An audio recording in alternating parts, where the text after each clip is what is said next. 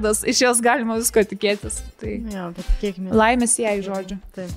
Kita gera naujiena, kad Jennifer Lopez susižadėjo su Benu Afflecku. Taip, aš vakar kaip tik prieš miegą skaičiau e, visą tą, kaip visą tai įvyko, visos tos Mhm. sužadėtuvės, kad jinai tuo metu galėjo sukūrinėje vonioje, nuoga. Mhm. Ir tuomet atėjo jau jos e, būsimus sužadėti, nes atsiklaupė ant kelio, Mhm. kažkokius gražius žodžius pamurmėjo ir paklausė, ar būsi mano žmona. Mhm. Ir ištraukė e, žiedą su žaliu deimantu, o žalia spalva yra jos pati mėgstamiausia. Wow, koks išsamus tyrimas. Čia viskas tam vienam straipsniui taip prašyta. Ir jinai rašo, kad, e, tipo, kad jis man pasipiršo, tai yra nuostabu, bet tai, kad jisai išgirdo, kokią aš ten žiedo noriu, ar kokią man spalva patinka, Dar tas tai tai yra dar. Galėjo sau leisti tokį brangų nupirkti, aišku, nes ten jau kokį milijoną. Ir rašo, kad labai džiaugiuosi, kad paprastai taip e, pasipiršo e, tiesiog namuose, namuose, taip. Nėra mes buvom nuotraukų. dviese, jo, paskui įsidėjau nuotraukas. Bet man atrodo, kad niekas nefotkino tuo metu, kai... Ne, jie patys nusifotografavo ten. Į- Žiedą nusifotografavo, e, nufoto- Jo, nes paskui- atsimenu, taigi jai pasipiršė prieš kelis metus buvo tas kitas beisbolo žaidėjas, tai ten viskas buvo suruošta, nuotraukas, kol kai peršasi prifotkinta. tai Ir ten buvo labai, taip, taip, ir labai gražiai buvo parašyta, kad dabar jau, kai mes e, su Benu susijėjom, mes jau abu esam e, 18 metų vyresni, nes Mhm. tos jūsų žadėtuvės vyko prieš 17-18 Ai, jie metų. Buvo? Jie- jie buvo jie prieš tai vyras ir susi- žmona, Jo, ar Ne. ne. Nebuvo, jie Ne. nesusitokė. Ir tada susitokė su skirtingais žmonėmis ir su, nuo jų susilaukė vaikus. Ir dabar, tipo, kad mes abu susijėjom, tai, tai parodo, kad nu, vis dėlto Buvo lemta. meilė yra meilė. Ir kad po daugybės me, metų vis tiek jinai yra meilė, bet dabar vienas kitą mes turim kitaip priimti, nes mes ne, ne po vieną atėjom kurti naujos šeimos, o mes jau atėjom su bagažu, su, su savo asmeniniais vaikais, kur reikia sujungti dvi atskiras šeimas į vieną šeimą. Tai Nu, labai, labai gražios jau visos nuotraukos, žiauriai atrodo įsimylėję. Mhm. Visiškai. Wow. Jo. Yeah. Amazing. Jo, sena meilė nerudyja. Ar tai tiesa? Pažiūrėsim. Kartais jie, kartais ne. Taip. Bet šiaip jie buvo tokia ikoniška pora. Atsimenu, jie ten kažkokiam filmė filmavosi ir susipažino ir ten labai greitai viskas įvyko. Ir aš nežinau, dėl kažkokių priežasčių ten, kad per daug keliavo, filmavosi, labai jauni buvo, jie nesusitakė, nes jau ten buvo ir data nustatytas. Mm. Vat aš ieškojau informacijos, dėl ko jie išsiskyrė. Ar ten galbūt buvo kažkoks trečias žmogus, dėl ko išsiskyrė man, bet e, niekur aš ten neradau. Nu, tiesiog, kartais taip kad atsitinka. Benas turėjo problemų su alkoholiu. Tai jau jis vėliau Bet čia turėjo. vėliau gal. Mhm. Ir Benas turėjo problemų su aukle, A, nes biški savo žmoną su aukle. Savo žmoną, bet ne Jennifer, ne? Jo, Jen Garner. Garnier. Garnier. Garnier. Nežinau kaip. tariasi. Garner. Jam patinka. Jennifer vie- vienareikšmiškai. Vienareikšmiškai, gal dėl to ir ta antrąją Jennifer. O įdomu, auklė irgi buvo Jennifer. Gal? Bliam. Geras. Gerai, tai susidėjau su jais auklė ir kas išviešino šitą reikalą įdomu. Nesusidėjo, manau, tiesiog išdavė. Nu, žinai, kaip būna. Gal Gal buvo žinau, jauna kaip su auklėm. Nu, aš tiesiog plėtkų tokių girdėjau, mm. kad jisai nu, buvo išdavęs savo žmoną ir dėl to jie įsiskyrė ir dėl jo tam gerimo problemų ir panašiai jo buvo. Labai yra juokingų nuotraukų šiaip Beno Afleko apskritai internete. Memas yra memų. pagrindinis, kuris ten suciza.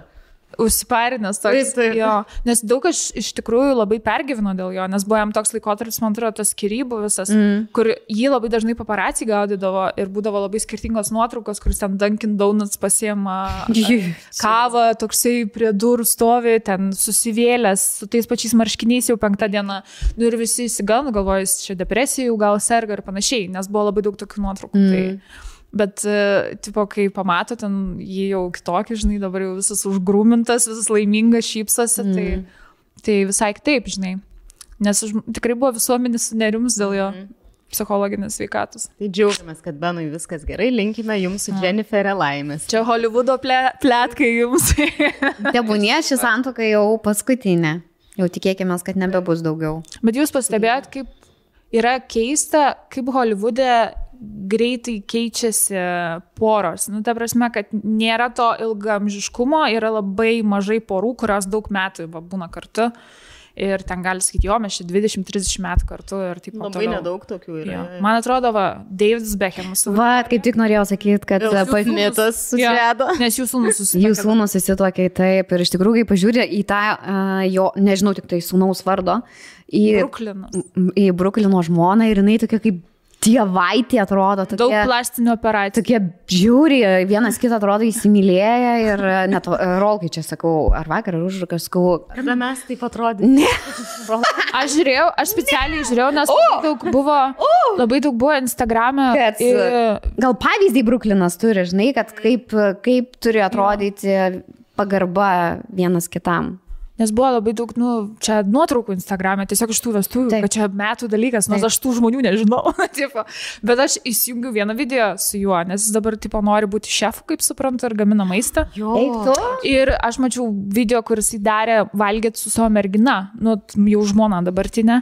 Nu ir blemba, žinokit, nu, koks džentelmenas, matosi, kad išaugintas labai gerai buvo tokioje šeimoje, nes uh, kaip jis elgėsi su ja, nes jis jaunesnis už ją nemažai metų, man atrodo. Kažkaip nieko ne. Pagarba vyresniems žmonėms. Bet apskritai, nu, kaip elgesi su moterim, tai reikėtų daugam to pasimokyti. Nu, vien tai, kaip ten kažką paduoda, kad nusišypso, kad kaip uh, kreipiasi į ją ir panašiai.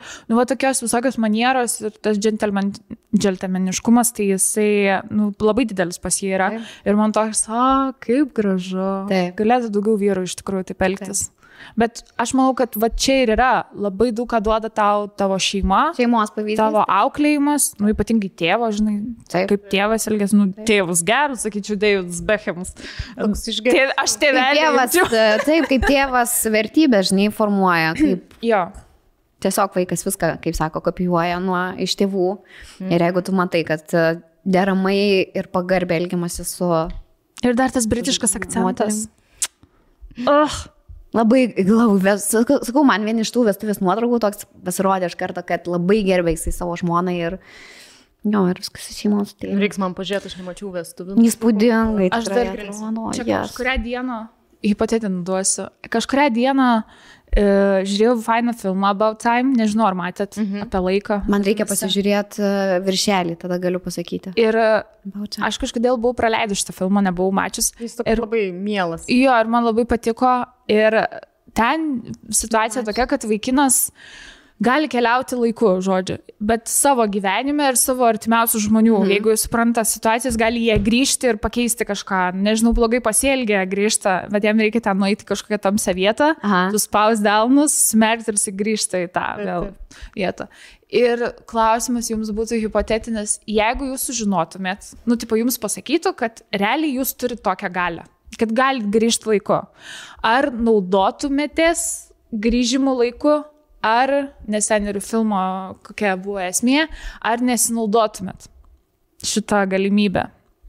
Nes vat, yra tokie dalykai, kad gali pasikeisti ateitis nuo to, nes ten irgi buvo tokių kliurkų, kur, tarkim, ten net vaikai gali pasikeisti, buvo viena situacija, tavo vaikai, jeigu tu kažką pakeisi, nu, senesniai um, praeitį, tavo vaikai gali net būti kitokie, kai tu grįši atgal. Tai ar naudotumėtės šituo, ar tiesiog gyventumėt savo gyvenimą kaip gyvenę? Nu, aš tai tikrai pabandyčiau, mhm. bet man labai rizikingai skamba, nes aš tas pats filmas, kur man paauglystėje labai patiko, drugio efektas. Aha. Aštonu. Tai man Tas toks žiauresnis. Sukrečiantis jo, kad tu tipo vieną gali, žinai, nežinau, čia numesiu podelį ant žemės ir nuo to visas pasaulis gali pasikeisti. Ir tipo jau planetui bežionės gyveno ne žmonės. Nu, nuo vieno kažkokio visiškai atrodo nereikšmingo įvykio. Tai aš gal ir bijočiau, bet manau, taip kaip jo tėvas darydavo, išnaudočiau gal tą laiką, kad knygų daugiau galėčiau paskaityti. Nu, tiesiog grįžtų laiku atgal ir taip pat, tarkim, savaitę skaitau knygas ir tada vėl grįžtų. Nu, toks, tipo, kad išsilavinimas mano didėtų. O aš nežinau, kodėl man tai atrodo, kad jeigu tu žinotum, kad turi tokią galimybę, kad kažką ne taip galbūt, kaip tu nori uh, padaręs, sugrįžti atgal, tai tave toj, uh, toj vietoje, kai tu kažką darai ne taip ir vis tiek tu pagalvoji, kad padariau, ai nieko tokio, padariau kažką ne taip, bet e, vis tiek sugrįšiu jo. Tai tave truputėlį e, verčia, taip, žinai, neatsakingai galvoti, kad, kad, ir ką padarysiu, vis tiek aš galiu čia sugrįžti ar metus, ar du, ar ten savaitę, ar tiesiog kelias akimirkas atgal. Jo, nes kaip suprantu, filmą parodė ten labai e, gražų pavyzdį iš tikrųjų ir ne kažkokį sudėtingą, bet jo, tu gali tada sakyti, okei, okay, tai dabar galiu ten varytusinti, narkotikus vartoti, vis tiek. Ai, pava, taip, grįžt. taip. Jo. Tai, bet e, šita supergalia, tai man neskamba kažkaip, uh, wow. Neskamba? Ne. Nes aš Nenorėčiau aš jos, manau, turėti. Nenorėtum. Ne. Nes man gal va, tas labai patiko, kad tu gali grįžti, pavyzdžiui, pas uh, mirusius žmonės tavo artimus. Nu, va, Pabūti su jais. Pabūti su jais. Tas labai gražus momentas. Gali grįžti kažkokį laikotarpį, kur tau labai daug reiškia, žinai, ir vėl jį išgyventi iš naujo. Yra toksai. Nenorėtum? Jo, bet tu vis tiek turėsi kažkada sugrįžti į tą laiką, kai nėra tų tavo mylimų žmonių šalia. Ir vis tiek tą kančią turi išgyventi. Nu taip, bet tu jau Ir ar čia nėra vis ant to žaizdos, viską tu beri druskas. Bet dabar nenorėtum pas kažkokį artimą žmogų, kuris e, jau nebėra gyvas, sugrįžti tiesiog pasišnekėti. Apkabinti, aišku, norėčiau, bet dabar tu galėtum- sugrįžtum į šitą savo akimirką ir tu dar galbūt didesnę tą tuštumą jaustum. Nes tu prisimintum jį, prisimintum tą jo visą švelnumą, jo žodžius, balsą. Aš tai labai norėčiau, nežinot, kas man atrodo, kai va, tokie dalykai vyksta, nu vis tiek nori, nenori, metai bėga ir tas žmogus truputį pasimiršta tavo Mhm. galvoje, nu prisiminimuose. Nėra taip jau ryšku, kaip ten, žinai, kas buvo prieš savaitę ar prieš mėnesį. Aš vien dėl to labai norėčiau, nes nenoriu pamiršti, žinai. Ir, ir kartais jau nebegali savo galvoj sugrįžti, nes tu nebe, nebeatsimeni taip, kaip norėtum atsiminti. Tai aš naudočiau tikrai. Tikrai manau, kad geras dalykas. Geras. Ir Jei šiaip- turit, pasinaudokite. Jo, jeigu galit. Ir šiaip man tas patiko, kad e, dažnai mes, kai nugyvenam kažkokią dieną, ne, ir jinai sakom, kad labai bloga diena buvo, šudina diena čia tas, tai realiai ten irgi parodo, kad tai yra tiesiog požiūrio dalykas. Taip. Ir kad vat, kartais reikia išgyventi iš naujo tą dieną ir suprasti, kad jo, čia tik požiūrio dalykas, man reikėjo visai kitaip į Gal tai ta žiūrėti ir pas... diena iš tikrųjų vėliau Ne- atrodys kaip pati geriausia. Jo, kaip ir kad e, pastebėti smulkmenas, mažas e, detalės, Nes žodžiu. maži dalykai yra gyvenimo pabaigoje, supranti, kad jie yra dideli dalykai. Jo. Kažkur mačiau tokį, ar Taip. memes, ar video, aišku, apsiverkiu už kartą. Tai man labai šitą idėją patiko filmo. Labai geras filmas, žodžiu. Reikės pažiūrėti. Rekomenduojam. Nematau šitą filmą. Tikrai geras. Nu, merginos, kaip jūsų, nežinau, ar galiu tai pavadinti atostogom, nes visas čia pakeliavom visai Pabėgimo pa- dienos. pabėgimo dienas. Ir Kiek jūs dienų buvote išvaręs? Skaičiuokim, kuri daugiausia. Kiek tu? Aš buvau tris naktis. Mhm. Aš irgi tris naktis. Aš keturias, naktis. penkias dienas. mhm. Gerai, nuo kurios pradedam pasakot. Nes kaip Gelminė prieš e, podcastą sakė, reikėjo mums po prezentaciją paruošti Taip. su nuotraukom. PowerPointu. Čia, nežinau, aš galiu pradėti. E, Pristatysiu dabar jums Maltą. Gerai, nesu buvusi, man. O nuotraukų bus iš kelionės. Galim šiaip pridėti. Nuotraukos yra mano Instagrame, jeigu norit pažiūrėti. E, tai žodžiu, šiaip nieko nesitikėjau iš tos Maltos, nes, nu, tiesiog galvau, nuvažiuosim ir pabūsim. Kažkokių lūkesčių dėlių neturėjau, tai gal dėl to man taip faina buvo. Nes ten tikrai žiauriai gražu. Pamačiau Game of Thrones e, miestą, kur buvo filmuota. Mm, tai tas labai man patiko. Šiaip labai graži gamta. Faina, kad nebuvo turistų dar, nes ten kaip ir nesezonas, tai kažkaip tikrai... Bet nebuvo labai šalta, ne? Nebuvo, buvo kokie 16-17, bet vėjas labai pūtė visą laiką. Tai mačiau, jis ten laive buvo. Lempa ta laivo kelionė, tai buvo turbūt geriausia kelionė laive, kurią aš patyrus, ne tai, kad labai daug laivais plaukėčiau, bet buvo žiauriai smagu dėl to, kad m, ten galin, galutinis tikslas tos e, salo, e, kelionės buvo tokia sala, kur kamino, žodžiu, kur yra Blue Lagoon, tokia žydra labai, žodžiu, ten paplūdimys, su žydru labai vandeniu ir taip toliau. Ir mes ten atplaukėm ir toks... Mm, kaip palanga. Nu, Taip, vaibas labai keistas, nes žiauriai daug žmonių, aš neįsivaizduoju, kas ten vasarą daros, ten turbūt iš vis neįmanoma praeiti. Groja toks bumčikas pasanavičiaus gatvės ir toks keistas vaibas, bet pardavinėja tokius visur e, kokteilius į ananasą. piltus. narkotikus. Gal ir tos, rastum, nežinau. Ten mes ilgai negalėjom būti, man atrodo, pusantros valandos ir jau reikėjo plaukti atgal, vos spėjom beje į laivą, bet esmė, kad e, mes paskui nuėjom ten į kitą tos salos kraštą, tai ten ir tos muzikos nesigirdėjo ir žmonių nebuvo, bet su tais kokteiliais buvo smagiausia, kad, e, žodžiu, perki vieną kokteilį, ten gali pasirinkti, ką nori į vidų. Aš asmeniškai rinkausi pinakoladą, nes jį O. puikiai dera su ananas. Ir ten tikrai labai daug pripila romo. Man labai primena, mes puntokanai, kai buvo, mm -hmm. nu, Dominikoje, tai irgi tie kokteiliai į trasą. Ir bet kur tu išvarai kažkokią mm -hmm. ekskursiją, jeigu ten įmanoma juos padaryti, tai jie visur šitus siūlydavo. Nu, tai man geras kokteiliukas. Labai, labai ir faina, kad tu, kai išgeri tą pirmą kokteilį, jeigu gražini ananasą į tą tai tau jį papildo dvigubai pigiau. tai O, sakau, geras. mes privalom bent jau po antrą išgerti. Ir jie, kadangi buvo tokie stiprus, mes ten jau po antrą, jau tokie dizi į tą mm. e, laivą sugrįžom. Ir kitas labai jokingas dalykas buvo, kad e, tuo laivu plaukė dar e, tokie kaip, nežinau, ten kaip paaugliai kažkokie, kur matys, nežinau, ar jie ekskursija, ar kas ten jiem buvo, bet jiem buvo visiems žiaurus pachmas. Jie visą laiką, dar tas laivas į priekį plaukėm, ten žiauriai bangavo, jie visą laiką tokie ten bloguoja, vienas miega, kitas ten guli. Ir mes grįžtam į tą laivą, jau visi tokie linksmi, jie net nelipo iš to laivo, Jujau. guli ten miega ir jie tokie žiūri iš pradžių, taip į mus nepatikliai. Matau pavydį, kad e, jiem. Taip, taip, kad jiem vakar buvo taip linksma ir žiūri tokie, viena ten jau į maišiuką kvepuoja, aš nežinau, ten ar nu, kažkas gal ar tiesiog užsidėjo, kad jeigu pradėtų vemti, nu žodžiu, ten ir plaukiam atgal ir taip linksma, tas laivas linguoja, muzika groja, mes tą ananasą į laivą prasinešę geria. Tai žodžiu, buvo žiauriai linksma ir gaila, aišku, to jaunimo, kad jiem tai buvo sunku, bet e, labai gera kelionė. Bet jam vieną dieną prieš tai, manau, buvo labai. Taip, taip, bet paskui jau į, į tą plaukimo pabaigą jau net ir jie truputėlį pradėjo O šokti. sekančią dieną tu atrodai panašiai kaip tas jaunas. Ne, Ne? ne, ne, kažkaip gerai? Nu, tai aš tik tu, du tos ananasus, ten buvo tas smūginis veikimas, taip sakant, kur iš karto paskui kažkaip pras, prasivaikščia viskas. Tai labai smagu buvo iš tikrųjų. Ir gera kompanija, nes taip, aišku, gal iš, nu, Ne, ne tai, kad bijau, kad, nu, bet vis tiek, kadangi yra e, ir man to tėvai varė, ir brolis su sesė, norėjau sakyti, su draugė. Tai, nu, vis tiek skirtingos ir, ir amžių kategorijos, ir šiaip, kai daugiau žmonių, nu, tai galvom, kad bus biški konfliktėlių, nu, kad nesutaps poreikiai ir norai, bet kažkaip labai viskas sutapo. Labai. Labai Mačiau taurelį kėlį su savo. Kėliau, kėliau. Kėlė. O, ai, jo, tas žodis, aš galvau, kad aš esu Anita, bet... Ne. Ne, Atvirkščiai. Aš norėjau sakyti uošvinį, bet Jo, uošvinė jo, jo, yra jo, jo. kaip vyrui. Vyrai. Taip, Jo, taip. vyro. Nu tai labai, žodžiu, buvo smagu, labai gera kelionė, labai gerai laiką praleidom ir nieks nesusipyko, buvo gal miniti konfliktėlis, nes man tai kamera užpylė, Ai, banga. jo, kaip čia baigė Tai su kamera. Jis davė broliui palaikyti. Ir kaip tik ta banga taip labai šovė, nu ir žodžiu, tai buvo biški piktas, nelaimingas, sakau, palik per naktį, sakau, įmetam į ryžius tą kamerą. Taip. Ryžių neturėjom, tai neįmetėm ir, nu, ryte atsikeliam, neveikia. O jezau, baisiai nelaimingas, jau nepatenkintas, purkštauja. Aš Silvestras, sugadino man. Sakau, su fenu. Mano karjera. Blogerio sugadino.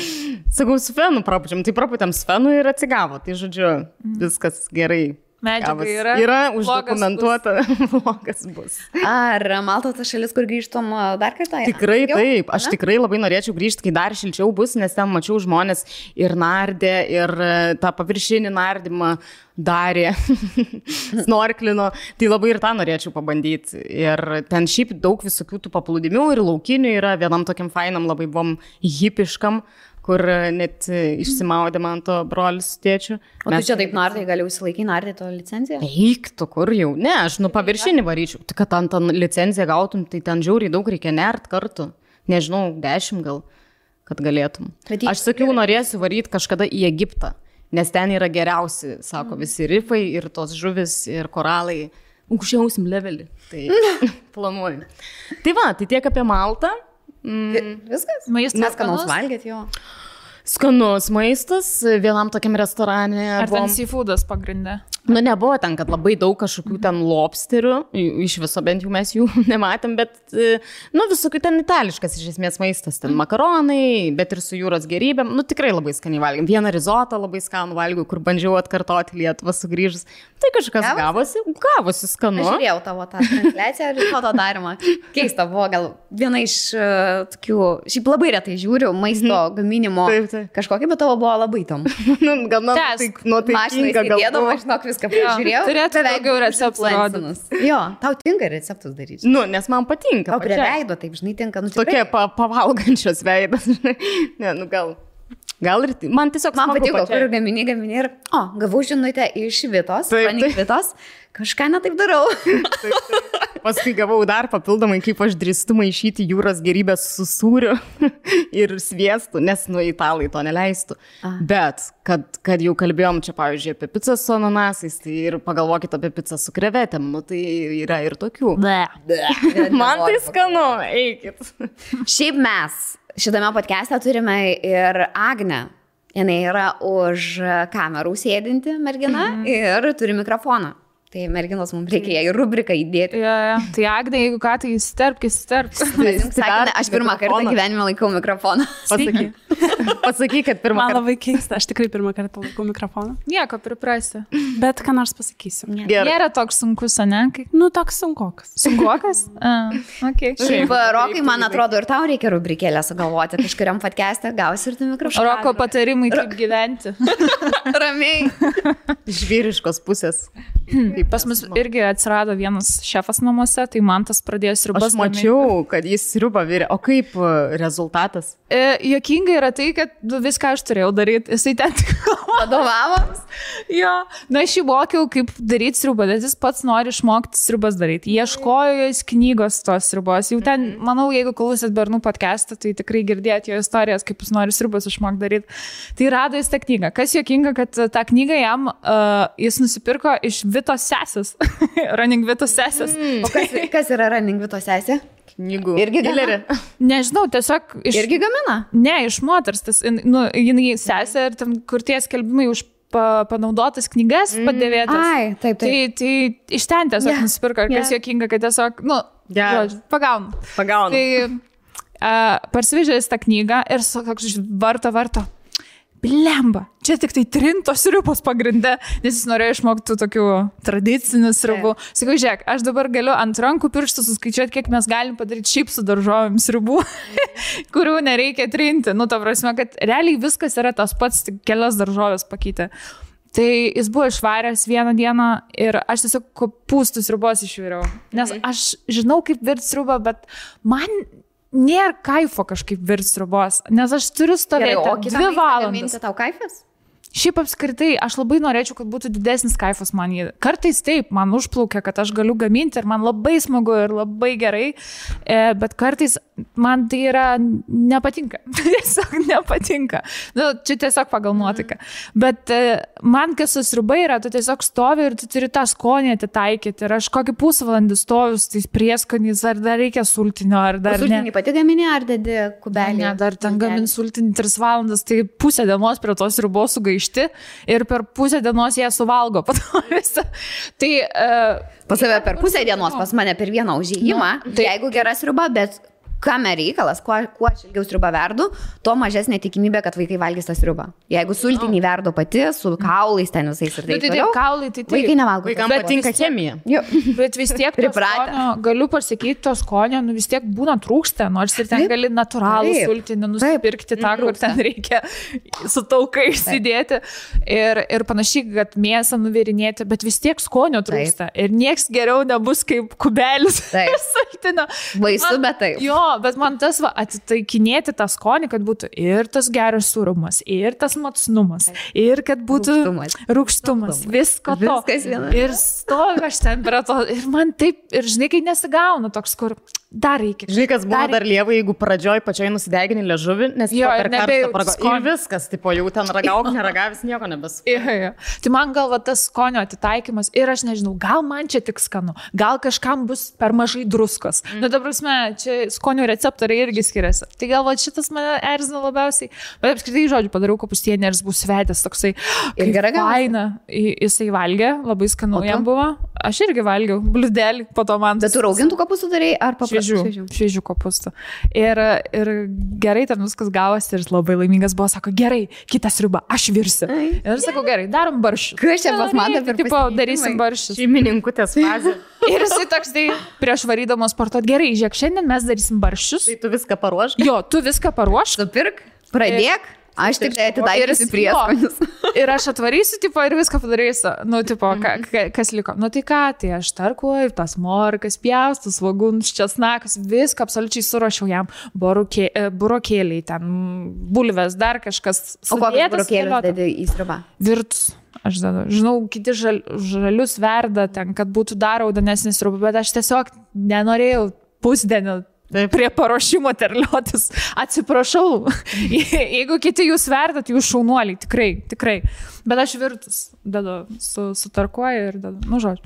Tai viską jam Irgi. paruošiau. Jo, nežinau, yra Aš žmonių. Sako, ukrainie. Aš iš sloiko pilu. Kartais iš loiko man dabar aš man pradėjau, aš nežinau, kas atsitiko, bet rinkoje dingo visi skanus e, marinuoti vad stiklainėje baršteliai. Aš nesuprantu, kas Ai, yra. baršteliai, tai tu jau nupirk pagamintas sriubą. Ne, zuikė, nu ta bar, barš, e, kaip čia, burokėliai. Burokėliai sutarkuoti. Moteriški Baršteliai. pašnekėsiai. Virtuvėlė. Virtuvėlė. Aš virtuvėlė. Labai retai iš vis pas mus būna kažkokia rubrika apie maistą. Mes beveik apie Tai maistą va, niekad tai, nekalbam, tai visko manau, reikia. Įdomu, ne, kažkas apie mane. Tai čia tiesiog iš man to nuotikių. Viskas buvo paruošta, supjausta jam atskiruose indeliuose, visi prieskoniai lauro lapai, viskas sudėta. Jisai grįžta, nu, tai pasako, ką man dabar čia daryti reikia. Gerai, sakau, žiūrėk, dabar paruošk sultinį. Realiai tu tiesiog e, jo rankomis vyriai sriubą, jis tiesiog darė kaip robotas jo. veiksmus, o tu jam... Ir, ta, ir tada sakau, jau viskas ten su- sudėjom, viską pagal laiką ir panašiai. Ir sakau, žiūrėk, dabar verda, bet tu turi vis ateiti ir tikrinti skonį. Ar kažko trūksta? Nes čia, sakau, yra svarbiausia dalis. ir jisai toksai, man atrodo, kad nieko netrūksta. Nueinu ten kaip vanduo, skonis. Sakau, trūksta, turi dėti dar to ir to. Žodžiu, tai gavosi kaip gavosi tas rubas, skaniai jinai buvo, viskas su ja gerai. Gal mačiau nesužavėtas. Ne, jis jam bairio tą padarė. Gal nebuvo ten kažkoks šedevras, bet kaip jam pirmą kartą verzant pačiam sriubą, tai sakyčiau gerai gavosi. Ir dabar jisai jau sakė, darys ir kitokių, ten ieško jau rūkštynių. Bet jis pasinešęs dabar yra ant... Ar ieško recepto rūkštynių? Sakau, tu man žalių, žalių suras, kad aš tau labai skanę sriubą išvirčiau, bet sakau, nėra, va taip lengva. Lygiai tas pats su rūkštynėm, reikia tada jų šviežių, nes jeigu imitas iš suoiko, tai, nu, Iki ten pasityčiajimas, ne rūkštynė.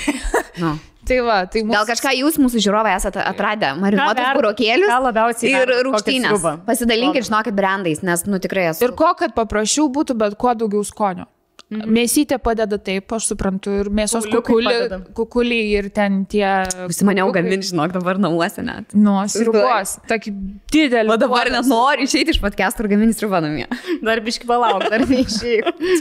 Reikės, reikia šiaip Porą. daryti sriubų vakarus, gal reikėtų visus susikviesti, tiesiog sriu- sriubos išvirti. Kur kiekvienas tipo turi savo puodą atsinešti ir tada Sriubų suneštinis. važiuoji su boltu puodas. Nevažiuokit per Čia kaip ofiso buvo tas sėdės. Ten, kas Čili buvo? troškinį. Čili troškinys. Visas. O jau man tas šilį troškinį gamino? Ar dar tik eilė laukia? Šiaip, e, man tas, žinokit, labai keista, nes kai mes susipažinom, man tas tikrai gamindavo dar kažkiek. Mm. Darydavo tos pat. Tu pradėjai per daug gaminti, reiškia. Jeigu vyras nustojo gaminti. Nėra taip, kad aš ten gaminčiau šeimininkų te būčiau, bet uh, jisai tikrai anksčiau daug daugiau valgyti gamindavo, bet jam kažkas irgi taip sustojo ir nieko. Mm. Tiesiog tu virtuviai nematytas-? E, virtuviai nematytas kelis metus jisai buvo. Nebent Tai sveikas kažką. sugrįžęs man tai į virtuvę. Žinot, kokia man nuostaba buvo, kad jis Taip. iš tikrųjų dabar nori gaminti. Tai... Bet tu kitą kartą liepk jam pačiam viskas suspjausit. Pažiūrėsim, ar nedings. Ne, jeigu, žinokit, prasidės tie pjaustimai, tai jisai paims ir sakys, na, nu, kur reikia daugiau biškykių iš darbo, mantelio nebėra. Ate, ate. Tai ką, su mumis ir vėl novastart.lt. Mūsų jau seni geri draugai, galima ir taip sakyti. Taip. Ir šiandien mes turime tokią temą, iš tikrųjų, kuri aktuali, sakyčiau, dabar ypatingai pavasariui, nes e, šiltėja oras, trumpėja sijonai ir, ir- kelnės. ir rankovės. ir rankovės. Viskas trumpėja ir reikia pasiruošti pavasariui, vasarai. Tai e, čia mes ant savo stalo turime labai daug skirtingų fotoepiliatorių ir epiliatorių ir truputį juos pristatysime, manau. Tai pas mane, pavyzdžiui, rankose yra uh, visam kūnui skirtas aparatas, tiek epiliatorius ir kas man labai patiko, kad yra atskiras net uh, įrenginys skirtas būtent veidui. Nes mhm. mes niekad, nu, mes galvom apie savo kūną, bet pamirštam savo veidą, pavyzdžiui, nosį, kitiems reikia rausim, kad... Uh, Ausam. Jo, ūsą. Jau kiek kalbėta apie šitą. Kaip? Taip, taip, taip. Tai labai faina, kad vienam rinkinyje yra ir būtent skirtas veidui, ir skirtas kūnui. Ir kas faina dar yra, kad ne tik yra epiliatorius, bet yra ir e, tam skirti šepetėliai ir masažiniai tie pedai vadinami. Tai dar po to galite įsimasažuoti savo kūną, kas gerina ir turbūt situaciją su celiulitu. Taip. Geras. Pas Nu, mane, pas tave močinas pavyzdžiui, yra netgi ir pylingui skirtas antgalis, e, kuris labai gelbsti nuo plaukelių įauginėjimo, kas kartais būna, kai su epiliatoriais šalinam plaukus. Tai e, šiaip nepamirškit pilinguotis, bet, vat, pavyzdžiui, yra čia ir net pridėtas e, pil, pilingėlio antgaliukas. Ir o... aš girdėjau, iš Philips labai šitas geras yra lumėja. bet čia jau yra fotoepiliatorius, kuris e, šviesos impulsais veikia Taip. ir sudegina plauko tą svogunėlį vadinamą be skausmo. Ir jeigu atitinkama kursą išeini, tai turėtų visam laikui pašalinti. Taip, taip, taip. Labai galingas, labai stiprus ir modernus ir tikrai daug labai gerų atsiliepimų apie jį girdėjau. Taip, bet e, yra fotoapiliatorius, bet yra ir paprastas apiliatorius. Tai Taip. iš tikrųjų aš irgi prieš ke keletą metų naudojau apiliatorių ir turiu namuose Philips e, su gelminė dalinomės, kad taip pasirodo turėjom beveik tokius pačius Taip, taip. apiliatorius. Tai irgi iš tikrųjų vienom skauda, kitom neskauda. Aš nežinau, aš darydavau ir pažasis, ir bikinį, ir kojas. E, Skau, skausmas iškenčiamas visiškai. Mhm. Man, Nėra toks, kad be man kojom būdavo, buvo. Tu labai gerai. Kojom tai aš net laukdavau, nes man patikdavo tas pats išėmimas. Tas, Man patikdavo ta procedūra. biškį Pažastis man skaudėdavo. Pažastis man šiek tiek skaudėdavo, bikinį būdavo kažką įsikandus. Bet renkiesi, arba tu nori pasišalinti plaukus, ar tu Taip. nori skustuku. Aš skustukų negalėdavau naudoti, nes e, žiauriai sualergizuodavo mano kūno odą. Jo, jo, tai čia iš tikrųjų visai geras išsigelbimas ir net reiktų paminėti, jeigu esate, tarkim, pasidarę tą lazerinę jau profesionalią e, e, plaukelių šalinimo procedūras, tai aš žinau, kad e, kai kurios merginos vis tiek, kad nereiktų taip dažnai ten tų procedūrų daryti, arba vis tiek jau pradeda atgal ten aukti plaukeliai, kad naudoja arba va, tokius fotoapiliatorius, arba e, šitus paprastus apiliatorius, nes tiesiog e, tikrai silpnėja plaukas labai. Taip. nuo. Tai visas šitas priemonės galite įsigyti novastar.lt, tai yra geriausiai vertinama elektronikos parduotuvė, kurioje galite įsigyti viską, viską, ko jums Ir reikia. buičiai, Buičiai. Taip. elektronikos. Ir laisvalaikio įvairiausios priemonės. Kitas geras dalykas, kad novastar.lt turi net šimto dienų prekės gražinimo garantiją. Tai jeigu jums netiks, nepatiks prekė ar kažkas jums ten neveiks, tai tikrai galėsite e, gražinimą padaryti. Ir, ir turim labai gerų žinių. Taip. Su kodu TOS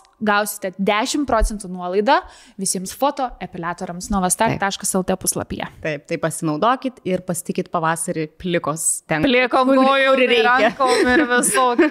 Tai kurios sekanti prezentacija bus pristatyta Aiste, kaip jūsų kelionė? Man tai jūsų kelionės palyginti su mano skamba labai nuobodžiai. Nuobodžiai? Girsit mano. Nu, Kiek galima per tris dienas patirti įvykių. Bet mačiau, kad mane dar lenkia Kalinkinas. Jisai irgi per tris dienas, beje, irgi buvo Paryžiai. Mhm. Tai nuo iki, nuo apvogimo e, metro, na, žodžiu, neįsiplėsiu, paskui papasakosiu, aistė.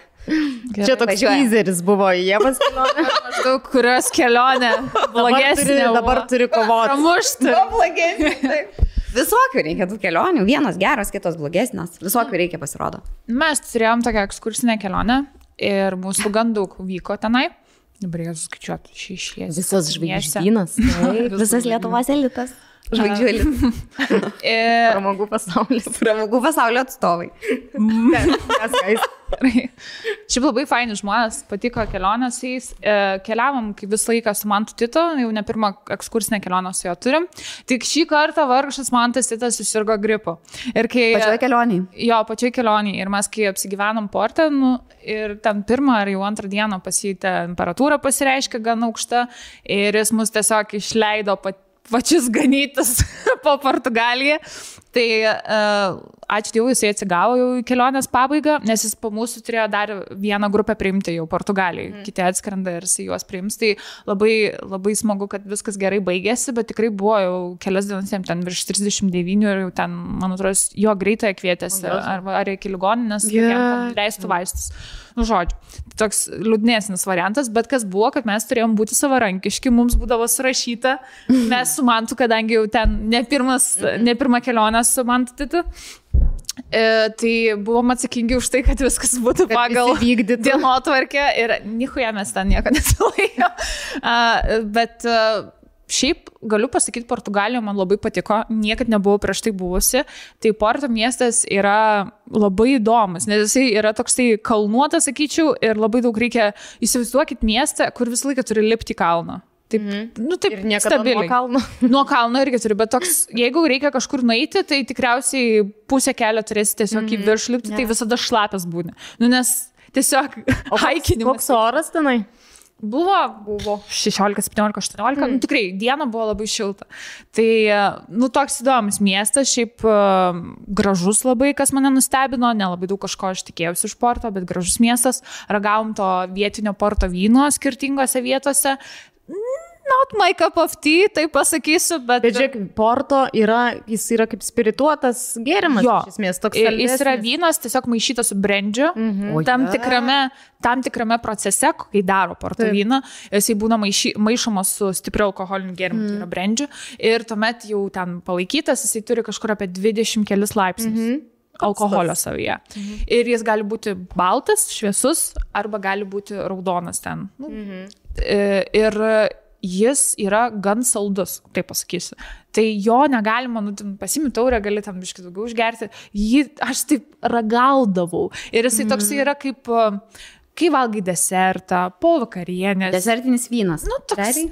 gali ir su maistu jį valgyti, bet valgyti, gerti su maistu, bet uh, apskritai jį dažniausiai serviruoja jau po vakarienės prieš desertą su desertu kartu. Mm. Jis toksai ar po deserto, nu tokiam užbaigimui. Mm -hmm. Taip viską. O įdomu su Havajų pica ar dėrėtų? Gal, Gal dėrėtų? Per, per daug būtų. Yra ten ananas. Aš nepaleidžiu šitos temos. Bet išteisinta pica su ananasais, e, prašė daug žmonių, kad mėgsta. Na, bet daug yra. Dabar Aš taip- valgau. kad- Aš taip ir sakiau, aš taip ir sakiau, kad 50-50 buvo. Nu gerai, tęskite apie Portugalijos Na džiaugsmą. tai žodžiu, tai kas dar labai patiko, Porto labai fainas, valgiam tokį labai ten jų vietinį frančeskiną, kaip jinai vadinasi, tą tokį kreizį sumuštinį, kurio aš neįsivaizduoju, kiek jis kalorijų turi savyje. Ten yra bulka, tada viduje yra kumpis, dešra, steikas, burgerio mėsa. Dešrelė. Nu ten, aš nežinau, kiek sluoksnių mėsos. Kaip vadinasi, labai noriu pa... Frančeskina, kažkaip taip, man atrodo. Portugalijos sumuštinis, vesti Agnė, Porto googlinu. sumuštinis. Bet jo, man atrodo, Frančeskina. Tai e, kažkaip ten su F, nu, karoči. Tai esmė tame ir dar, kad negana to, jisai tiesiog mirksta sūryje, visas sūra apiba. Aš gal nuotrauką tiesiog parodysiu, kaip visą tai atrodė. Ir e, jisai yra tokiam Toksai? lėkštėj. Taip. E, Dar kiaušinį būnant jo ant viršaus uždeda, bet mūsiškėse nebuvo. Ir tada jis yra patikimas dar tokioje... Su bulvytėm fry dar. Mhm. Tokiam, kuris irgi yra matsnus labai. Ir dar šalia taip atneša bulvyčių. Lygtai. Jo, tikrai, kalorijų bomba. Nežinau, čia visos dienos, tas vienas muštinis yra visos dienos kalorijos. Turbūt Bet norėčiau tūkstančiais paragaut. ir biškį. Aš irgi norėčiau paragauti. Aš galiu pasakyti, nėra taip skanu.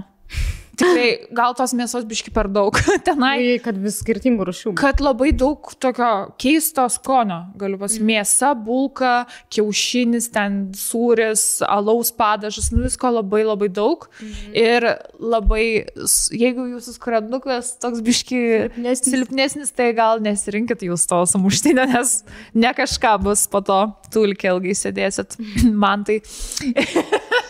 Idėja, ne? Jo, ir kas jokingiausia, kad kai mes uh, įsičekinom į viešbutį, ten naujas, fainas viešbutis, toks butikinis, Apšiko iš karto. e, ne, mes nuėjome į savo kambarį ir ten buvo, va, gal man tas pasakoja, nežinau, bet labai jokinga. E, buvo vonia, tipo, e, padaryta hotelio kambarį ir ne, ne visiškai užsidarė, toks lankiančios duris ir jos ne visiškai užsidaro. Ir čia yra, nu, hotelio kambarys yra lova ir tu kai guli lovoj, tu, jeigu guli, tu matai žmogų, kuris sėdi ant tūliko, O, nu, prasme, ne. per tą tarpą. Ir gali jūsų akis susitikti. Čia Ta prasme, tokio dydžio tarpas kažkur ne, neužsidaro ir aš jau nekalbu, kad viskas absoliučiai girdisi, ką tu darai. Nu, tai buvo labai jokinga, kai ryte atsikėlė man tas anksti, galvoju, styliai kažką ir man prikėlė šikdamas. ir aš taip atsisakau.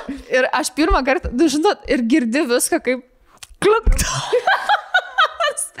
Aš suprantu, bet čia mums pirmą kartą, žinai, santykiuose, kur visiškai viskas girdisi kaip šika. Nu, aš suprantu, kai kurios poros ten būna duris atsidarę ir ši, šika, žinai, kai gyvena kartu. Bet pas mus nebuvo šitas lygis dar pasiektas. Tai Suartėjot pirmas kartas ir man tas toksai, ai, aš paleisiu muzikos. Tai dar blogiau, nes dabar girdisi ir muzika, ir tavo šikimas, tai jisai tiesiog šiko pagal 80-ųjų dainas. Ir tada purškė labai daug kvepalų, nes vėlgi tarpas ten nesivedino. Ir slankiančios duris, ir jas reikėjo atidaryti, nes ten nu, klaustrofobija būtų. Tai žodžiu, esmė tame, kad uh, pirmą kartą tokį suartėjimą. O Suartėjimas. tai kaip tau buvo pačiai? Aš paprašiau, kad jis išeitų iš kambario. Nes aš iš karto galvoju, man irgi būtų nemalonu. jo, jis kažkur nuėjo. Aš jaučiu į kavinę eičiau kokią. Ir, ir, ir aš galėjau ramiai tai daryti, bet tas viešbutis įdomus, tikrai įdomus. Ir tada mes dar kitą dieną varėm į kaimą mhm. Portugalijos, ten su traukiniu važiavam apie dvi valandas berots, gal biški mažiau.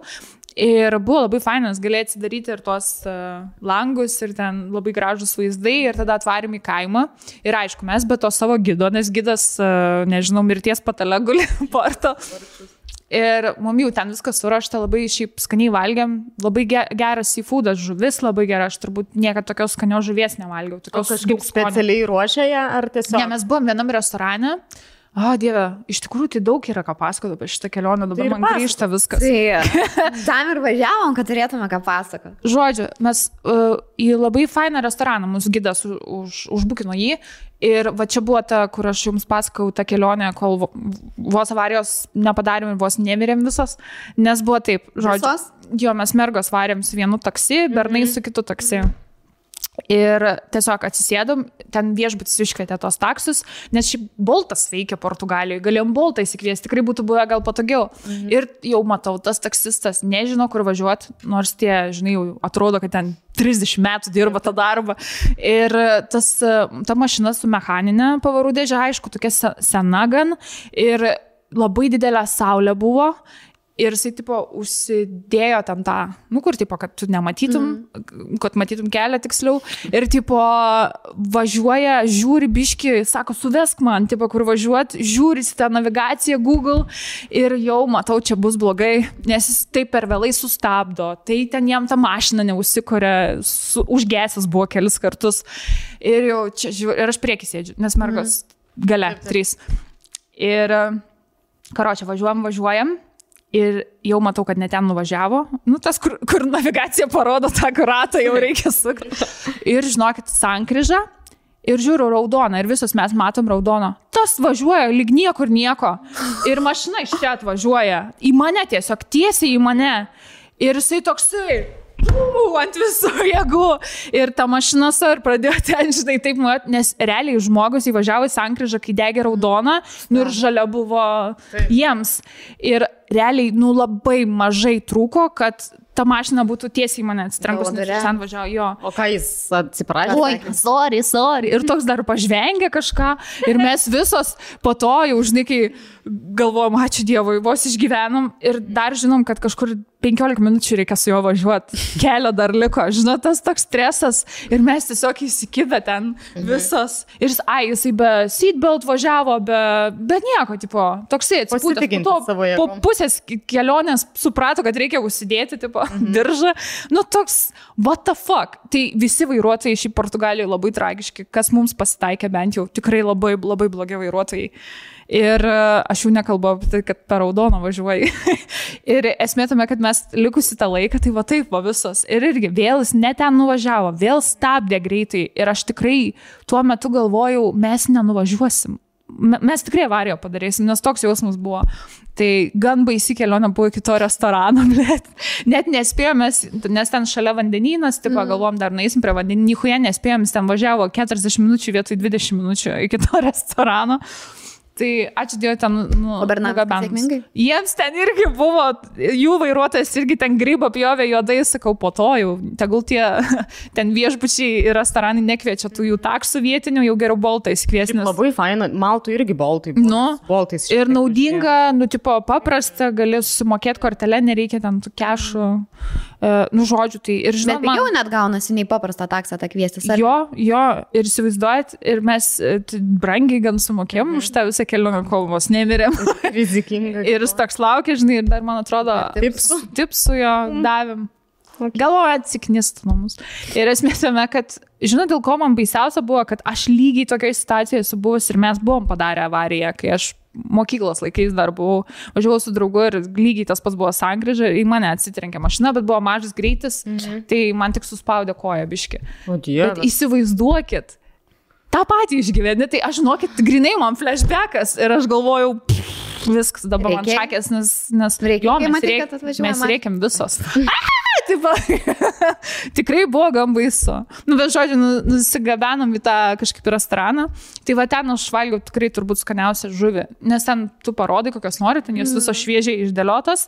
Ir e, ten turi rinktis visą hebrą, nes ta žuvis didelė ir visi kartu dalinatės ir po to iškepa ją atneša ir užteko valgo. vienos didelės žuvies Nu, visą ten kelias, kelias skirtingas susisakėm, dar liko to žuvies, nes jos ten milžiniškos, bet tikrai, nu, tikrai skaniausia kokią valgiau. Tiek daug skonio turi ir aš Tiesiog su nežinau. druska ten ir citrina jaučiu, ne? Ar kažkas? Jo, daugiau? gal tiesiog žuvis labai gerai. Žuvis. Mhm. Gerai. Nes tikrai- Užsimaniau vakarienį šiandien žuvių valgyti. Jau ir Ir sriuba, ir žuvį. ir tiesiog esu alkana. Ir, tam, ir tas kaimas labai fainas buvo. Ir juokingiausia, kad mums tas gidas būrė nuo pat kelionės pradžios. Sako, tikrai eisim 7 km, haikinsim, ten labai gražios vietovės. Nu tikrai ten po tos vynogynus. Nu tikrai visi varysim. Taip. Spėkit, ar bent kas nors išvarė. Ne. Ir kas juokingiausia, bernai aišku prigėrė. Ir, ir po to dar buvo degustacija vyno. Mhm. Ir visi, žinai, tipo, pabuvom toj degustacijai, ten jau žvengiam, jau ten, ten tie kiti žmonės, kurie iš kitų ekskursijų buvo, tai nežinau, ką turėjo apie mus pagalvoti. Bet uh, esmė tame, kad jau tipo išeinam ir stovi toks vyriškis, 40 kelių metų, su tais tokiais, uh, kur tais eina. Vietiškos lazdos. Jo, ha- haikinimo lazdas ir jis jų turėjo daugiau, tipo jis pasiruošęs, čia jis bus vadovas ir mes mus taikint. Ir jis jau pridgėrė to. Mes prigėrė ir ten jau tai reikėjo lipti į kalną, ten biški, nu, ten, nes, nes ten restoranas ir ten šalia ten tos ta vyninė, kurioje Ja. testavom viską ir mes tokie, ne, žinokit, haiko nebus ir tie varnai davė pinigų tam žmogui ir sako, atsiprašom labai, bet mes nei vienas nehaikinsim, nes mes tai jau atsisėdom į mašiną, ne, vežkit mus, vežkit. O nepaprašėt, kad gydui parašytų, kad labai puikiai kompanija, užlipome per dvi valandas. taigi- Sportiški tavo žmonės. Ai, ai, ai. Bet a- aš nelabai suprantu, kaip galima tikėtis, kai tu visokias vyno degustacijas išbandinėjai ir tada septynis kilus Įdomus Jo. dėstymas programos. Labai įdomiai sudėta. girtiem haikint. Čia visai smagiai skamba. Jo, bet biški, Pavojinga ten. Širdis. šir, širdžiai biški šiaip nu, pavojinga. galim vis tiek biškai kažkaip kojelę susipint. Vis tiek, nu, ten Nu. gal nėra labai pavojingas. Nu ir nebuvom ten, žinai, su timpom ir kedais taip. visi. su restoranu. Su restoranu. Šilkinėms Šiaurietiškom lasdom.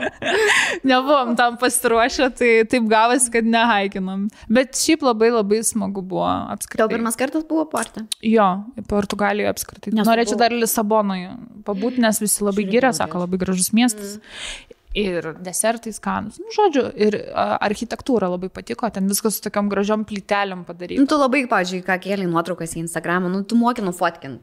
Tada paukštis skrendamas. Plytelė. Atrodo, pastatas nufotkintas, nu, bet vat, su skrendančiu paukščiu, na, nufotkinti. Ten netyčia. Tiesiog labai moki gerai fotkinti ir žiūri geros nuotraukos tikrai ir, nu, influencerį. Ačiū, mano irgi man patiko nuo.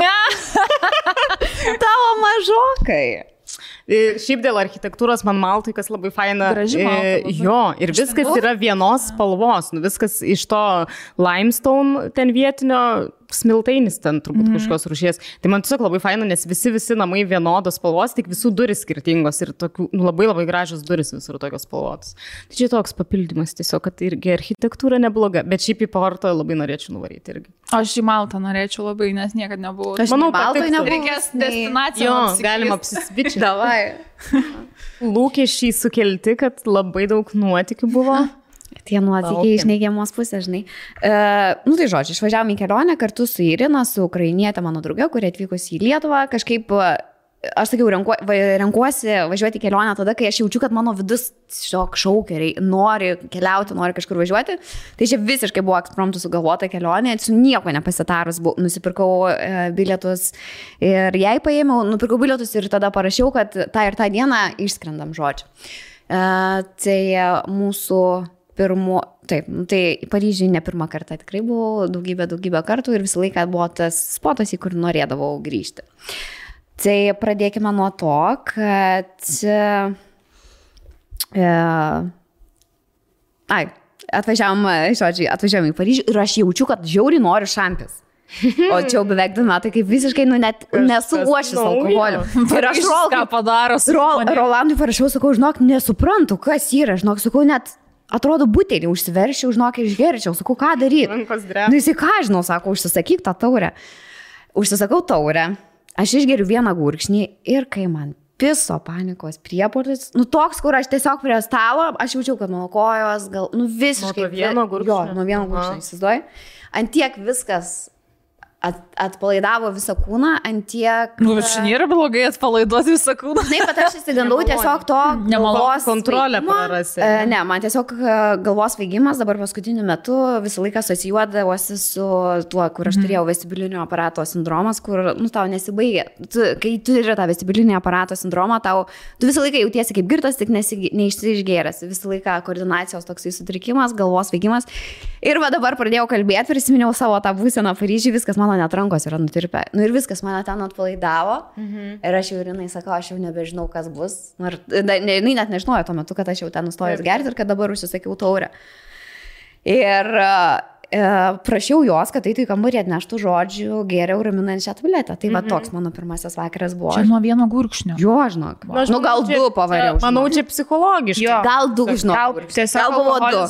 Bet net pusės nepadariau, žinok, taurės. Nu, dabar man gal du gurkšniai, vienas didelis, ten antro, antras tas. Tai tiesiog išgazino tas Jo. visas A, jausmas. vi- Tas visas jausmas, kur, kur pareina toks, kad, nu, visiškai gal tu kūno nekontroliuoji, ar nežinau žodžiu. Tai išgėriau e, raminančią tabletę, iš karto, e, tik atvažiavome. Grinai gerai varai, alkoholį ir dar raminančią ant viršaus. Aš žiauriai įsigandau ir aš galvojau, kad aš nemokėsiu šito dalyko sukontroliuoti. Holivudo zviesdų Jo, pradėjo. bet iš karto nuėjau, žinok, ir miegoti. Ir tik tai ryčia normaliai. Šaltinėlis būtų. Žinai, Zanakso ir šampės butelį. Išgeri ir. Čia visi, man atrodo, Holivudo aktoriai iš tai yra išbandę. Jau Britney Spears tai tikrai būktų ramu. Jo, jo, jo. Tai žodžiu, tu užmigai. Mm, jo, ir tada sekantį rytą, nu ką varėm į Monmartą. Mhm. E, Nes buvo... O tai po to jau nebeatsikė. Ne, Ne? žinok, ir kai nuėjau dešimtą miegoti ir atsikėliau, va tik tai... Ai, ai, vakaras Bet jau gerai smėgoj. Normaliai smiegau, jau Nu. ko trūko, tai tikrai buvo, kad miego trūkė buvo. Gal buvau labai pavargus, žinai, dar tas gal, kai būni pavargęs, Taip, nevalgęs, ta šampė tau kai varė ir šiaip kaip taip ilgą laiką esi nevartojęs, tai... Jo, jo. Na jo, tai paskui tikrolui ryte parašiau, kas buvo ir kaip čia buvo ir kad vis dėlto sakau, nu ne man jau alkoholis, kaip mm -hmm. supranti, jau tikrai ne man. Kartais dar būna, kad pasvaigstu, kad oi, čia būtų faina su draugėm išeiti į klubą, kaip senais laikais, tikrai jau čia ir kokteilius gerčiau, o nehujai, jau viską žinokit, nu jau tiesiog kūnas e, nebepriima. Na nu, gerai, tai kitą rytą nuvarom mes į Monmartą. Aš visai išsimiegojus gerai, atsipalaidavo, savo laimingai patenkinta, man Marti milijonas, milijonas žmonių, geras oras, šilta e, ir prieina gražus vyresnis vyras. Tikrai gražus buvo. Labas, tipo, aš esu dailininkas, čia vat mano namai, aš labai noriu tave nutapyti. Nu, ble, vyras nori tave nutapyti, nu ką, neleisi vyrui tave nutapyti menininkui. Nu gerai, sakau, einam, nutapyk. E, O mano draugė, o mano draugė sako, nu tai tave vis tiek čia tapys, sako, e, kokią valandą, aš sako, einu čia, žinai, kažkur vaikščioti, paskui susiskambinam. Nu gerai, nu mes ateinam ten į tokį nu, biški pas, pas, nu, Skverą. skverelį jo, kur tu. O tu nebijojai? Ką aš žinau, nu tai menininkų milijonas, visi nori tave nutapyti. Nutapyk, ką aš žinau. Tikrai man buvo gera, viskas nuotaika gerai, galvoju, nu žmogus mat, matomai atrodo kaip menininkas, mhm. šalikėlis, aišku, žinai, paltas. Jisai sako, tipo, tu žiauriai esi graži, aš noriu tave nutapyti. Nu gerai. Ir... O visur pi- pilna e, gatvė, visi tie Tapytojai. Jo, kur ten sėdė ant kėdžių ir ten jie tikrai tapo. Nu gerai, jis ten nusivedė prie medžias, žodžiu, ta, tapo. Nu gerai, tapo, tapo, čia aš jo visko ir klausinėjau, tipo.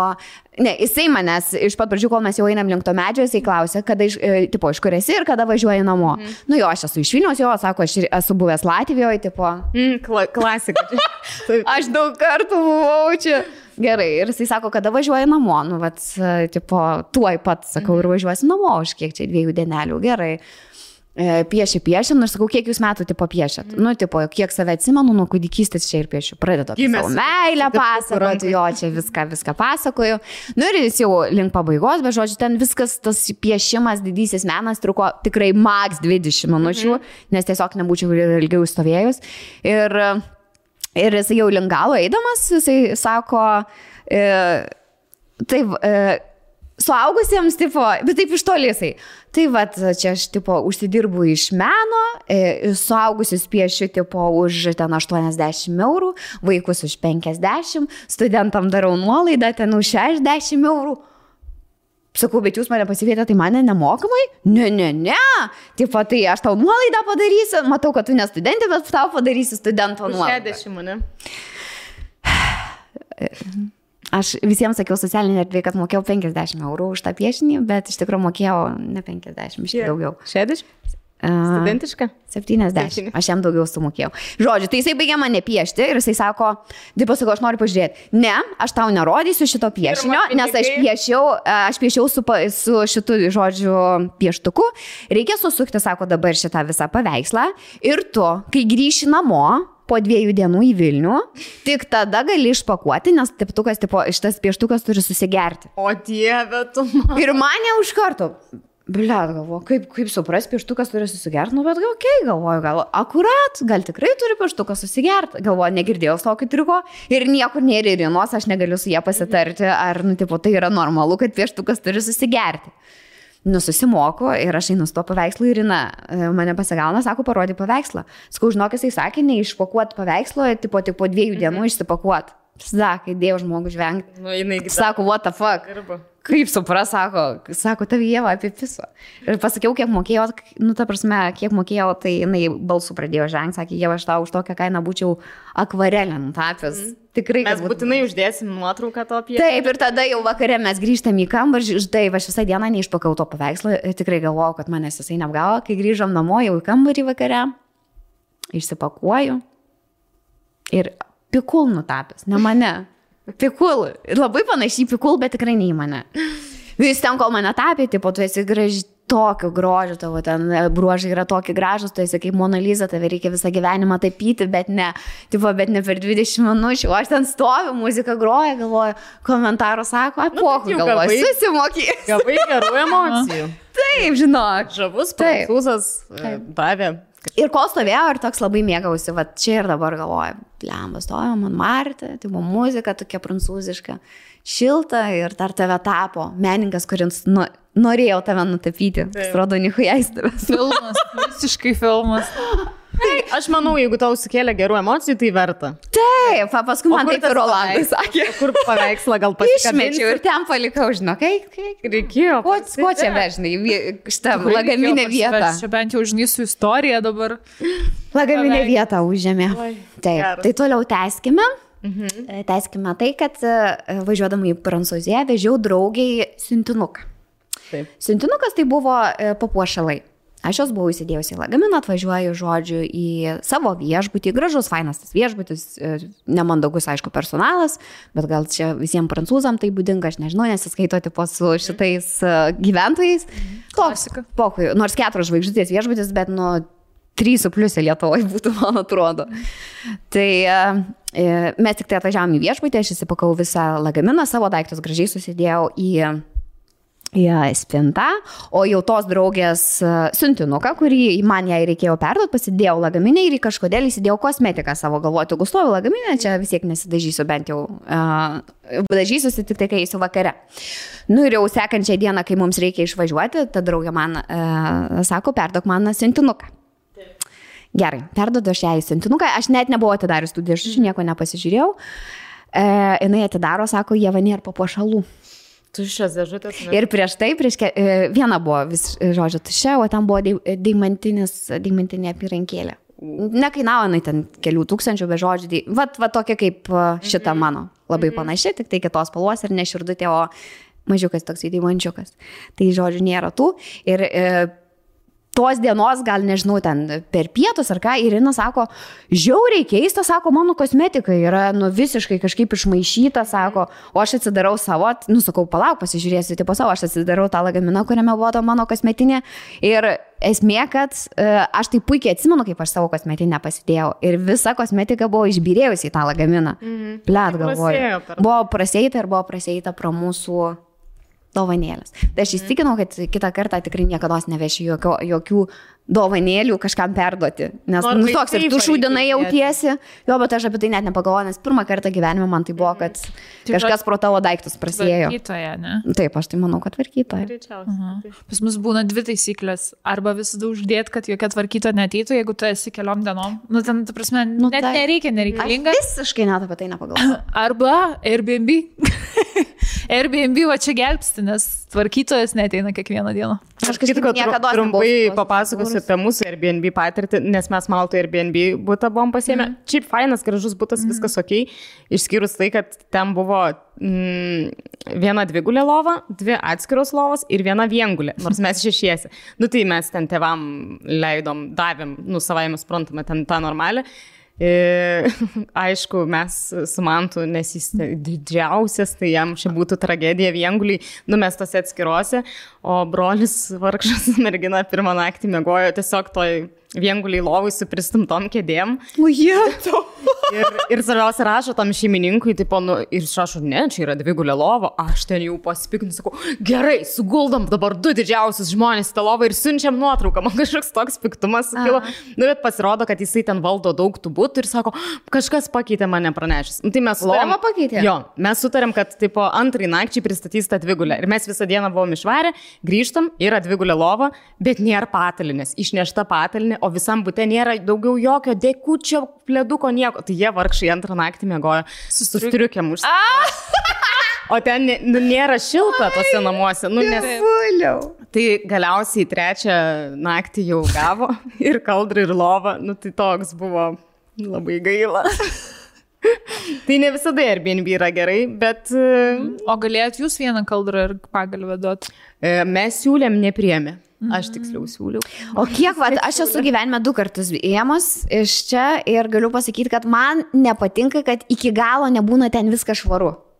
Atrodo kažkaip, nu, tipo, Airbnb? Jo, tokia kažkaip. Priklauso, bet visur būna, žinai, Gal, vertinimai, mes to švarumo. Pas mus buvo labai nešvaru. Su koinėm, jeigu pavaikščiodavai, būdavo juodi pa. Man tokie kažkokie daiktai svetimi palikti. Toks.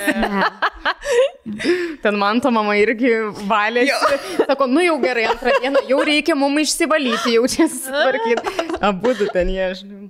Bet būna šiaip ir viešbučių, kurie nebūna labai tvarkingi. Tai aišku. Tai čia kur papulsi. Nu, blema geras, kad, kad taip išrausė, žinai, kosmetinės. Na nu, ir aš paskui kalbu su ta draugionai gyvena uh, Paryžiui. Na, aš sako, tai ką, čia normalu, sako, aš sako, tikrai net nepagalvojau, kad e, tu paliksi tiesiog lagaminę, sako, čia normalu, nu, Paryž, paryžietiški, e, va tai paryžietiškai turistai, žinai, tipo pasitinkami. Bet tikrai nesitikėjau to iš keturių žvaigždžių viešbučio. Tai kažkaip, nežinau, gal, tiesiog pirmą kartą man. Gadino kelionės. Ne, aš visą laiką tikrai buvau gerai nusteigus, e, geras oras, skaniai valgiam.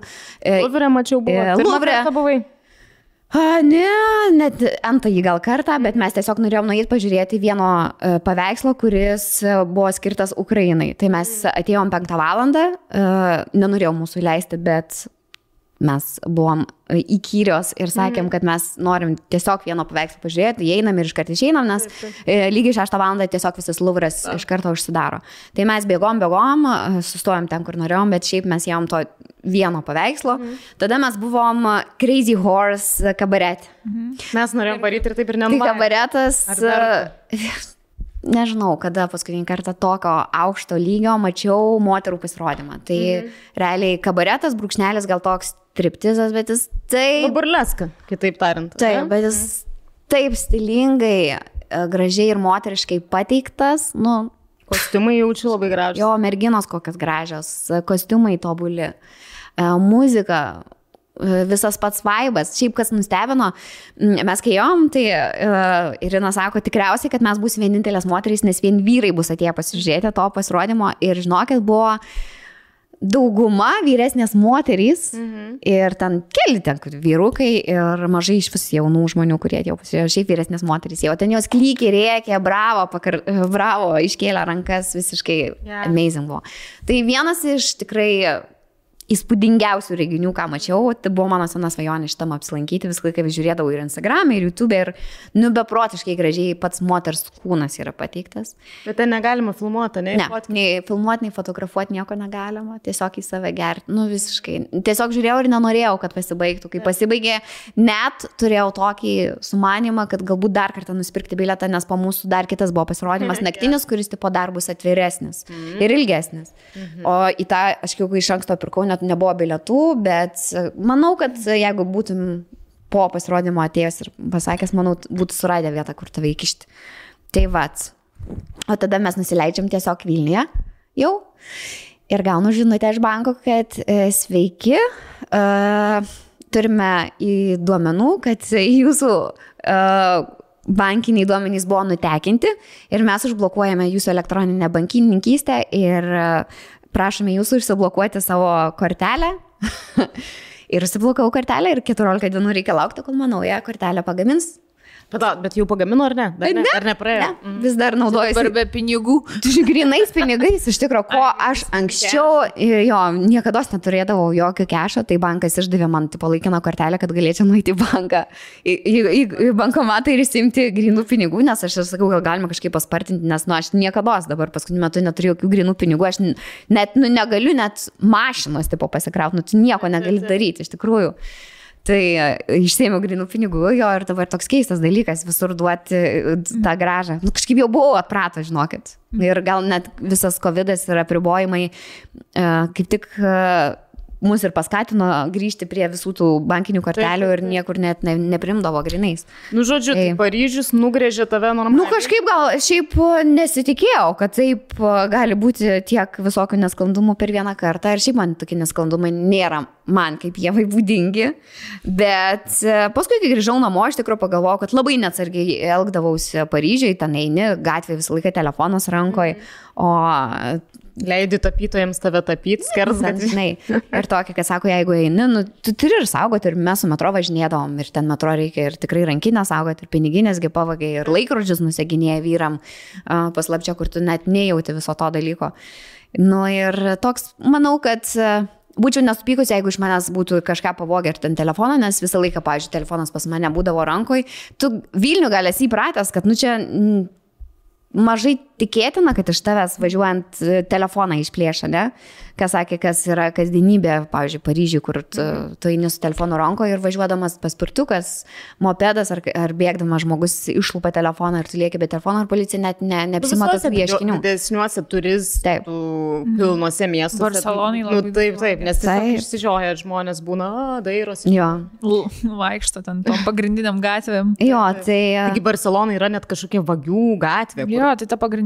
A, jinai tai, Jo, tai yra. Iš mano draugės buvo, sakė, tiesiog atsisėdau ir sako, kol sėdau, va čia rankinuką už savęs pasidėjau ir sako, jau man reikia atsilošti, nėra Yeah. rankinuko. Wow. Jo. Ir aš net, Man aš tai net, irgi aš net nusivyliau, kad manęs nepogė toj gatvėje. Aš irgi apie tai galvoju. Man Juokauju, buvęs, nenusivyliau. Bet man tas irgi buvęs ten kelis kartus, tai barsai yra jie apvogę. Jo, hmm. ištraukė.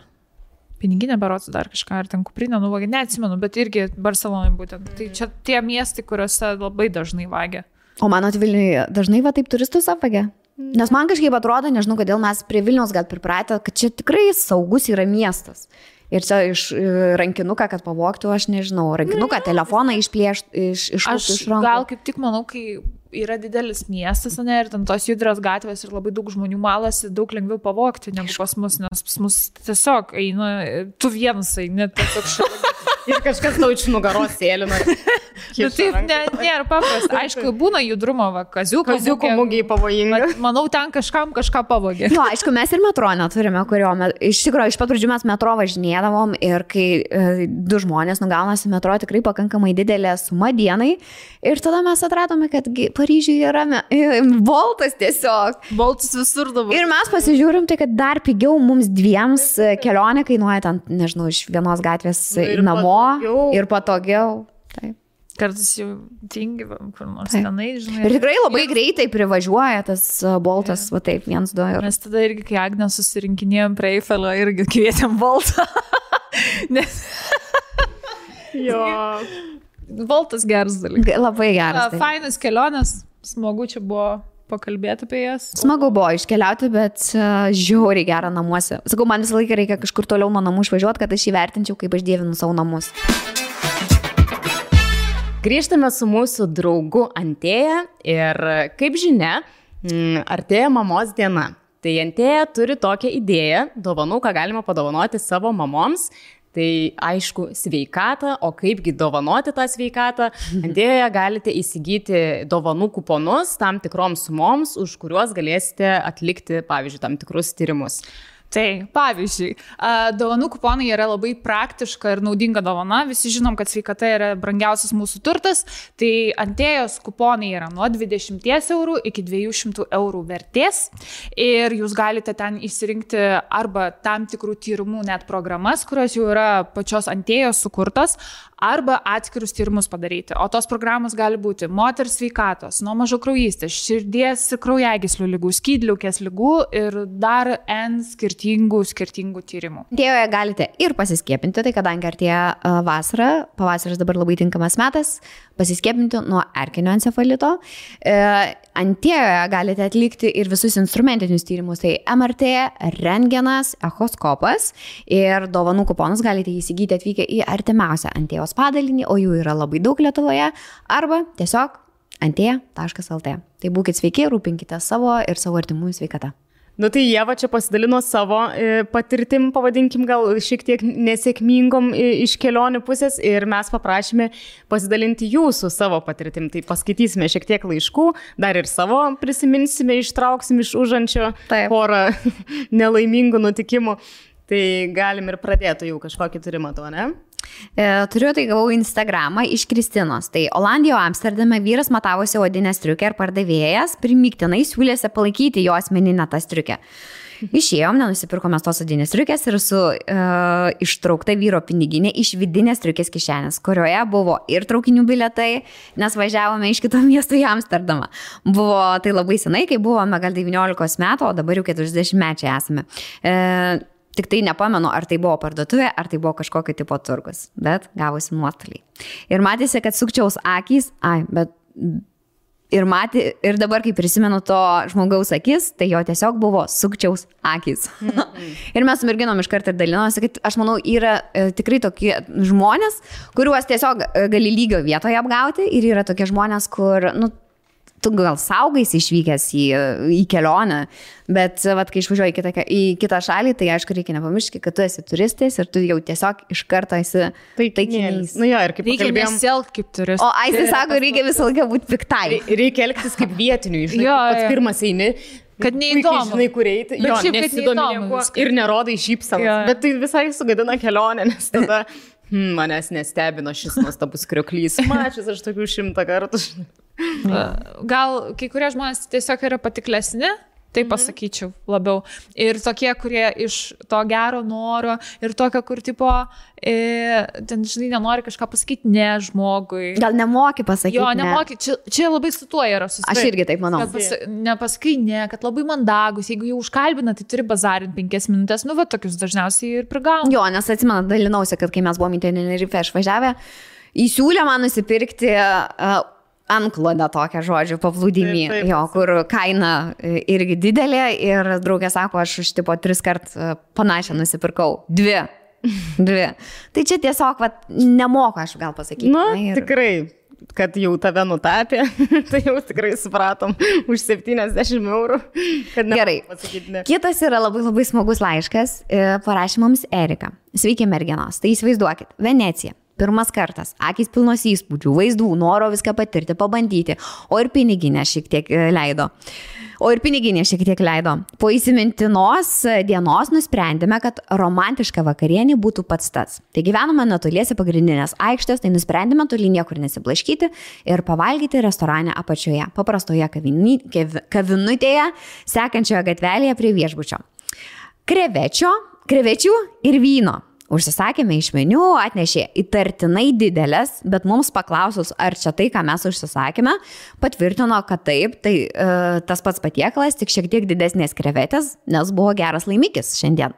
Nu tai suvalgėm e, su pasigarčiavimu, užliejome vynu ir paprašėme sąskaitos. Ir gauname sąskaitą beveik 900 eurų. Už vyną e, vos 40 eurų, o visa kita krevetės. Pasirodo, įgrūdo mums kažkokias krevetės ar kažkokį dar jūros gyvį, gyvį kuris retas ir brangus, bet jau taip, bent jau taip mums paaiškino. Skanu? Skanu. Verta? Tikrai ne. Bet ginčytis po visos nuostabios tokios dienos Venecijoje, atostogų režimo mes galim ir vyno butelaičių, tai tikrai jau buvo ne tema. O ir šiaip, jei ne mano eks vyras, kuris yra racionalesnis ir labiau skaičiuojantis, aš į skamus užsienyje būčiau papuolus daug, daug, daug kartų dažniau, e, nes kai pats nedarai ir iš kitų nesitikė ypatingai atostogų metu. Dėkui merginos už aktualias temas ir smagų laiką su jumis. Tu nori pasakyti, jie sutiko sumokėti 900 eurų, nes tiesiog vyno buvo atsigėrę, gal, ai, pohui. Nu, taip, manau. Manau, jeigu nebūtų galėję. galėjęs susimokėti tų 900 eurų, nebūtų. būtų nemokėję. Aš tai būčiau nemokėjęs. Aš būčiau iš, Būčiau sakęs, iš šuns dienas Aš, aš jums išvemsiu atgal tą krevetę.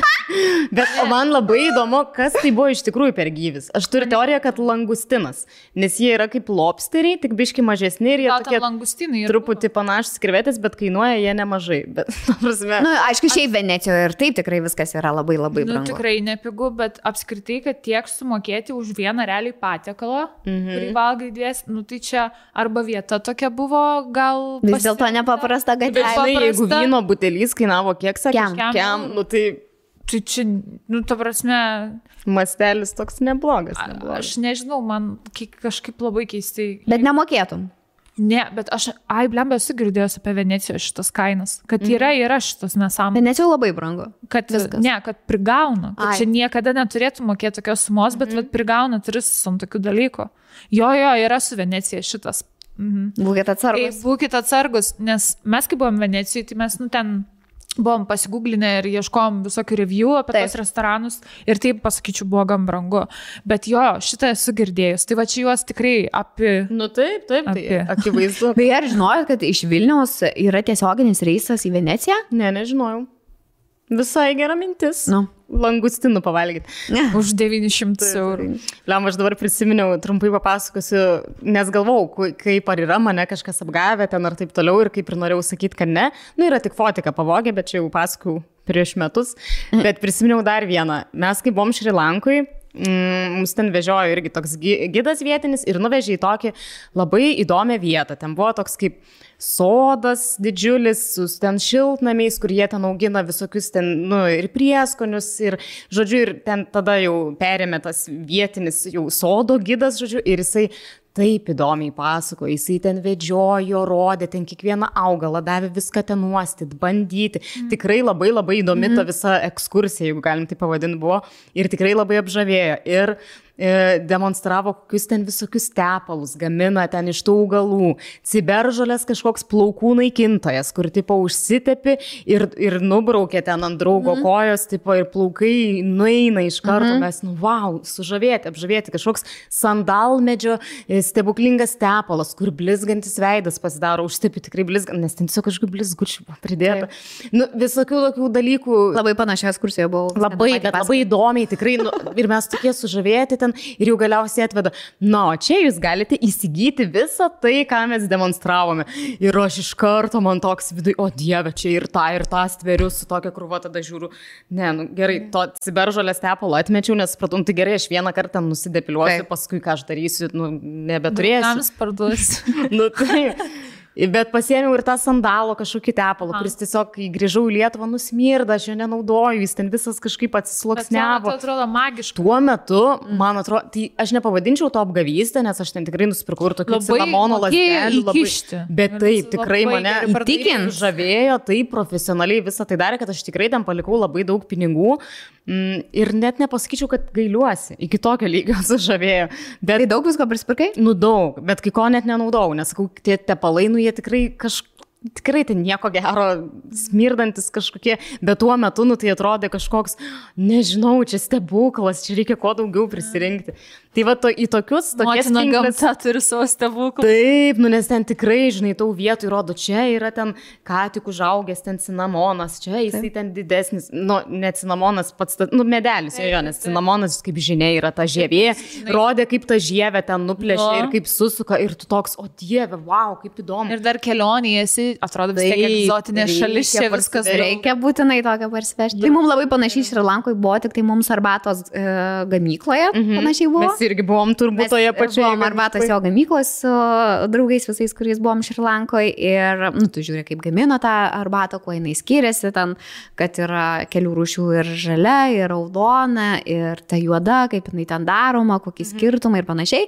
Nu ir tada jau tu išeini iš tos gamyklėlės ir iš karto patenki į parduotuvytę. Taip. Ir kad iš tos parduotuvės išeiti, e, nėra kito išėjimo, tau reikia, nu, vat, toks vat, ke- keliukas ir tai yra kasa. Mhm. Ir tu turi kažką nusipirkti. Nu, nes tai, nepatogu. ne? Kadangi esi taip Šrilankoje, kur tai yra geriausia pasaulio arbata, kur čia gaminama, čia renkama su rankytėmis vaikų, e, moterų ir panašiai, nu tu privalai kažką nusipirkti. Aš atsimenu, mes kelis maišelius nusipirkom su Rolka ir paskui žvengiam, kad nu, tai yra brangiausia mūsų gyvenime nusipirkti arbata, bet viską aišku ir išgėrėm, nes esame Taip. arbatos fanatikai. Taip. Bet Buvo- kito kelio iš tos gamyklos nėra, tik tai per kasą. Ir tu Tai privalai kažką nusipirkti. šalyse būna, ten net jeigu kitų liko nori nueiti, tai parduotuvė. O dieve, aš prisiminiau dar toj pačioj Šrilankai. Nuplemba tas gidas biški žiaurus buvo, nes jis mus nuvežė į e, safyrų, į nu, juvelyrikos, žodžiu, ten tokią gamyklą, kur mus realiai tiesiog pasodino prie tokio mažo telikiuko, Aha. įjungė tokį labai prastos kokybės filmuką, kaip kasa tos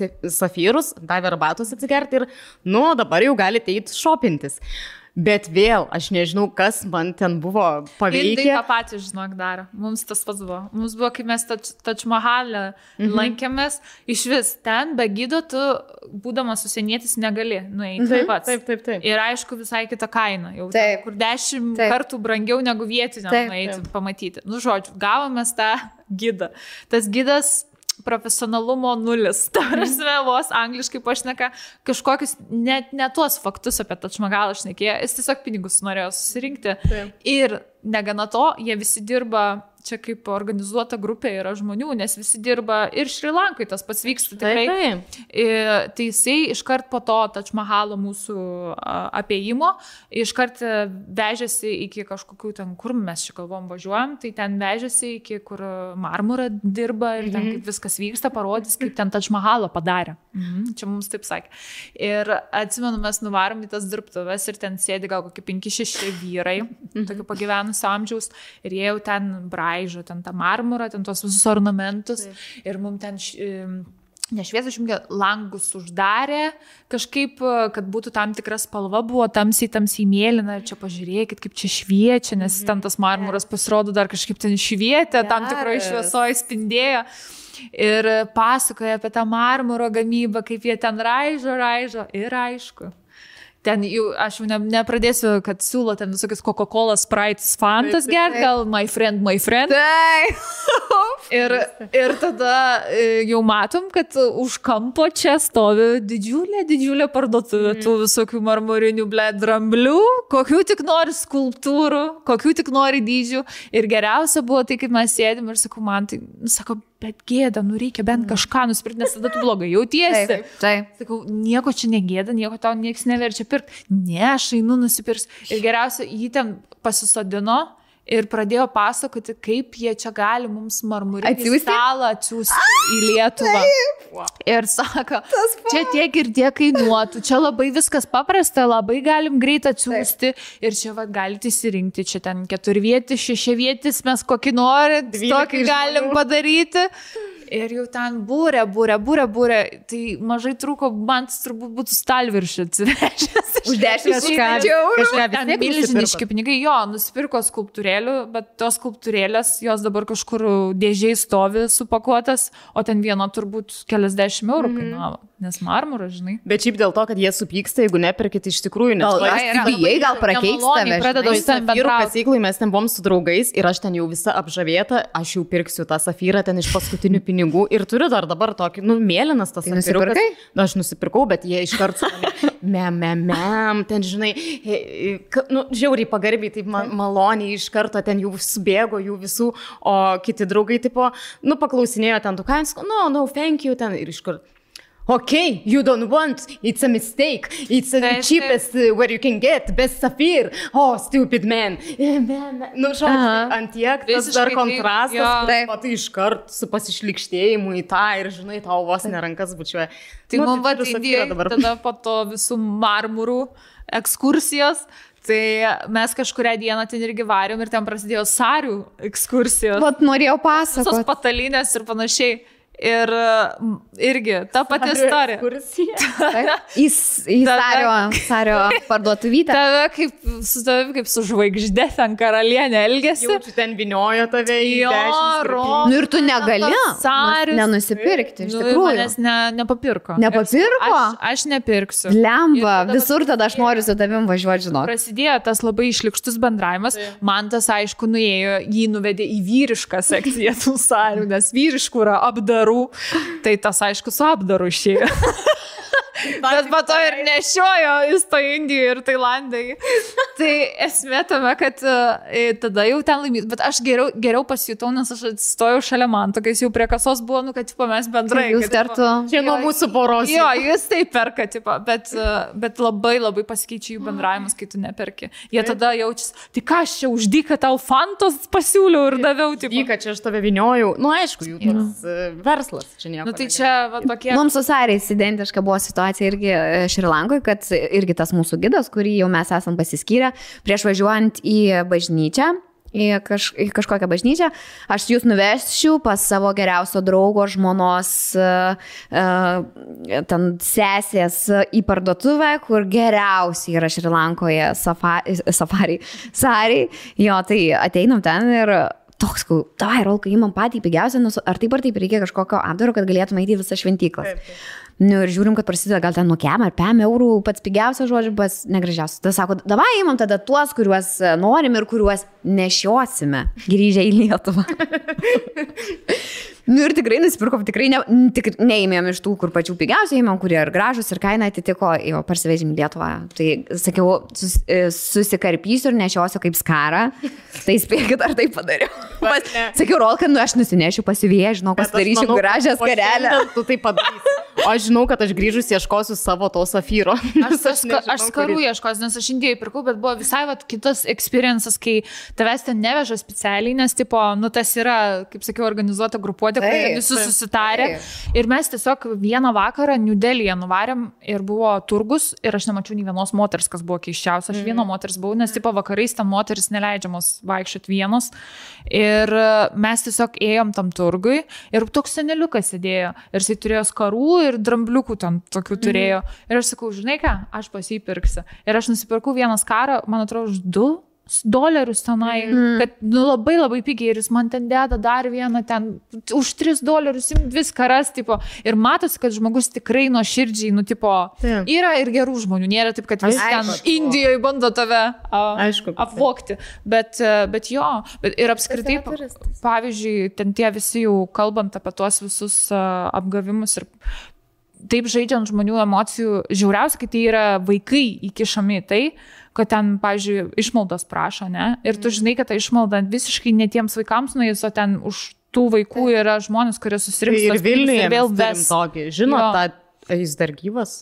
Nes aš žinau, kad tas, kur su dideliu dredu vaikščiodavo vienu. Ai, Už jo kažkas. Kad e, jisai, ne, nu, kad jisai pats, ta prasme, jisai turėjo vaikų didelę tą, aš pavadinčiau juos darbuotojais, turbūt. Taip, taip. Nu, ta prasme, nes jie, aš net prie mano akių, aš esu mačius, kaip vaikas, tipo, mažas ten ateina, jam atiduoda, ką surinkęs, jis ten dar jį apriekia, nu tai žiauru, iš tikrųjų, baisu. O ten Indijoje taip lengva, ten tie vaikai pasimeta kiekvieną dieną šimtais Taip, taip, vaikų. taip, tai tu Ir žinai, nebegrįžta susigaudai. namo ir va, tu tiesiog va, turi krūvą dešimt vaikų ir va, paskiri, va, eikit ir tiesiog maldakit pinigų. Ir man žiauriausia buvo, nu, tipo 11 kokios metų mergaitė laiko naujagimi Taip. ant rankų ir man baladoja duris, tipo, mani, mani. Nu, tai čia yra va, ta visa sistema sudaryta. Labai Va čia yra labai baisu. Jo. Iš tikrųjų, žiauru, kad ir Lietuvoje tai vyksta. Taip, nu aš nežinau, gal jisai dabar jau jo ne, nebėra. Aš kažkaip, gal jis miręs jau, nežinau, bet tiesiog žinau, kad tikrai buvo. O dabar, mėly žiūrovai, pas mus yra prekių ženklas Krispo. Tai pirmą kartą apsilankęs mūsų podcast'e, dar to čia, mes labai labai džiaugiamės, kad atėjote pas mus, nes tai yra tas prekinis ženklas, kur namų kvapai yra pas mus namuose ir skalbikliai yra mūsų skalbimo kambarėlėje. Esat naudoję? Aš dar nesunaudoju, aš turiu namų kvapą, kurį beje man tu ir padovanojai. Labai ačiū už tai, nes dabar labai namai skaniai kvepia. E, bet esu labai daug gerų žodžių girdėjus apie šios Antuan, e, taip tarėsi pasirodo, nes čia googlinam, e, tiek minkštiklius, tiek skalbiklius. Jų reikia naudoti labai labai mažai, nes koncentratas yra labai didelis, tai užtenka vieno kamštelio. 3 kg. Taip, vos arba vieno kaip ten sakė, 10 marškinėlių. ir jūs, kas geriausia dalis yra viso šito, kad galite miksuoti, maišyti du skirtingus, pavyzdžiui, kvapus. Jeigu jūsų skalbiklis yra vieno kvapo, o minkštiklis kito, jūsų tuomet e, skalbiniai gauna tokį unikalų kvapą. Mhm. Sujungta iš šitų dviejų ingredientų. Tu sakai, naudoji juos namuose, ar kvepia, ar geras produktas, nes visa Lietuva juos myli.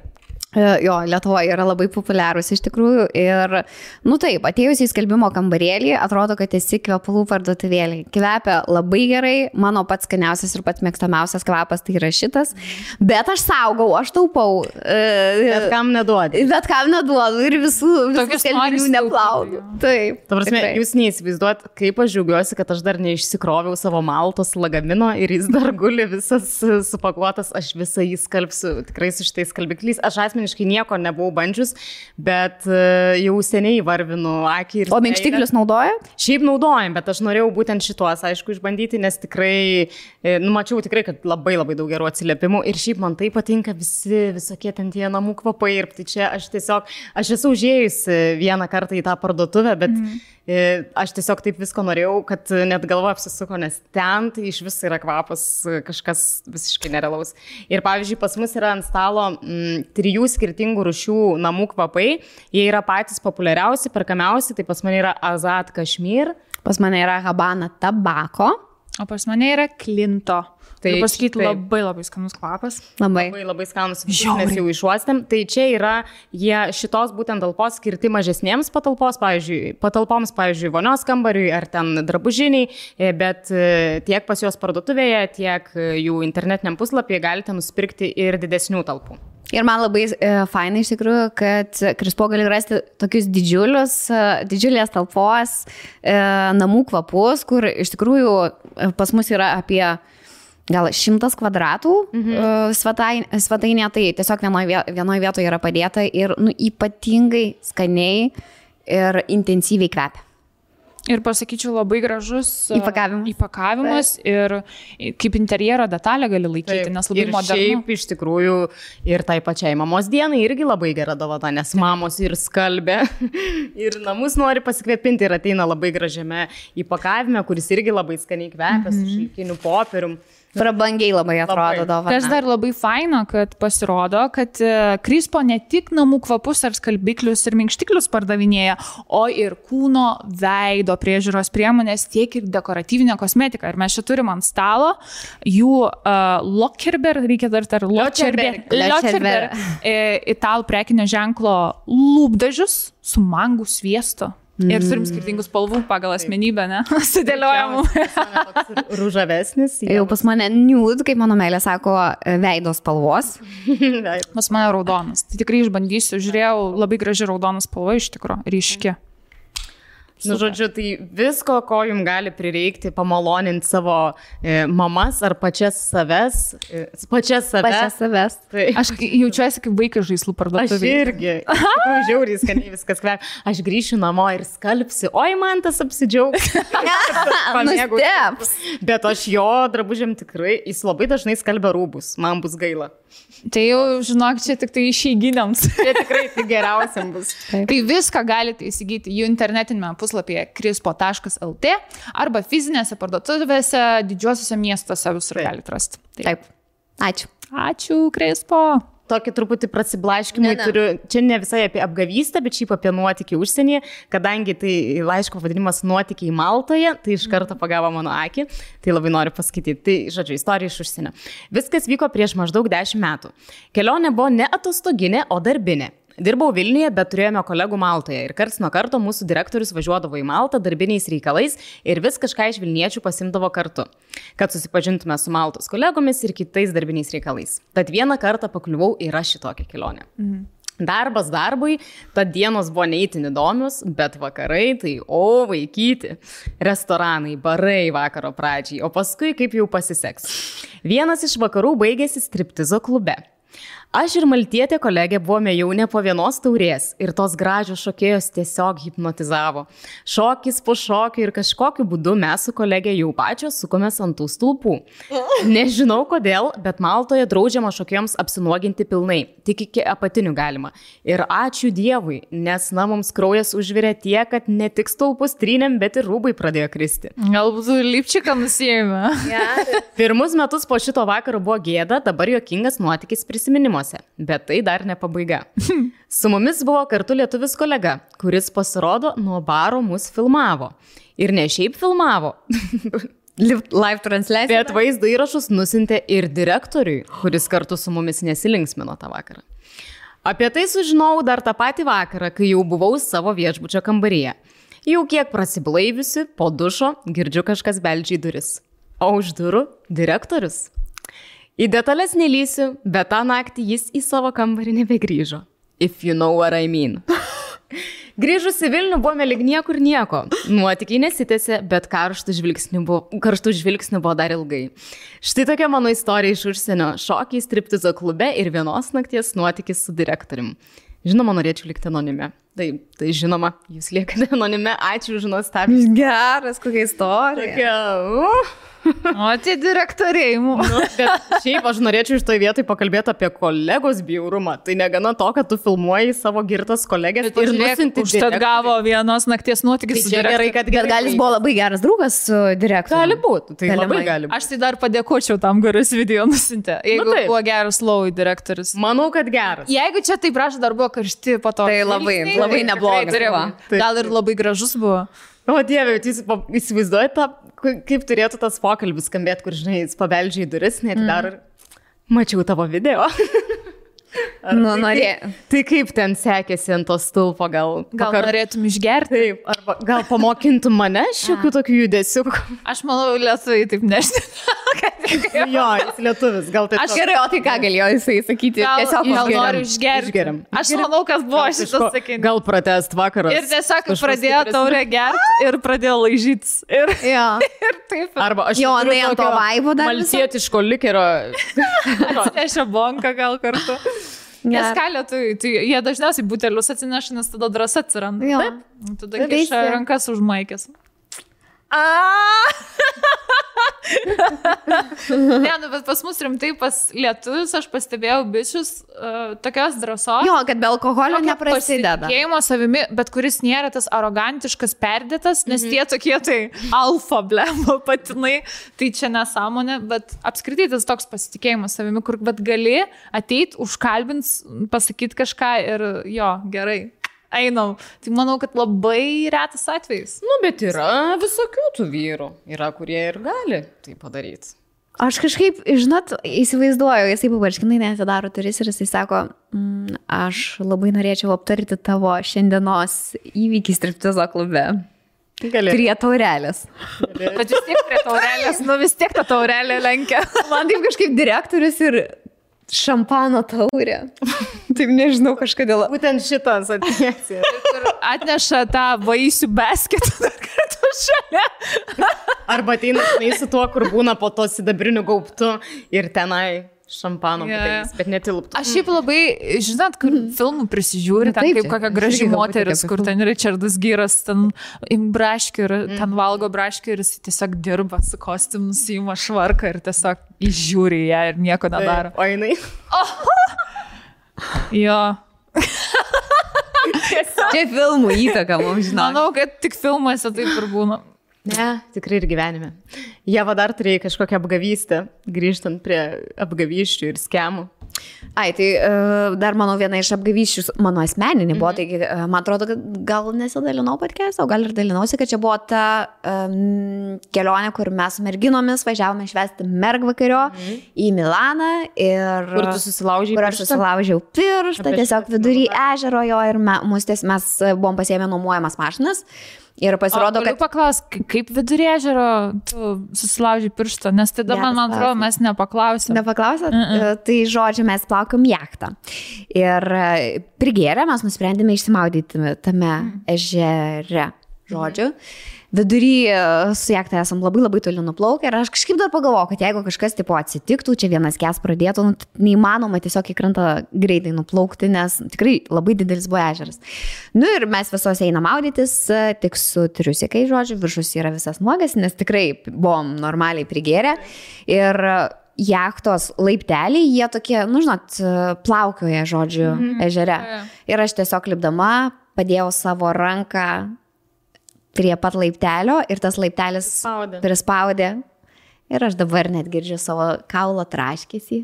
Nago traškėsys buvo, kad na, nago plokštelė ir tas va šitas sutrupėjo.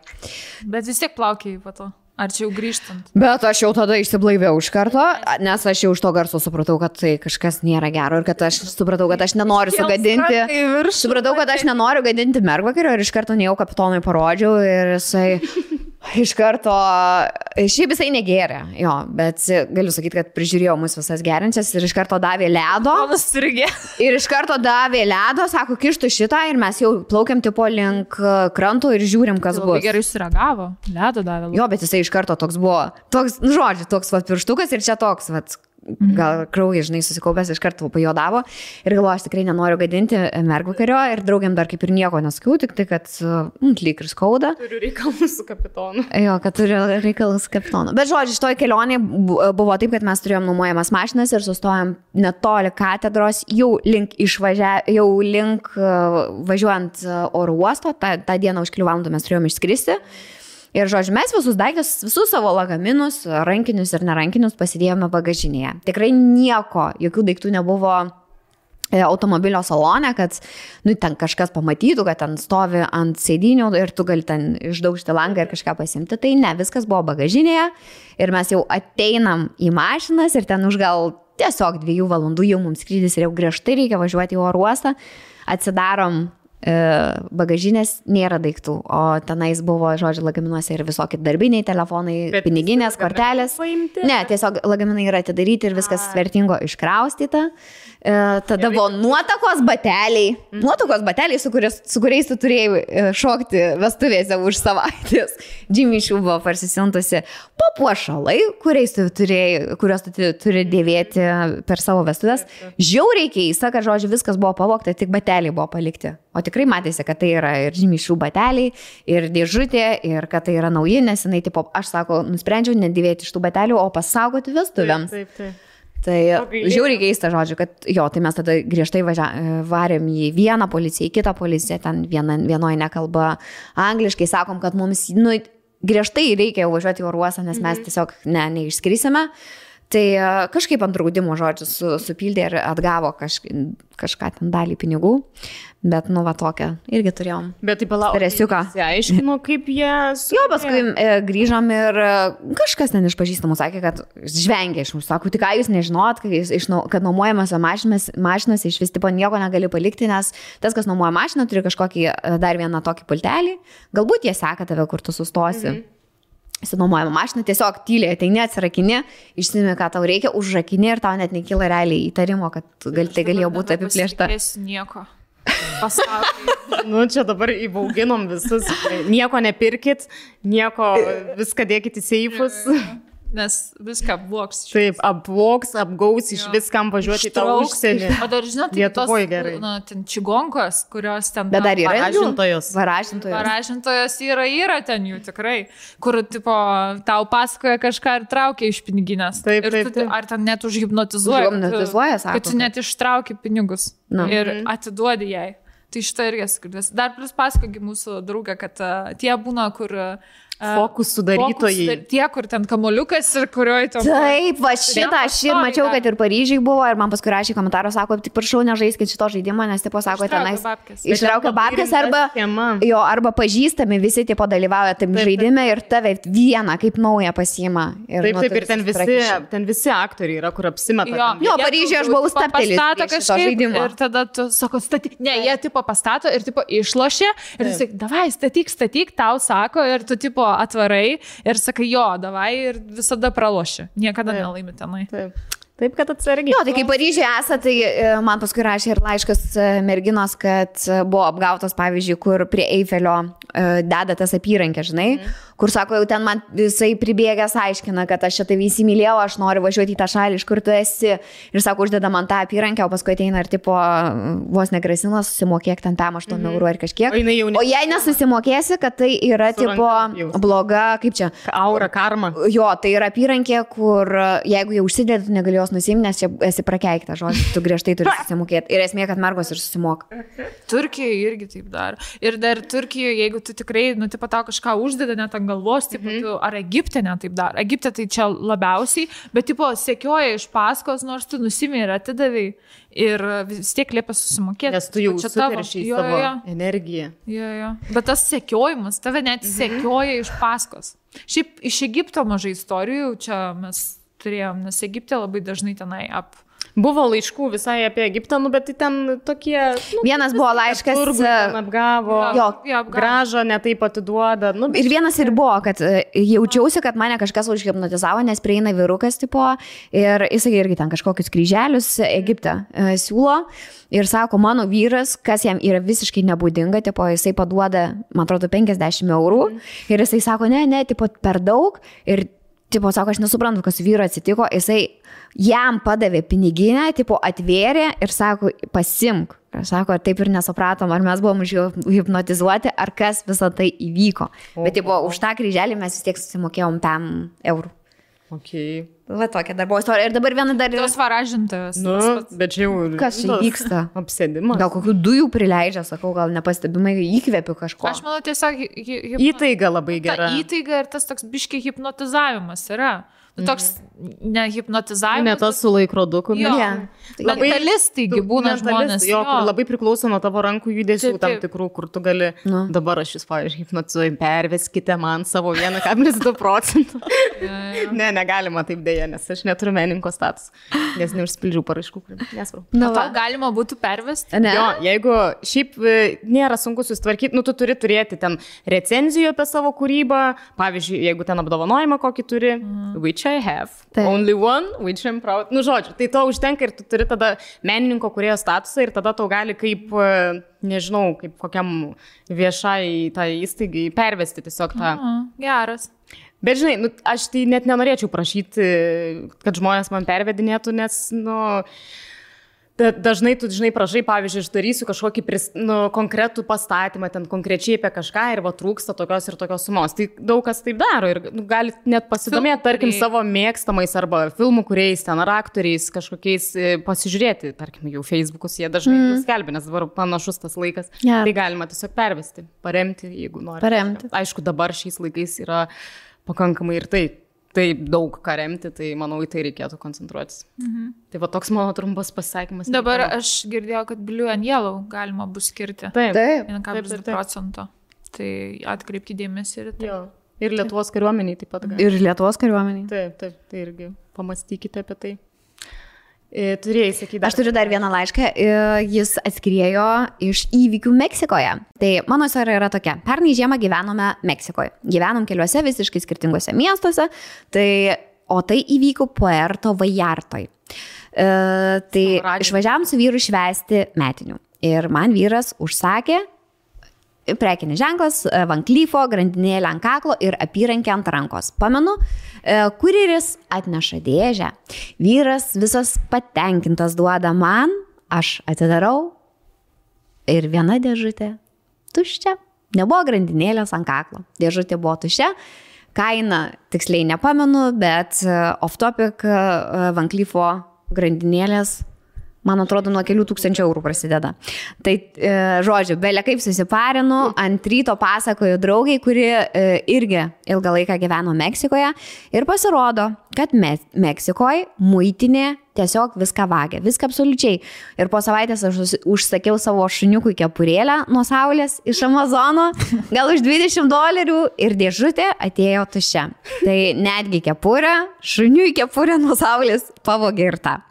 Tai mes bandėme skambintis e, į Čikagą, iš kur ir užsisakėme e, papuošalą. E, mes tiesiog jiems pasakėme, kad Meksikos muitinė visą tai pasisavino, kad niekas nieko nežino, niekas nieko nedaro, bet dėja ir Čikagoje niekas mums negalėjo padėti. Taigi, tai dingo papuošalas. Ir šuns kepurėlė. Kepurėlė nuo saulės. Bet labai, ta prasme, čia dažnas dalykas ir visom pasaulyje, tiek ir Lietuvoje. Tiek Lietuvoje, kiek mes gauname iš tikrųjų siuntų, visos būna pradarytos ir čia visai neseniai mes. Jie tikrina dėl to pradėti. Taip, mes gavome iš tikrųjų iš Belgijos e, vaflių siuntą, kur, e, kur va, belgiškus vafliukus, kuriuos turėjome perduoti vaikams, kurie atvažiavę iš Ukrainos. Mhm. Ir atsidarome tą dėžę ir vis, e, keli maišeliai tų vafliukų yra visi paleisti Ir paskui Ro, e, Rolandui rašė, kad e, mes turėjome atidaryti tą patą dėžę, patikrinti vafliukus. Mhm. Nu tai viena yra, žinai, tikrina. Galėjo būti tuos vafliukus dar. Į vafliukus.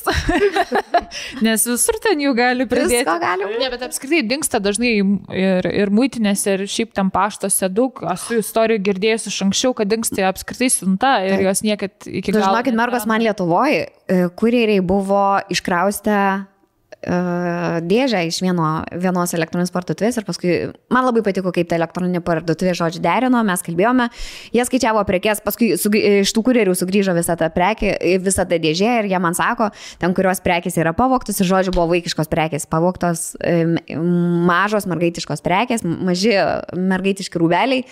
Nu ir paskui ta elektroninė parduotuvė sako, tai ką dabar darom, žinai, sako, mes, nu, galim gilintis ir taip toliau, kas ieškoti tų kurjerių. Žinot, ką sakau, jeigu nu jau taip atsitiko, kad e, mažus vaikiškus rūbelius pavogė, nors nu, sakau, manau, kad kažkam, kažkam čia daugiau reikėjo nei man. Mm. Tai nebuvo ten labai kažkokia didelė suma, ten, nežinau, gal 20 eurų ar kažkas buvo, kad gavosi už, už tiek ten tų rūbelių pavogė, tai palikom tai. Bet pirmas gyvenimo įvykis tai buvo, kad Lietuvoje būtų pavogta, pavo, būtų atidaroma dėžė ir iškraustomi rūbeliai. Bevežant tau siuntą. Beje, esmė, kad mes tai gyvenam Baltupiuose, o ta elektroninė parduotuvė yra žirmūnuose. Mhm. Penkios minutės važiuoti nuo tos parduotuvės. Ir reikėjo kurjerio ir... Greitai Lag... turėjo knistis. Na. Gal dėl to. Ir dvi savaitės, žodžiu, negavau tos siuntos, kol ten viską aiškinosi ir išsiaiškino. Mm. Tai va, taip. Nu, žodžiu, tai būkite atsargus ir nebūkite labai patiklus. Taip, svarbiausia būti nepatiklėmo, nežinau, būti susikaupus visą laiką, ne, ne per daug atsipalaiduoti. Ne, nedėti telefono į galinę bus, kišenę, jeigu bus. važiuoji su metro, saugoti savo daiktus, o ne ten. Bet šiaip tikrai bus, kai bus, kai turėsit ką prisimti. Ar tu ten no. saugosi, ar nesaugosi, jei jau apvoks, jeigu apknis, nu tai apknis, taip jau lemta. Taip. O mes grįžtame į studiją su mūsų labai gerais draugais Niks. Mm, mm, ir mėgaujamės jų nuostabiais batonėliais, kurie yra tiek su kokosais, Dabar čia pagrindiniai ant stalo, tiek su riešutais ir fudge, tai čia tokia kaip karamelė, ne? Karamelės tokia... viralas. Viralų tokia. Abu du labai skanus. ir visos, galima sakyti, niks prekės, ką jie siūlo, kiek batonėlių pačios esame išbandę, ledų, kiek esame išbandę skonių. Viskas yra žiauriai, žiauriai skanu ir kas uh, smagu, kad yra daug sveikiau nei įprastai. Nes, tarkim, šiuose batonėliuose nėra nei gluteno, jie nepagaminti su palmių aliejumi, juose nėra pridėtinio cukraus, žodžiu, vien džiaugsmas. Ir tinkami veganai. Geras skonis. O šiuo metu nix.lietuva Instagrame vyksta konkursas, kurio metu jūs galite laimėti dvi didžiulės dėžės nix batonėlių. Tai išsameu taisyklės galite pasiskaityti Niks Lietuva Instagrame. Mm, dar kita naujiena, kad būtent šitų dviejų skonių batonėlius mm, e, su žemės riešutais ir karamelė, ir e, su kokosais mm, galite rasti jau ir Vinotekos parduotuvėje. Beje, mm, nepasakiau dar, kad konkursas vyks iki balandžio 30 dienos, taip kad paskubėkit. Ir paskutinis, beje, šitas yra mano visų laikų mėgstamiausias su kokosais, prisiekiu. Labai skanus, tikrai ką tik suvalgiau. O, kur buvę, kur nebuvę, dar to čia turi nuolaidos kodą. Tai nuolaidos kodas vadinasi Spoon Me 15 ir jį įvedus nix.lt jums bus suteikta 15 procentų nuolaida. Ir tiek kodas, tiek nuolaida galioja iki balandžio 30 dienos. Visai produkcijai. Tai būtinai įsigykit, užsipirkit tiek ledų, tiek batonėlių ir būtinai pabandykit tą kokosinį, nes šį kosmosas yra. Mm. Tikrai ne. Gerą užrodį. Labai gerai. Nenoriu nurašyti ir šito, šitas tikrai irgi labai labai skanus. Bet mano favoritas šitas. Tai tikrai užsi, užsipirkit ir, ir ledų į kameras prisidėkit, reikia ir man užsisakyti, nes tie ledai, nu, tai yra irgi bomba, tikrai. Ir jie tikrai turi. Ir dar gera žinia, taigi praneša nieks, kad greitai, greitai jau bus nauji veganiškų ledų Tai, skoniai. net Tai kelių sekit skonių. naujienas. Tai. Ačiū, nieks. Deserčiukas. Aš galvoju, gal irgi pabaigt man dar tą batonėlį. Mm. Buvo įdomu, buvom įsijungę BBC čia kažkuria diena, visai neseniai. Ir e, kaip tik tiesiog įsijungė ir pastarosiamis dienomis e, apie Lietuvą daug šneka. Nu, labai keista, kur išgirsti Lietuvainė, Lietuvainė. Mhm. Ir kaip tik e, tada Vladimiras Zelenskis sakė kalbą mūsų parlamentui, Seimui Jo. kaip dėkoja Lietuvai, tai visą tą praklausiau kalbą. Tai iš tikrųjų mes buvom viena pirmų valstybių, kuri realio pagalbą suteikė Ukrainai. Tiek ginklais, tiek ir piniginė, nu, ta prasme, kad visada juos palaikom, bet kokioje situacijoje Ar ne sudėtinga. mes pirmi e, rusiškų dujų atsisakėm? Jo, Tai mes, mes irgi. pirmi. Man taip yra smagu iš tikrųjų. Man irgi, kad tokį respektą Zelenskis uh, Lietuvai Mhm. rodo ir gyrė Gitaną, ir gyrė Ingridą, kad apsilankė būdu, kad... Taip, dėl e, to tai malodėts. Jo, kad e, remia ir padeda kaip gali. Tai buvo labai gražu klausyti ir tada, nu, ten pašnekėjo ir, aišku, perspėjo, sako, jeigu nesustabdysit Putino Ukrainoje, ateis ir į jūsų namus Putinas. Nu ką, Tai kas jis yra? jau perspėjo. Jo. Aš suprantu jį. Įsivaizduok tavo šaly tai vyksta ir nieks nieko, tiesiog žiūri, kaip tai vyksta. Ir ten, žinai, kas kažkiek padeda, bet tiek, kiek galėtų padėti, kad iš tikrųjų sustabdyti šitą visą karą, tai nieks to nesima. Aš jau a, bijau net a, dėl Prancūzijos, nes dar nežinom, koks bus prezidentas. Greitų metų renkamas bus antras turas, nes yra ta Le Pen. Mm. Ir yra Makronas, jau Makronas nėra geras variantas ar taip ar taip, nes jis, pavyzdžiui, atsisakė vadinti uh, Rusijos veiksmų, ką jie vykdė Bu, Buhoj, ten Mariupolį, kas vyksta dabar genocidu. Mhm. Atsisakė tai vadinti.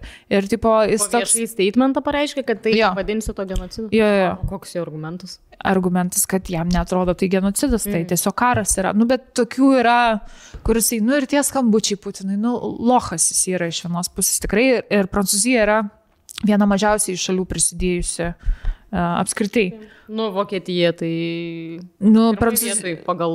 Bet Prancūzija dabar irgi, nu, ta prasme, jie mažai ir pinigų palyginus kitom valstybėm skiria ir ten visiškai beveik ginkluotės ne, neskiria, dabar Vokietija, kiek žinau, skirs ginkluotę. Bet, nu, jau čia jau užaukšti papietų bus, dieve mano. Ir kitas dalykas, kad ta Lepen, jeigu aš gerai ištariau jos pavardę, yra visiškai uh, far right, nu, tai yra nacionalistė ir jinai miega vienoj lovai su Putinu realiai. Nu, čia perkeltinio prasme, aš kai pamačiau intervą, buvo BBC ištrauka intervo, kur viena žurnalistė ją kalbino. Mhm. Ir jinai apskritai apie viską kalba. Kalba apie tai, kad jeigu jinai taps prezidentė, nes jinai, kaip sakau, didelė nacionalistė, jie jau planuoja išeiti iš ES, Prancūzija. Tipo, Ai, girdėjau. Jo, šitą. kad tipo NATO, žodžiu, ES jau, jau dabar griūva, ten iš jos nieko nėra, žinai. Taip. Ir um, šito imsis tada, kad Krymas visada priklausė Rusijai, čia jos buvo. Hmm. Ir ta žurnalistė sako, nu, čia ukrainiečių žemė buvo visą laiką. Ne, ne, ne Krymas buvo rusų.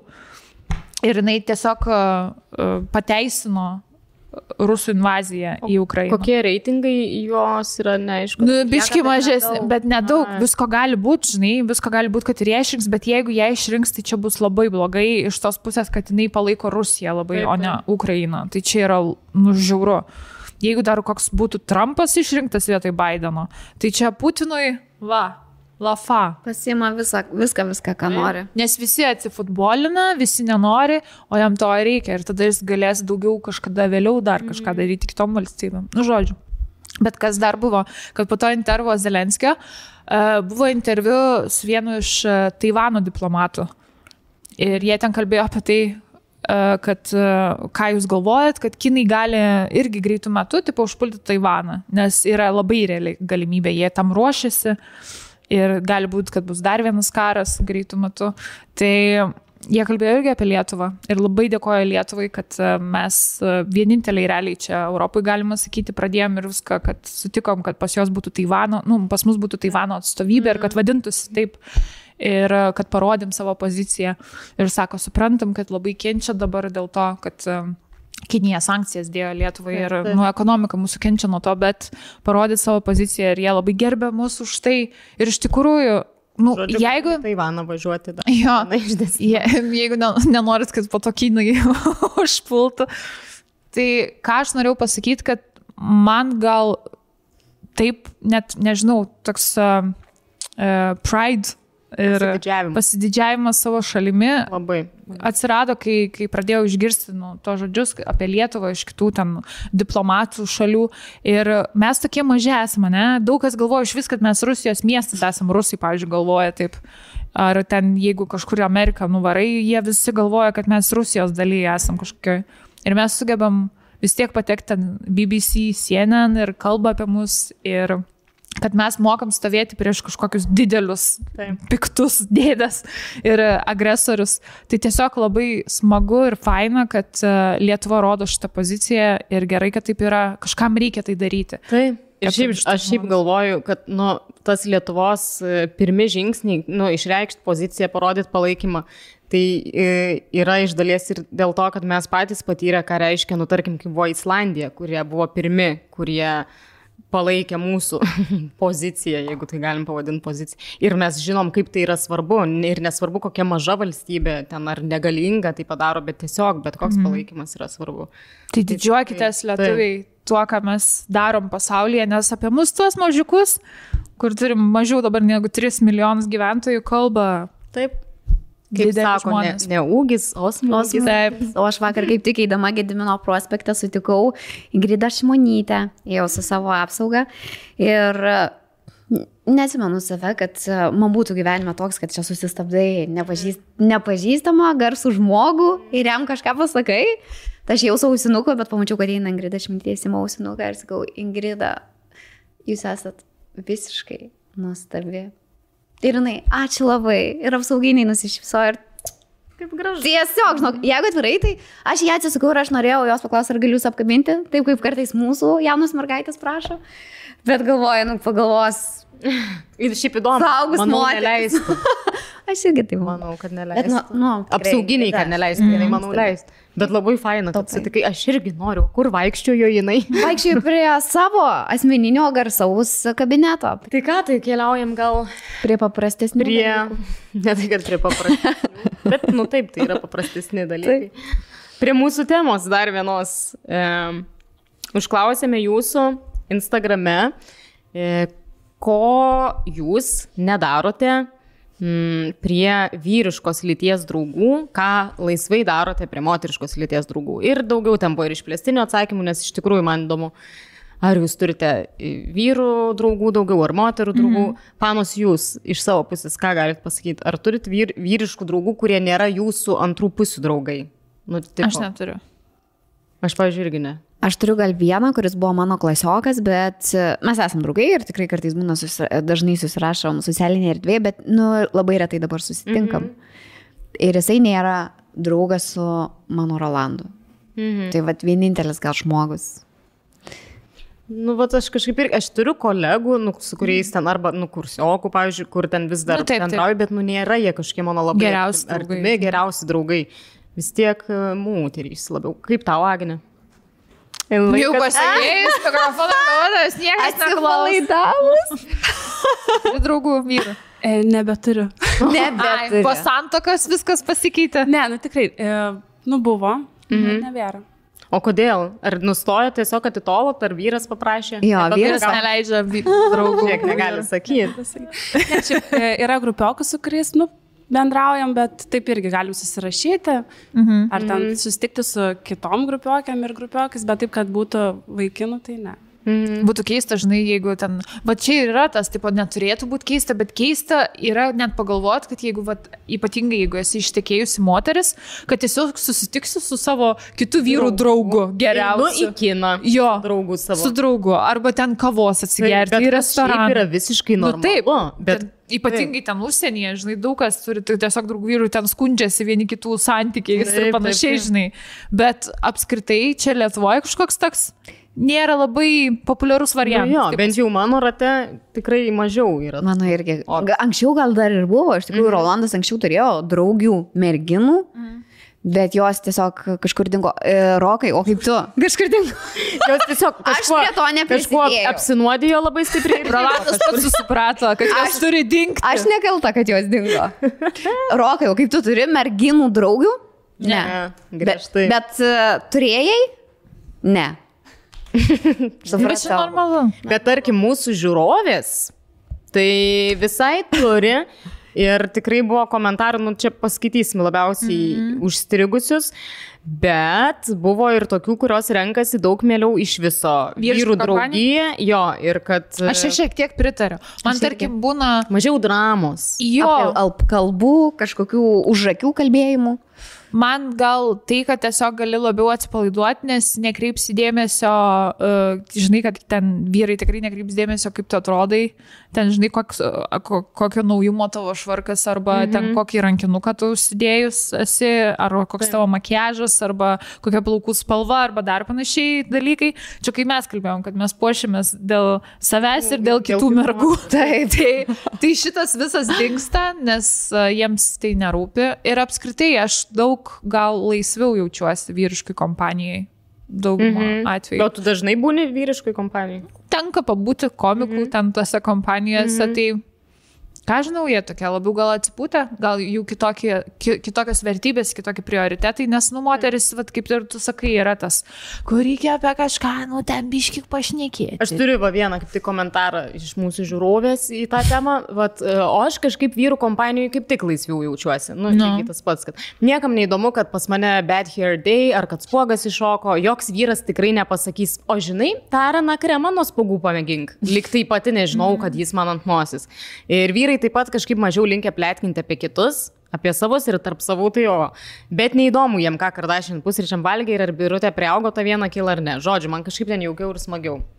Mm. Tai yra ir tu. Yra tiesos tame tikrai. Mhm. Aišku, vyrai vyrams, kitiems nelygų yra tokių vyriškų vyrų, kurie ten didžiausi plėtkintojai ant, ant svieto yra.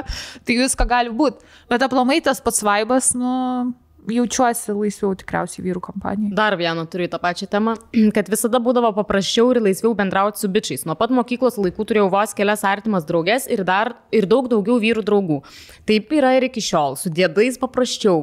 Tik prie jų galiu būti nesidažius, valgyti belenkaip, keiktis, rėkauti ir pošlinti.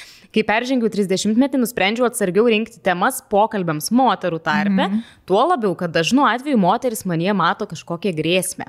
Ypač, Konkurencija Taip. tokia, žinai. Ypač tą pastebi mano vyras. Vis numeta vėl į tave, va ta žiūrėjo kreivai. Beje, savo vyrą taip ir sužavėjau. Kad, kad, kreivai žiūrėjo. ne, ne, kad buvau vyriškoj kompanijai, pošlinau ir žvengiau už juodų bairių. Mm. Tai čia vyro svajonė yra, žinai, dar tu marškiniai languoti. žinai, iš visų tų romantinių komedijų, yeah. kur ateina mergina, ten, žinai, Alaus gėrimo pasiim. varžybose pergeria visus. Ir fulė alkoholį. žiūri su Bet yra bernais. žiauriai ten seks ir graži. Mhm. Mhm, pasvajokit, nėra tokių. Man tai va, su vyriška kompanija, aš labai gerai atsimenu mokyklos laikais, aš daug su bernais bendraudavau, nes su jais smagiau būdavo. Panas kažkaip, vad sakau, kai aš buvau paauglė, buvo kažkokia Gossip Girl mokykla, kad labai mėgdavo kažkokias dramas, ten kažkokias ten dar kažką, kažką turi kažką ap, apkalbėti, susipykti vienos su kitom, tada tu Taip. turi rinktis pusę, kurią tu Jėzau. palaikai. Taip. Ir toks, nu, nafik, jūs čia eikvojat savo laiką, energiją dėl tokių mm -hmm. nesąmonų, einam kebabus valgyti ir parūkyti. Mm -hmm. Tipo, su vernais taip daryti. Alaus. Nu. Gert. Mm. Bet man, pavyzdžiui, nu, tiek paauglystiai, tiek e, vyresniam amžiui, aš šiaip tokių, kad grinai vyriškų hebrų ar kompanijų net nelabai turėdavau. Nes man kur berniukas ten aš meilė ir A. viskas. Vat ir norėjau tavęs klausti, ar ne, ne, n- tu ar tavo antra pusė nebijo, kad, e, tam, pavyzdžiui, būna vyriškai kompanijoje ir e, vat, gali prasidėti, žinai, tas kažkoks šurumburu. Nu, bent jau mokyklai tai nebuvo. Tai, nes, ką aš žinau, nu, tu jauti, ka- kai yra draugystė, aišku, turėjau vieną ten atvejį, kur ten draugą turėjau ir po to jis jau ne. mano Draugą turėjau, paskui nebeturėjau jau. Deja, nebeturėjau. Irgi paslaptingai apsinuodė.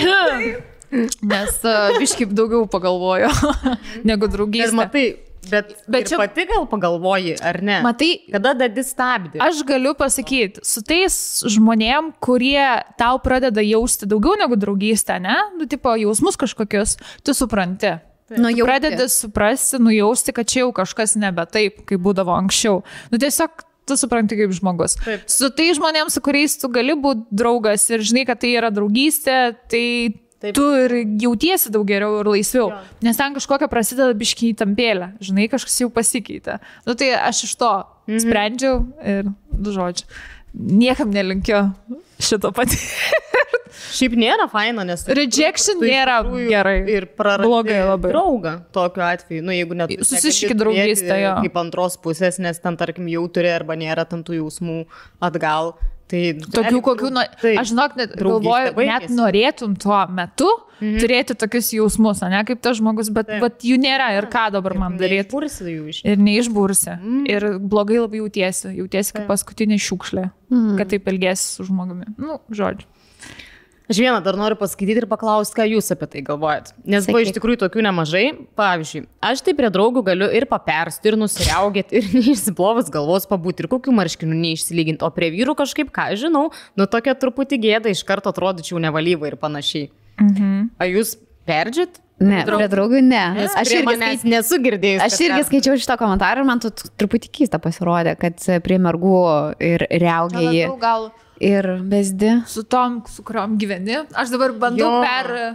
Nu, Nu, aš Londone gyvenau. Man bezėjimas nu labai jau Su savo draugiam, tai visko yra buvę. Nu, jeigu su draugėm jo fore visą dieną esi, Jeigu tai gal visko pasitaiko. Lovoj, nu, tai atsitinka, nu, Ai, jo. žinau. Nu, tiesiog tai būna, nu. Nes, bet tu daugiau tokių momentų gali pastebėti, kai kartu gyveni. Nu, ir tada visokių matai, laikai plaukus, apsivėmusiai, tam padedi.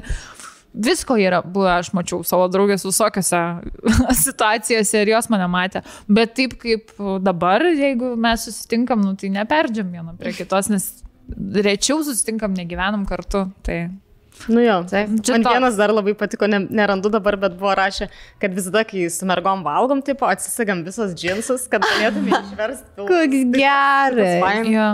Ir žinot, padaryt. ką galiu pasakyti, tos moteris, kurios, tarkim, turi va draugės, ne, irgi laiko jas labai gerom draugiam, bet su jom nesijaučiu va taip laisvai. Mhm. Tipo, kad negalėtų, kaip ten, e, sako, kaip, va, pavyzdžiui, prie vyrų, kad reikia va, susitvarkyti, Taip. susiturėti. Tai jeigu tu prie va, to žmogus, tos draugės taip jautiesi, tai reiškia, nėra tavo tikras draugas. Exactly. Jeigu tu Exact. negali gerai jaustis, Taip. visiškai atsipalaiduoti patogiai, Pritariu. vis tiek jauti kažkokią įtampą, čia nėra tas žmogus. Čia nesakau, kad čia kažkoks toksiškas žmogus, tiesiog tai Ne. nėra tavo žmogus. Jo. Arba jūsų tas santykis nėra Jo. Kažkoks toks. Agne, tu besdi prie savo draugių. Aš norėjau pasakyti. Tai yra buvę. nu, nu. Mes tai paklausėm, nu, jeigu ten būnam kartu ir paklausti, tiesiog galiu papersti. May I? Ir tada pažvengia. Gerai. Kelionės dar būna. Aš kiek su draugim keliavus, tai irgi, nu, Nu jo, jo, visko būna. kelionės Nu, nesakau, tokie. kai leidi laiką kartu, tai visko gali nutikti. Tai taip, gali ir taip. prispersti, ir prisiriaugėti. Visko būna. Iš tikrųjų, nemažai komentarų buvo apie maistą, kad prie moterų aš galiu valgyti atsipalaidavus, kimšti pilnu žandus, gali maistas dirbti, o prie vyrų, tipo, Jo, le, neleidžiu savo, kad tai būtų. Aš kaip tik atvirkščiai. Man prie vyrų daug labiau zaibys, nežinot, kas yra su moterim, su jum visom yra taip. Jūs prisisakot maisto ir dažniausiai aš labai daug, da- dažnai labai pastebiu pas moteris, net ne viską suvalgo, ten biški. pa- Aš, ne, aš jau soti, tu irgi taip darai. Bet ir tu taip darai.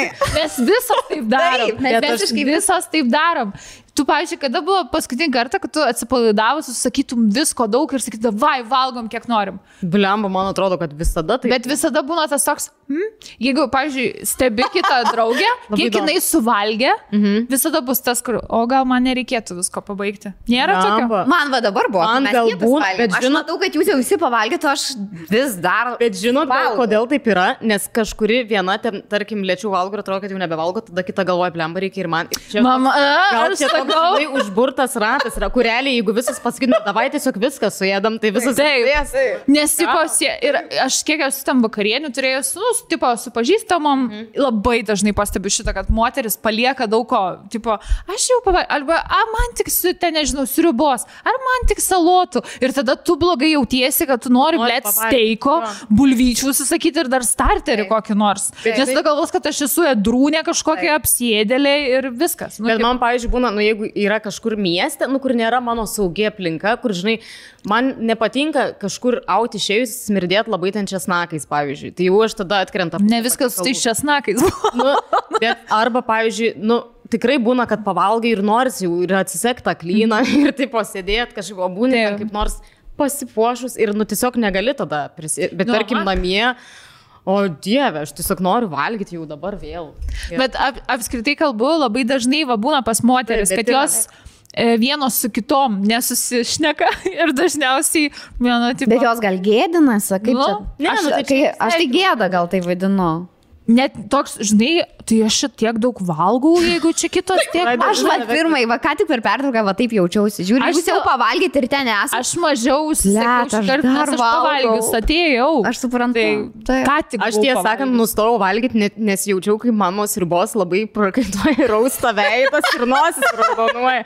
Man žiauriai visada kaista veidas, kai nes man pradėjo snarglys bėgti, nes aš turiu tas ribą ir aš tik supratau, kad būsiu labai raudona ir prakaituota. Tai va. Aš dėl to. Matot, va čia yra dėl ko visą tai, dėl ko mes mažiau valgiam.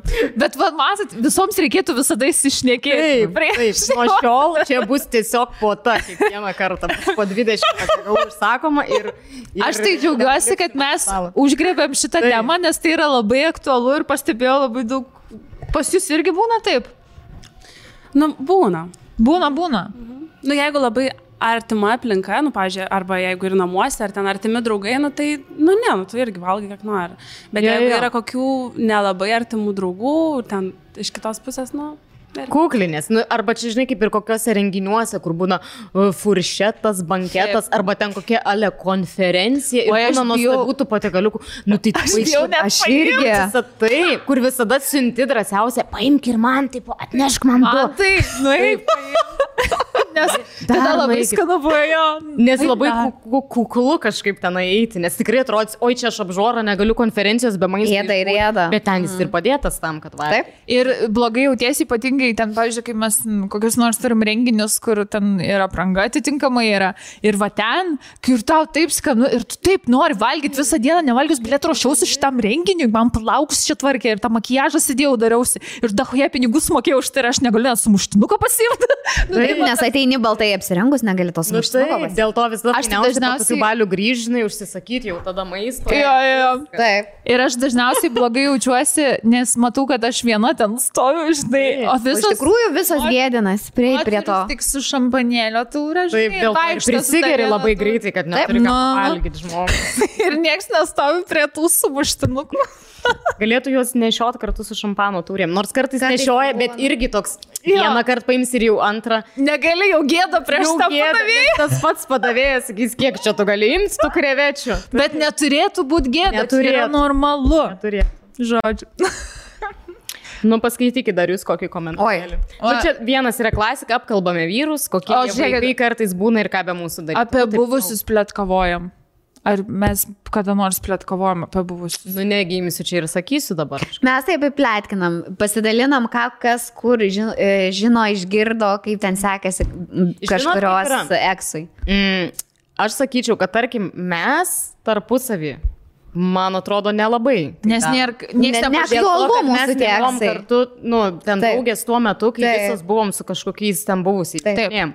Bet tarkim, jeigu aš turiu kažkokių Taip. draugių iš savo praeities, kurios ten buvo, tarkim, mano gyvenime tuo metu, kai aš buvau su tam tikru žmogum, tai būtent su ta drauge aš tą žmogų ir apkalbėsiu. Taip. Suprantat. Taip. Ne tai, Taip. kad apkalbėsiu, bet tiesiog, nu, tai o kaip tas gyvena. Nu ir taip abi, abi vyksta. Jo, jo, manau, čia tame. Tai yra. Bet mes tai visada. Įdomu. Mhm. Nes e, labai dažnai tai būna, kad eksas užblokuoja savo eksę, o draugų neužblokuoja. Ir mes draugės matom, ką jos eksas veikia ir vat, su tada sustinkam, nu ir jau visos pasipasakojam, mhm. kas, ką, kur matė, kas skaitė, kur matė gatvėje, kur kažkokiam renginį matė ar Taip, kas. taip. Tai faina. Okay. Ah, Geriam drąsiai nebijodamos, o gėdos pasidaryti, nedaug dievė tuos video kažkas pamatytų. Nu, Aš ir prie vyrų, ir prie moterų gerdavau ir tikrai nėra skirtumo mano. Ir prie su draugiam daug gerdavau. gal jo. Jau jeigu Ir- ir... prisidirbiu, tai prieš visus. Taip, Taip Jo. pasakysiu. Kalbam apie kitų merginų išvaizdas, nuotraukas, kurias kelia į socialinius tinklus, o prie vaikinų visas tylim, nes nesinori, kad po to plėtkininkėm vadintų. Ah, tos moteris. Jo, yra. Yra, yra. O tu su mantu ne, neapipliotkinį kažkokių, ką matai Instagram'e, Facebook'e ar Aš jau anksčiau sakiau, podcast'e jam jo, kad neįdomu. ne. Jis netoks O žmogus. taviškis. Ne, tai mesgi kalbėjom praeitą kartą, kad... Jo, bet aš nesimenu kad, atsakymą. Išvaduojat? kad plėtkinat. O jūs su Rolandu labai Plėtkinat. plėtkinat, priminsiu tau tavo atsakymą. Taip, aš atsimenu. Tai, bet čia labiau gal, nu žinai, su savo antra pusė tai viena, bet tarkim, ar su kitais vyrais, ten bendrais draugais kažkokiais, nu vis tiek turime mes tų vyrų draugų, kad ir nėra jie ten, tarkim, mūsų asmeniniai, tik mūsų. Nublemba, aš Londone turėjau Pablo savo draugą, Taip. dirbau. Nu, jisai yra gėjus. Nu, tai su juo tai ten apie visus ta- aptarinėdavom, Mhm. kas kaip apsirengęs, jam labai patikdavo. Nu, čia turi būti nuotaika, žinai, Taip, turi taip, taip, žmogui įdomu būti. Jo, bet čia, sakyčiau, nuo žmogaus priklauso, nes prie kai kurių aš visai galiu irgi. Ir su kažkuriais draugais tu ten gali aptarinėti nuotraukas, o su kitais uh, gali aptarinėti, nežinau, ten Asmenybės. kitas išvaizdas ar asmenybės. Taip, taip, taip, čia Taip. nuo žmonių priklauso. Visiškai. Bet yra. Įdomus toks, bet savo draugės galiu savo leisti ir sukritikuoti dėl, pavyzdžiui, kažkokio elgesio santykiuose, šiaip gyvenime. Tačiau jei bendrauju su vyriškosios lėties pažįstamais ar draugais, esu linkusi visada užginti moteris, kartais net dėl tų pačių dalykų, dėl kurių sukritikuoju. Feministė moteris. va. Nice. Va, Aš šiaip taip ir irgi darau, galiu pasakyti. Galiu pasakyti uh, savo draugiams, kas man atrodo, ką blogai daro. Ir kartais gali ir santykiai nuo to nukentėti. Uh, bet kartais turi išgirsti tiesą draugę. Nu, ta prasme, negali vien tik gėlytės ir visada girti, kokia tu nuostabi, kokia nuostabi. Nu, kartais tikrai prisišikam visi. Nu, ir padarom, man jo, atrodo, ir padarom klaidų. Tai manau, kad kartais reikia pasakyti ir dalykus, kas tau nepatinka. Taip, taip. Tai šitoj vietoje jo, bet gint prieš vyrus visada. Jo, jo, jo. Oreva. Vienas buvo, kad verkti gali tik tai prie draugių. Nu taip iš tikrųjų išsiverkti. Bet aš manau, kad čia irgi priklauso nuo artimumo, mm, nu, ant kiek artimas tas draugas. Nu, nes jeigu turi gerą vyrą draugą, tai manau nėra didelio skirtumo, kuriam ant pėties išsi, išsiverkt. Sonata gerą rašo, bet čia labai panašiai aistės. Jei kompanijoje yra vyrų, niekada nesakom nieko blogo apie jų lytį, o kai liekam su panom, būna viskas atvirkščiai. Mhm. Mm, sakyčiau, tiesa, tiesa. Šitas dar. e, Be baimės jausmo ir žinodama, kad nesulauksiu keistų žvilgsnių, išsitraukiu paketus, tamponus ir taip toliau. Ir dar padiskutuojam, koks sugerimumas, ar nepraleidžia naktį ir panašiai.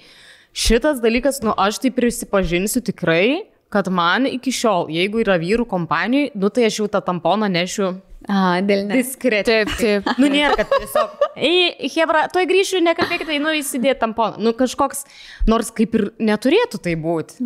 Bet, Nu, bet ir neturėtų, kad tu čia turėtum demonstruoti, kad Nu dabar jo. eini tą tamponą įsikišti. nu jo, bet tai nargu. Lyg čia, čia tas pas eini. Lyg jam turėtų rūpėt. Žinai, Bet va, toks- vyrai tai taip sako, einu pašykt. Nu, jie sako, bet ar tikrai prie restorane, kur nors prie visų sako, einu pašikt? Ne, restorane tai ne, bet tarkim, nu, jeigu svečiuose, ten Svečiuose? esi, nežinau, ar pas tavai yra svečiuose, nu gerai, tada tau nereikia ištašęs imti tamponą, nu žodžiu.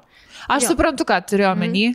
Ką, ką žinau, man kažkaip, ar taip ar taip, aš pati nenorėčiau demonstruotis, nes tai nėra malonus dalykas. Nu, būkim bėdini, bet nu, taip, teisingi. Taip, taip, taip. Ar malonu sirgt mėnesiniam, ne. Jeigu galėčiau pasirinkti, tikrai nesirgčiau mėnesiniam. Taip. Bet ką jau darys. Šitas la- labai įdomus toks. Staipamės plikais papais ir lyginam, kurios kokie. Aš nesu mačius jūsų papų. Dabar galiu pasakyti. Bet atvirai aš ir savo e, artimiausių ir geriausių draugų ne visų esu mačius, nes yra tokios, kur nu, jos mhm. nėra ant- tiek drąsios ir atviros, kad čia nusirengiu papinyką mhm. ir vaikštau po namus. Man yra nieko tokio vaikščioti su nagais papais, pavyzdžiui, prie draugių. Aš Jėvos esu mačius. Šitam kau... kaune, kai nakvoja. Aha. Nes mes kartu nenakvoja, esam vienam kambarį. Ne. O su gelminė Aš, aš tik neatsimenu, ar aš mačiau iš priekio, ar kažkiek, nu tiesiog. Aš galvoju, ar tavo aš esu mačiusi. Esi? Nežinau, Tai gal gal mes, kaip, nepamenu. gal mes kaip persirinkome. Gali būti. Bet tu matei mano krūtinę, kai aš mėgojau? Taip, taip stovėjau prie tavo lovos. Visą naktį. Bet tu vėliau grįžai, ne aš. Aš- Man atrodo, tu buvai ryte atsikėlus ir taip į kalną romantiškai. Taip, galima. Kelminė jau kelkis. Ir kažkaip gal pasisukai. tai gal, nu taip žinai, milisekundę tik mačiau.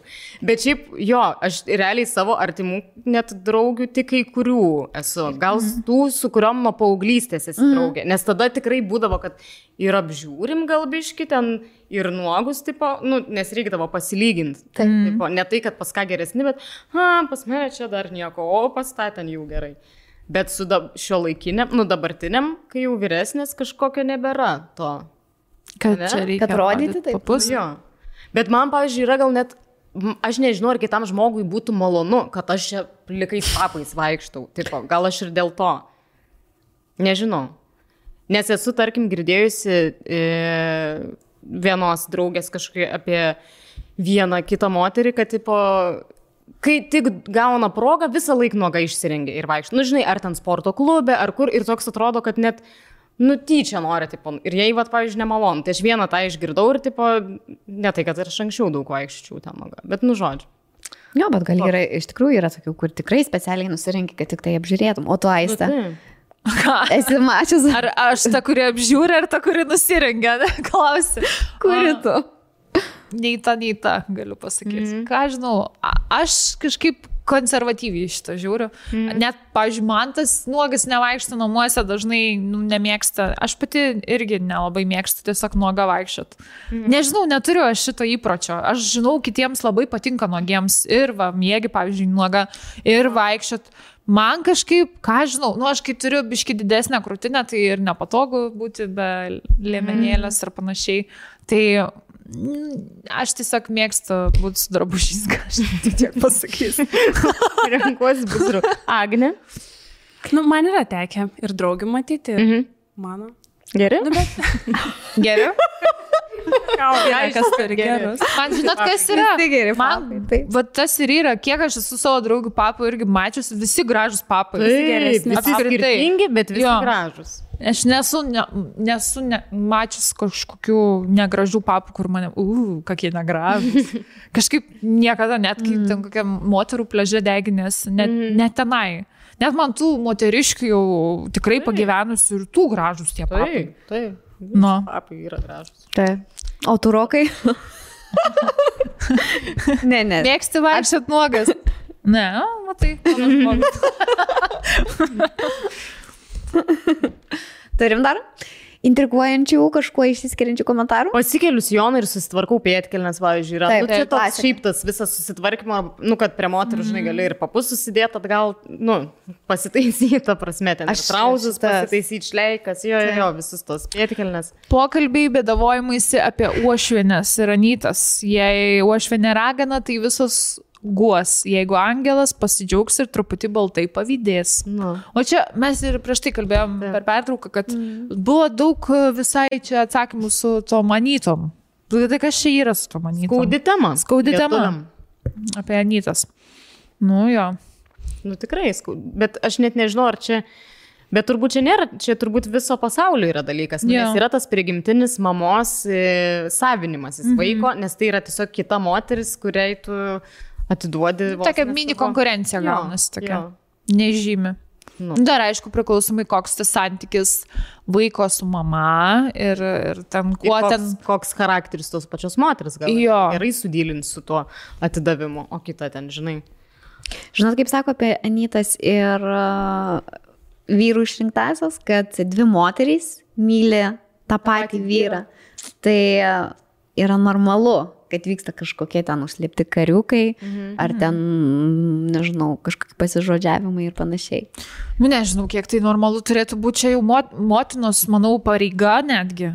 Taip pasakyčiau. Nu, tu turi žiūrėti, kas tavo sūnui yra geriausia, ne? Ir jeigu tavo sūnus yra tikrai laimingas su šita moterim, nu, tai tu turi džiaugtis dėl jo ir nesikišti jo gyvenimą. Ir nemokyti ten. irgi tokia nuomonė. Žinai, nemokyti.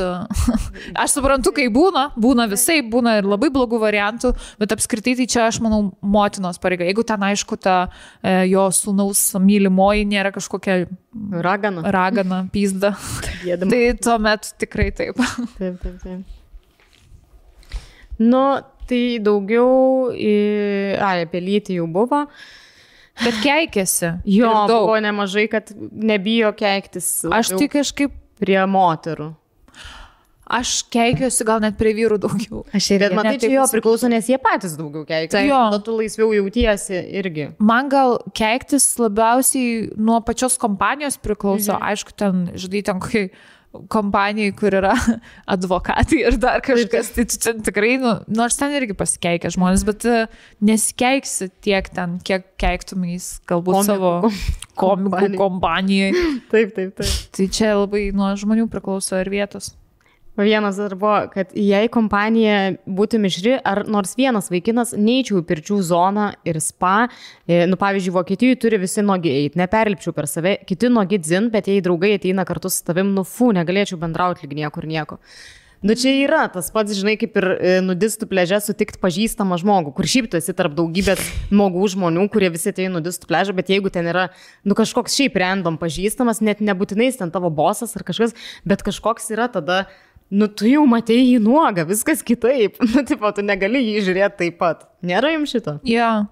Arba jeigu pamatai tokiai, nežinau, girtą labai. Ta- taip. Arba klube. Man Taip. buvo labai keista, kai aš pamačiau savo kursinio vadovą klube ir buvo, wow. Ja. Žinai, išvengiau jo žvilgsnio, ačiū Dievui. Bet aš šį ten mačiau irgi. Va, va, toks, kur, žinai, visiškai kitam, negu tu esi įpratęs Jo. matyti, nežinau, ar pozicijoje, ar o, aprėde, nu, pavyzdžiui. nu, Labai keista. Kokį festivalį, žinai, jo, Atrodo, tu čia neturėtum būti. Kur visada ten su kostiumu. Jo, tai stengiuosi aš irgi, kad akis su tokiu ne, nesusidurtų. Bet esu savo irgi bakalaurinio darbo vadovas, tikusi Vilniaus klube, tai tiesiog, tiesiog apsisukau ir nenorėjau matyti to dalyko. Nu, iš kažkaip, nu, nepri, ne tai, kad nepriimtina, normalu, kad Jie žmogus reikia eina kažkur atsipalaiduoti. Taip. Taip, bet tu jį Atskiras kitaip dėstytojų klubas. Jo, aš net kartais pagalvodavau, kur jie, pavyzdžiui, tūsina, bet tada supratau, kad yra Jie labai daug patys. uždarų vakarėlių, labai daug būna ten įsinuomuoti visokių jo, sodybėlių, daug visko. Jo. Tai čia tik šiaip kalba. Šitas įdomesnis toks, kažkaip Ne, prie vaikinų, su kuriais turiu platoniškas draugystės. Yra toks dalykas. Mhm. Pavyzdžiui, žinot, yra, gali tai nebūti geriausias draugas, bet tarkim, yra vaikinas jūsų kompanijoje, ne, vyras, kuris šiaip patinka kaip žmogus, ne? Mhm. Nu, aš taip suprantu, platoniška draugystė. Kur fainas ir visa kita. Ir tai toks, na, fainas vaikinas. Jeigu mhm. ten būtume kartu, gal mums ir būtų pavykę, žinai, nu, kažką pagalvoju. Būna toksai jums kartais. Būna. Būna. Buvo. Ir tada, va, prie vaikinų, su kuriais turi platoniškas draugystės, vis tiek elgiesi, lyg būtum su kokiu vaikinu, su kuriuo kažką lyg mesgi. Nu, ta prasme, kad nori atrodyti susitvarkis, elgiesi moteriškiau, atsargiau renkėsi žodžius, nesvarbu, ar būtų romantiniai santykiai ar ne, elgiesi taip pat. Manau, yra Savo taip galvoj. kažkiek tiesos, jo. Yra. Nu, ne visiškai taip pat, nes nepuolė ten bučiuoti. Nu, bet, ne, ne. bet apskritai tas toks taip. jausmas Nu, nes yra. vis tiek yra kažkokia ale simpatija, Jo. bet ko, net jeigu jinai negali įvykti dėl kažkokių priežasčių ir ne tai, kad tu ten kažką norėtum, bet vis tiek, nu jau nenorėsi jau prie to žmogaus ten savo blogiausiam būvį atrodyti. Jo, bet dėti realiai. Laikyk man plaukus. Turiu įsivedti. Taip, taip. Jo, yra, yra šitas. Tai čia irgi toks, manau, mažai moteris kalba apie tai, kad yra normalu turėti kartais simpatizuoti ir kitiems vyrams, nors myli savo antrą pusę. Taip, Yra tas toksai. taip. Tai taip. normalizuokit ir šitą, negalvokit, kad jūs čia kažkokios blogos jo šliūkos kad kitų vyrų tik žiūrit. Ne, taip yra. Normalu jausti kažkokią simpatiją. Ir Su draugė visada parodom viena kitai gelbėjimus ir ratus. Bet taip visiškai atvirai, nebiški, kai sėdi. Bet nesiskaito, kai gelbėjimas ratas yra vienas mažas ratas, vieno centimetro. tada esi išmesta iš draugų Jo, kompanijos. nes neturi gelbėjimus rato. Palinkis čia. Nu, bet jo, prie vyrų, žinai, neatsisėsi, neatsiseksi džins ir nerodys savo gelbėjimus ratų labai jokingai pavadinti. Nesiskaito jai mažesnis. Lempa, aš atsimenu pas mus mokykloje, mokyklos laikais, aš net neatsimenu, kokia ten tiksliai kompanija būdavo, bet tarp merginų būdavo ta, kur tipo išpučia pilvą ir va, kokia aš stora, aš kaip mm. nešia. Ir aš žiūriu, o, ar tu tikrai išpūs pilvą iki galo, ar tikrai, nes aš pati irgi neišpūsdavau iki galo. Ir matydavau, kad nei viena neišpūsdavo iki galo. Jums taip nebūdavo? A -a. Aš dabar bandau prisiminti visą šitą. Mm. Kad pūst pilvus? Nu, tipo, kur taip. Atsistoja ir tiesiog, va, aš kai išpučiu, tai va tokia esu stora. Taip. Na, ne, ne Pas mus kažkodėl taip darydavo. Čia jau valgymo sutrikimų pradžia. tai, visi, tai visiškai. Nuo to ir prasideda. Tai visi, aš apie tai ir kalbu, kad labai Taip, bloga taip. aplinka Nu, taip. ir kur matai, kad nu, net daro tai ir plus dar ne iki galo. Mhm. Tai čia iš viso, Jo, čia blogai. dar, dar aukštesnis levelis pasiektas. Taip, taip, taip. Kai jau vaidini, kad čia, ai, aš ir taip stora ir dar, ne, nu, Taip. wow, žiauru, žiauru. Bet aš, aš įsivaizduoju, kad uh, didesniuose miestuose tai buvo labai Gal. aktualu. Nes, pavyzdžiui, man kas lūdoj, nu, širdžiai, aš nesijaučiau kažkaip taip, kur man reikėtų dietų laikytis mm -hmm. ir panašiai.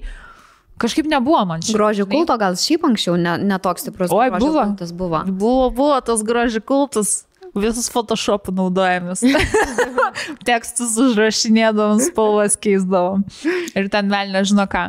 Būdavo ir tas makiažas, visos labai norėjom ražytis ir tiesinti plaukus ir garbanot, viską norėjom daryti. Buvo savotiškas grožio kultas, savais būdais. Jo, bet netokio stiprumo kaip dabar, kai mes turim prieimą prie tokių galingų ir didžiulių nepriepiamų socialinių tinklų.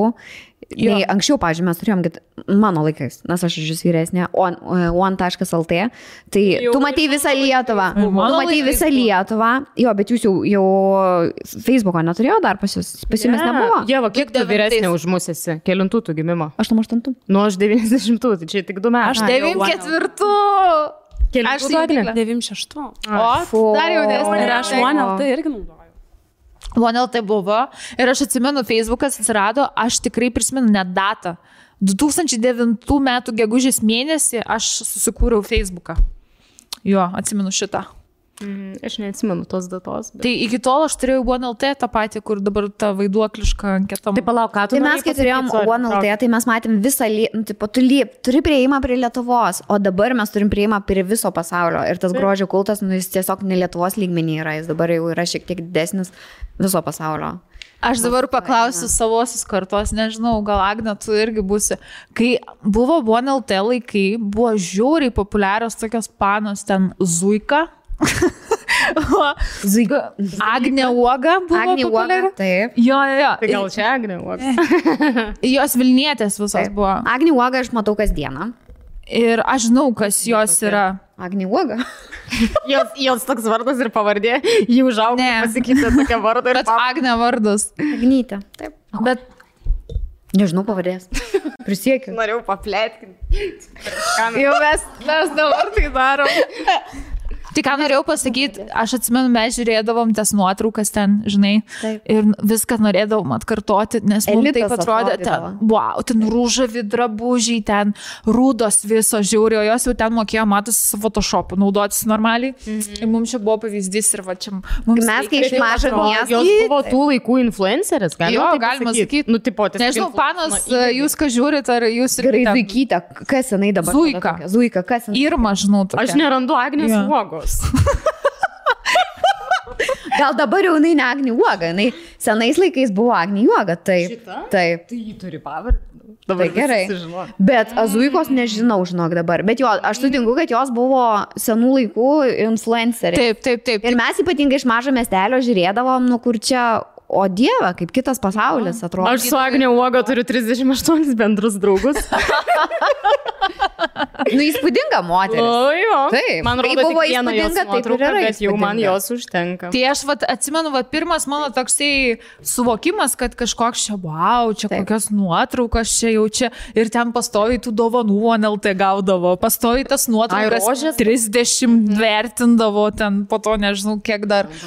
Man buvo pavyzdys, atsimenu, kai buvau paauglė, tai buvo Taip. pavyzdys.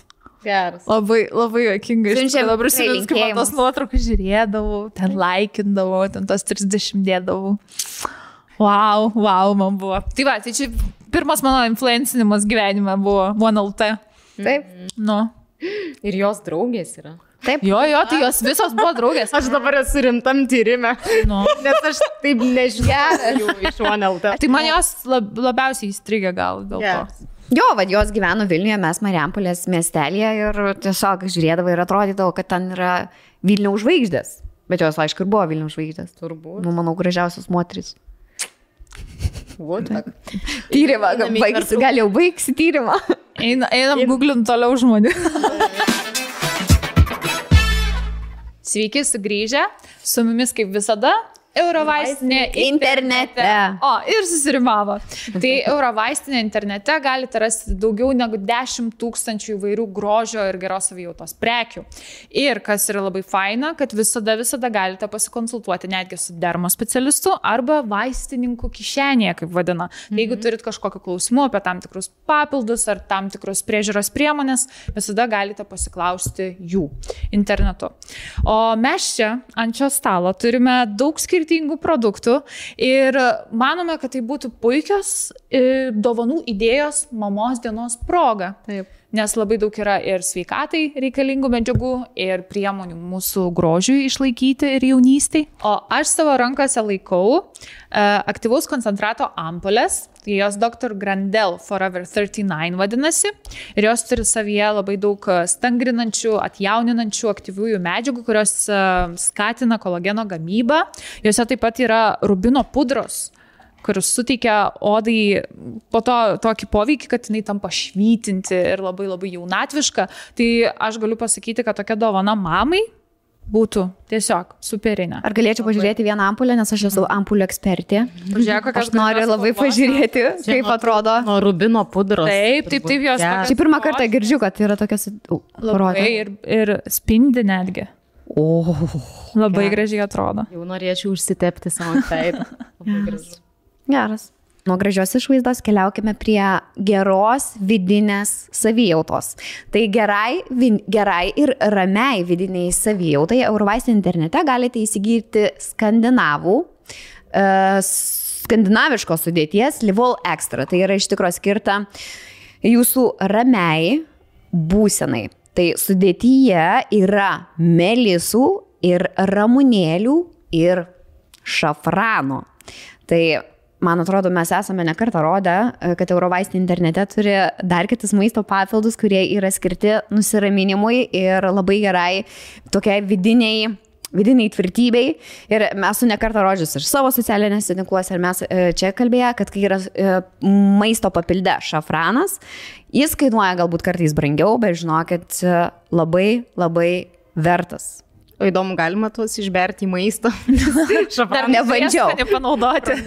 Jokauju, žinoma, nedarykite to namuose. Mm, o mano rankose turbūt nereikia aiškinti, kas čia yra sausas šampūnas. E, Manau, visi yra apie jį girdėję, beje, Batistė tai tikrai yra e, labai plačiai naudojamas, man atrodo, jis yra Taip. vos ne perkamiausias, gal Didžioji Britanija, šitą tikrai žinau kažkodėl, kad, nes Didžioji Britanija nelabai galvas plauna. Bet šiaip iš tikrųjų, nu, tarkim, jūs ten pramiegate darbą, arba po sporto neturit laiko išsmaudyti, tai čia yra visiškas mhm. išsigelbimas, arba ten plonesnių plaukų savininkėm, kuriuom rebaluojasi galva, arba kitas dar naudojimo būdas yra labai geras, jeigu jums reikia tekstūros šukuoseną darant, arba, pavyzdžiui, pinimam kažkokiem, tai žiauriai gerai yra papurkšti tiesiog tiesiog ne tik į šaknis, bet ir į plaukus ir tada daug geriau kimba plaukai ir e, formuoja šukuosiną. Ir kas labai faina, kad yra ir dabar. Tai, pavyzdžiui, blondinėm, brunetėm ir tarkim, mamai padovanoja, to ne, jei vadžylė gal jau lenta, jinai užsipurškia ir gali savo puikiausiai dar pravaikščioti savaitę. Tik aišku, naudojant sausą šampūną, nepamirškit e, kartais pavartoti ir giliai valantį šampūną kad neliktų tų dalelių. E, taip pat dar mano rankose yra e, seleno papildas, čia yra bioaktyvus selenas su mėlėmis. Tai selenas padeda palaikyti normalią skydliukės, imuninės sistemos veiklą, plaukų ir nagų būklę ir apsaugo ląsteles nuo oksidacinės pažeidos. Tai manau, tiek mama, tiek e, aš pati apsidžiaugčiau gavus tokią dovaną. O mano rankose yra maisto papildas, kuris skirtas tikrai ne tik tai mamoms, nes jisai padeda plaukams, odai, nagams, imunitetui ir energijai. Tai iš tikrųjų tikrai yra labai gera sudėtis, beje, e, tinkama ir nešiosioms, ir toms, kurios e, žindo savo vaikelius. Tai sudėtyje yra hialuronų rūgštis, vitaminas CDA, folio rūgštis, biotinas, cinkas, manganas, varis, selenas ir Kalogenai. Pas tavai irgi yra seleno. Mm, selenai. Ir kas yra labai geros žinios, kad visą balandžio mėnesį dekoratyviniai kosmetikai Eurovaistinė internete taikoma 30 procentų nuolaida ir grožio maisto papildams taip pat taikoma 30 procentų nuolaida. Tai nepamirškite įsigyti, prisipildyti papildų, nes pavasarį reikia vitaminų daug. Taip, nes lūšta nagai. Ir plaukai, gerų viskas. medžiagų, taip man plaukai taip slink pradėjo, kaip nežinau pas ką. Tiesiog va taip, tai man labai reikia pradėti gerti vėl, nes maisto papildus, nes aš vis pamirštu ir čia mano taip, taip, didžiausia problema. Tai nepamirškit ir pasirūpinkit tuo ir visko gausit eurovaistinė.lt, eurovaistinė internete. Nu, čia Jėva ką tik paklausė įdomus klausimų. Tai koks Jėva klausimas? Mano klausimas buvo toks, gal turit kokių patarimų, kaip vyresniai merginai, aš nors ką tik vos, vos apsivertė mano ližuvis, 38 metų moterį pavadinti vyresnę merginą, susirasti vyrą, vaikiną, gyvenimo draugą, gyvenimo palidovą, su kuriuo būtų ramu. Mhm. Gera. Aš... Sako, aš neinu tūsint, aš netūsinu ir nežinau, kur man juos kur man jų reikia ieškoti, apart sporto klubo. Mhm. Aš tai kaip jau ir sakiau, man atrodo, kad, nu, tu kai, tarkim, jau ieškai antros pusės, tai iškart reiktų pasilengvinti savo darbą ir iškart galvoti apie tai, ar, nu, nes kaip vyresni žmonės gal truputėlį sunkiau susidėrėti, kažkodėl man taip atrodo, nes jau tiksliai žinai, kas tau taip, patinka, kas tau patinka. Vatame ir esmė. Tai tiesiog eiti į tokias vietas, kur būtų kažkokie interesai jungiantis. Jeigu ten tau patinka labai į teatrą, nu tai reikia į teatrą. Ten, Arba į koncertus. Į koncertus. O sakai, į parodas. Į parodas, ten, žinai, kokius, ar kalbų kursus ten kažkokius, ar ten, jeigu patinka keliauti, taigi būna, man čia atrodo labai fainas būdas, kur renka e, kelionių grupės, nu, tipo, nežinau, ten koks gydas, tas pats matas urbanas. tai arba, nežinau, ten būna, kad ir nu, ekskursijų kažkokie paketai, kur aš pati esu skridus į Balį ir ten buvo kelios net moteris po vieną skrido. Ir tarkim, nu, mes su viena labai bendravom, aišku, gal mus ir gyvenimo aplinkybės sumetė labai vien, bet kažkaip buvo tikrai labai faina ir jeigu aš būčiau buvus vyras, visko galėjo būti. Nusiprantu, mm. kad man atrodo, ypač nu kur kelionės, tokie kažkokie įspūdžiai faini, tai labai, be to, gal ir užsienietis tiks. Ir dabar iš tikrųjų yra labai pigu keliauti, aš buvau nustebusi. Nes, bet žiūrėkit, aš tokį atradau fintą. Nu, nu, nu. Tipo, labai bilietai pigus yra iš Londono. Ir tarkim, nuskristi iš Vilniaus į Londoną, tau kainuoja, na, nu, aš nekalbu apie bagažą, ten reikia pris, nusipirkti, jeigu reikia, ar ten tą rankinį, bet kainuoja apskritai bilietas 15 eurų nuskristi. Tada tu iš Londono, tarkim, skrendi į Barceloną, tas bilietas mhm. kainuoja 16 eurų į vieną pusę. Tai tarkim, į abi pusės 30 ten keli eurai negaunas ir grįžti vėl kainuoja čia kokie 12 eurų. Tai tu ten susidedi, kažkur apie 100 eurų gaunasi ten su bagažu, tuo rankiniu. Mhm. Dabar pasižiūrėjau, kiek iš Vilniaus tiesiogiai į Barceloną. 200 kažkur, Mhm. 180 keli. Tai tu net ten gali aplankyti ir kitus miestus, ir dar draugus, jeigu turi užsienyje, tu gali apskristi aplink daug pigiau negu tiesiogiai iš Vilniaus skristi į Barceloną. Tai atkreipkite dėmesį, iš Londono Rainierė žiauriai dabar pigus biletai, žiūrėjau, į Lisaboną irgi ten mm -hmm. apie 20 svarų kainuoja, ar 18 svarų biletas iki Lisabonos. Nu, dabar prasme, kad yra daug Ką? miestų, kur labai pigiai gali nuskristi mm -hmm. iš Londono. Tai jeigu turi draugų, visi mes turim giminių draugų Londone, tai... Tai galite ir juos aplankyti, ir dar kažkokį kitą miestą. Čia va. Keliavimo triksas.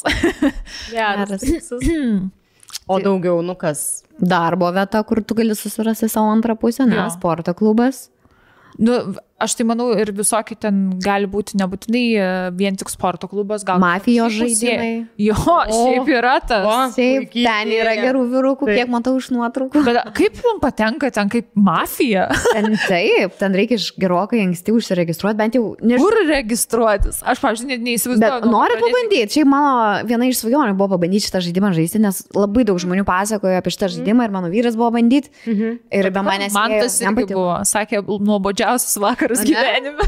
Mes, pavyzdžiui, akademijai pirmus pusę metų kartais tiesiog su dėstytojais žaisdavom šitą ir jie sakydavo, jūs nemokat meluoti, nes nereikia daug meluoti. Ir tai buvo kaip trenažo dalis žaisti tą žaidimą. Ir, nu, ten būtai skirtingais personažais ir ten neišsiduot, blefuoti ir taip toliau. Tai man kažkaip toks su akademija labai asocijuojasi tas žaidimas. Reikia, kada pabandyti visi žmonės apsirengia taip. Jo. Vak, vakarinę Jo. aprangą. Ir ten šiaip vyresni sakė, pagrindė. Mhm, tai va, yra, ne, vienas ne jaunikliai, taip pasakyčiau. Tai va vienas būdas, tada šiaip kokie nors, kas domina, nežinau. Kursai. Ku, jo, ten joga, tarkim, ar ten kažkokie kvėpavimai. Tai. Taip. Ar dar kažkas. Vairavimas, galite eiti mokytis vairuoti, jeigu nevairuojate, nes būna vyrų instruktoriai. Kas dar? Nu, visokių, visokių dabar galėjo, va, tie patys keramikos susijėmimai, nežinau, Taip. bet kur tu dabar šiuo metu, Būreliai vairiausių žodžių, tapybos irgi. jo, kas domina tave? Beje, pačią? vyksta net e, speed datingo visokiosgi, kur e, Šokiai vyksta. ir šokiai. Tie salsa kažkokie ten. A, tie- jo. Nu, kur gali net vieną šokti ir, tipo, ateina daug skirtingų žmonių. Ir ten keičiasi, jo, jo, Jo. jo. Bet vyksta, sakau, tikrai žinau, kad specialūs, nu, tokie kaip pasimatymų vakarai, kur ten sukasi ratu ir ten bendrauja. Bet čia irgi nežinau, kas juos eina. Bet aišku, yra senas geras Tinderis. Taip. Ir manau, kad, nežinau, Statai lamžiaus statį. jo, kad vyresni žmonės, manau, biški rimčiau į tai žiūri negu jauni. Tikrai nemanau, kad Tinderį. to, to paties, žinai. Na, nu, aišku, susirink- yra, bet manau, tikrai rečiau sutiks arba nori kažkokio ilgesnio, jo, nori ilgesnio kažkokio bendravimo.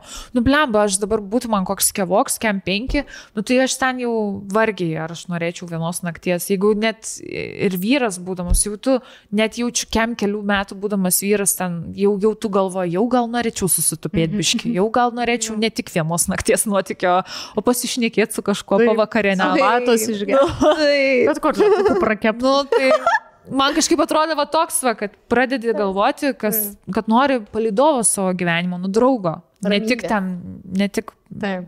žinai, vienos nakties nuotykį. Beje, Agne pasako labai įdomų dalyką, kad mamos irgi turi savo e, Programėlę. programėlę. Aha. Nežinau, neatsimenu, kaip vadinasi ta programėlė, bet yra tokia programėlė. Ir aš buvau parsisiuntus tą programėlę. Ir, žodžiu, nusistačiau ten 10 km atstumą. Mhm. Tas supratau, kad per daug, tada padariau 5, irgi supratau, kad per daug. Padariau 2 km. Tai, žodžiu, ten e, turi parašyti apie save, apie savo vaiką, žodžiu, koks mhm. amžius, ta, ta, ta, ten ieško susitikimų draugių, pasivaikščiojimų. Kad vežimėlis galėtum kartu stumdyti. Bet čia šiaip žiauriai fain. Faina, labai. Bet aš supratau, kad ne man. Nemėgsti bendrauti? Na, ieškau kitų mamų. Man nepatinka. Mhm. Tai žodžiu, tai parašė viena mama, kada jūsų vaikas miega, gal galim susitikti, ta, ta, ta. Geras. Aš ją ignoruoju. Tėtis parašo. Irgi sako, o aš čia matau, kad jūs netoli gyvenat, gal norit susitikti, čia mūsų vaikai panašaus amžiaus. Tada aš ištrinau tą programėlę. Nes tėčiai gal Ne, ne. vieniši viską Bet gali. Tėtis gal kitokį tikslų nori Nu, čia susitikti su tavimi. Bet šiaip labai gera idėja. Labai. Mhm. Ypatingai ir aš manau, jeigu, tarkim, tu išvažiuoji gyventi iš vis į kitą miestą, Kažkaip. nuo savo gimtojo Taip. miesto ir tau reikia tiesiog naujų, naujų draugų, nes apskritai, kai, kai tu sulauki vaikų, pasikeičia tavo vis tiek gyvenimas visai kitoks dabar. O žiūrėkit, tempu gyveni. kitas klausimėlis. O yra draugų Tinderis, kur gali tipo ieškoti draugų.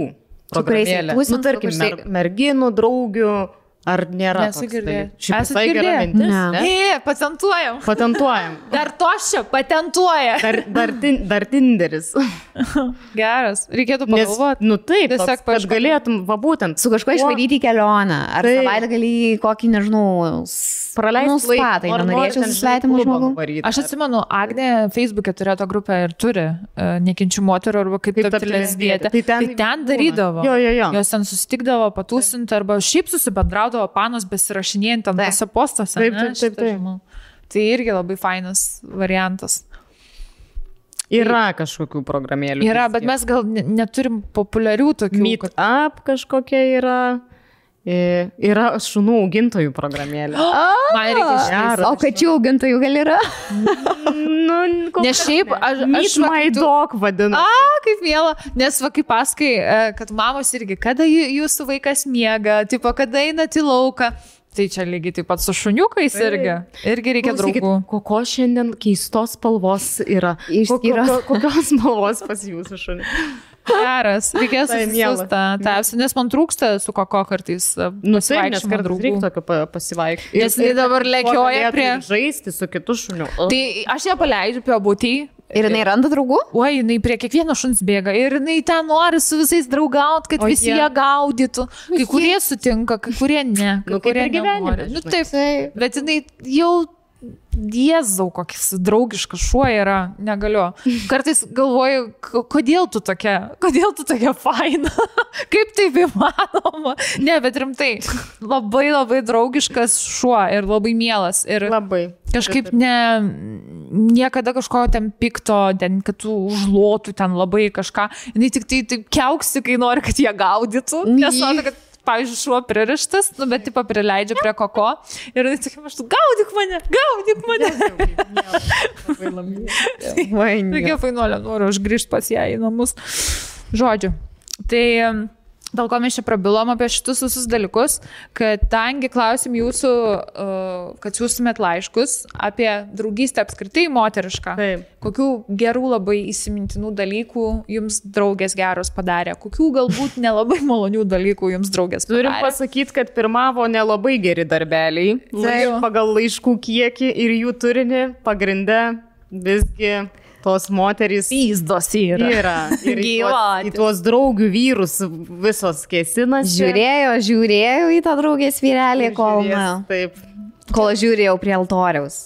Tai va kas man e, nustebino iš tikrųjų, kad va tie visi blogi laiškai dažniausiai tik tai apie vyrus ir suku, mm. sukasi, tipo, mm -hmm. kad nuviliojo mano vyrą, mano simpatiją, žinojo, kad man patinka, bet vis tiek, arba ten buvusi. Kurstė Nes taigi yra tas toksai, e, kad jeigu tu buvai su Draugių to vyru, kodeksas. draugių, Taip. kad negalėtų būti su to vyru. Tai labai daug tokių situacijų mm -hmm. iš tikrųjų. Šiaip dar daug skaičių, kur laiškų buvo, kad uh, netgi tos toksiškos draugystės vadinamos, kad uh, labai daug uh, merginų kitoms negražus dalykus sakydavo. Taip Jo. supratau. Kad ten, ten naudodavosi. Jo, tu kažkiek. tokia, tu anokia, vos ne taip žemyn smugdydavo. Mhm. Tiesiog ne to žodžio prasme.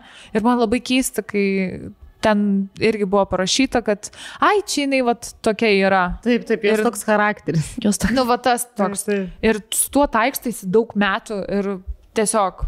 Bet žinai, čia lygiai taip pat man atrodo ir kaip, e, kaip jau ir kalbėjom apie toksiškus santykius, kad dažnai tu tik išėjęs iš jų supranti iš tikrųjų, kaip buvo blogai. Jo, taip pat aš atsimenu, kažkuris laiškas dabar buvo, kad, nu tikrai pasakė mergina, kad, nu labai negražiai su ja elgdavosi ta draugė ir jie ten sakydavo ir artimieji, ir mama jos sakydavo, kad kaip čia ta draugė su tavim šlykščiai elgesi, o jinai tik po laiko prisimindama suprato, kad iš tikrųjų tai šlikš, nu, šlykštus poelgiai buvo, bet tuo metu, kai esi tame ryšyje, kažkaip, nu, ne, nesupranti to.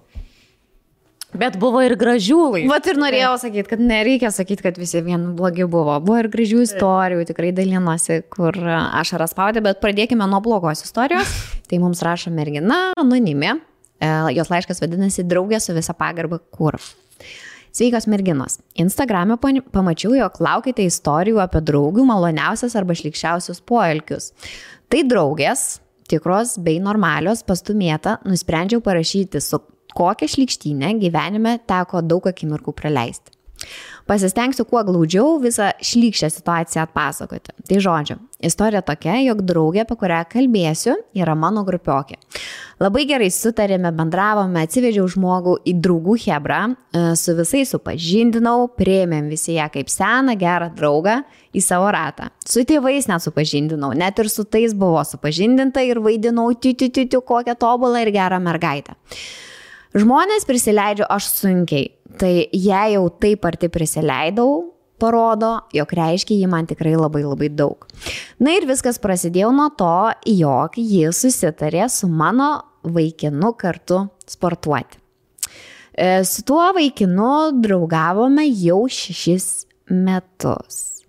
Aš, aišku, pavyzdinga mergina, jokių priekaištų tam neturėjau. Abu e, neturėjau partnerių, su kuo sportuoti, tai, priež... tai nemačiau jokių priežasčių ir tam prieštarauti ar kelti kažkokių pavydų scenų, e, apskritai nesu pavydė, pas vaikiną visuomet buvo daug draugių, bet niekada nepavydėjau, nes turbūt nesitikėjau tie, e, tiek juo, tiek jomis.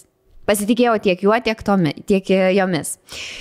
Ir čia viskas prasidėjo pradėjo gražuoliai vis daugiau tarpusavį bendrauti, čatinti viens ant vieno, jei kažkur varydavom su draugais, tai ne aš ją kažkur kviesdavau, bet mano vaikinas pakviesdavo ją ir pasirūpindavo, kad būtų kartu. Kai susitikdavom su draugais, jie rasdavo labai daug bendrų temų, ištisai vesdavo tarpusavėje pokalbis, kur šalia sėdint aplinkiniai ir neturėjo kur įsiterpti. Na, bet aš dar naiviai čia džiaugiausi, jog labai labai smagu, kad mano vaikinas taip gražiai sutarė su mano drauge. Ot, dūraš. Aišku, jų bendravimai tęsiasi toliau, jau pradėjo mane erzinti, net pamačiau, jog su šita panelytė ponaitis bendrauja daugiau nei su kitom savo ale draugiam. Nu ir galiausiai susiruošėm su kita drauge, e, kita drauge, normalia, savaitgalį išvažiuoti į užsienį, o mano vaikinas nusprendė tą savaitgalį pasidaryti tame bute, mūsų bute, e, nepaminėjau, bet mes gyvename kartu, baliuką. E, per daug į tą faktą nesigilinau, e, bet kažkaip man labai knėtėjo įlysti jo telefoną ir pasižiūrėti, ar tos mano draugės jis nesikviečia pas save, kai manęs nebus. Žinau, žinau, kad taip negalima, bet vad kažkas man sakė e, viduje, kad reikia patikrinti.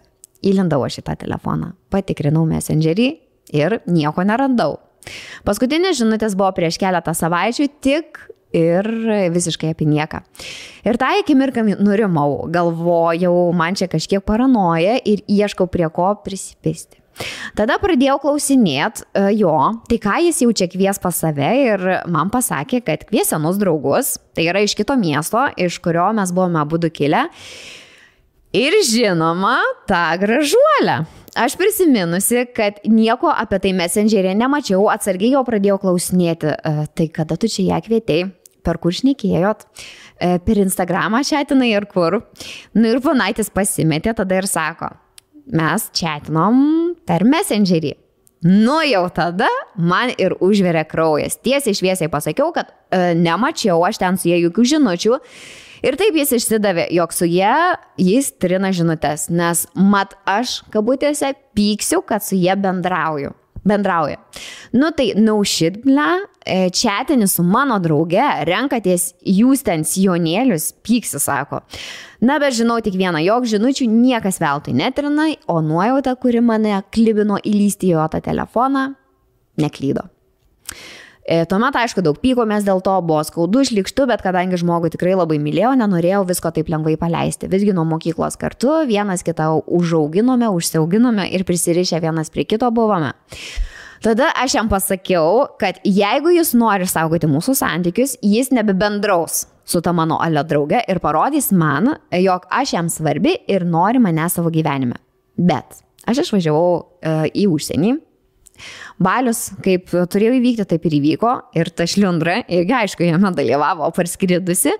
Ir grįžusi namo, pamačiau jo sudėtos daiktus ir pasiklausiau kalbos, kokie mes esame skirtingi ir kaip mums yra nepakeliui, kad jis išeina ir gink dievę, tikrai ne dėl kitos. Bet kadangi daug bendrų draugų turiu e, tiek su tuo gražuoliu, tiek su draugeška, kabutėse aišku irgi, greitai sužinojau, jog ponaičiai vienas pas kitą sleepoverina, leidžia laiką kartu o, o tą savaitgalį, kai aš buvau išvykusi, primenu, mes dar nebuvom išsiskyrę, tada tikėjausi, kad su jie jis nebebendraus, o tarp mūsų viskas gerai išsispręs. Jie, viską, jie visą tą laiką realiai praleido dviese kitame kambaryje, nei draugai. Uh, ir vienam iš ten buvusių žmonių papasakojo, e, kaip jiems gerai sutampa visi dalykai, pomėgiai.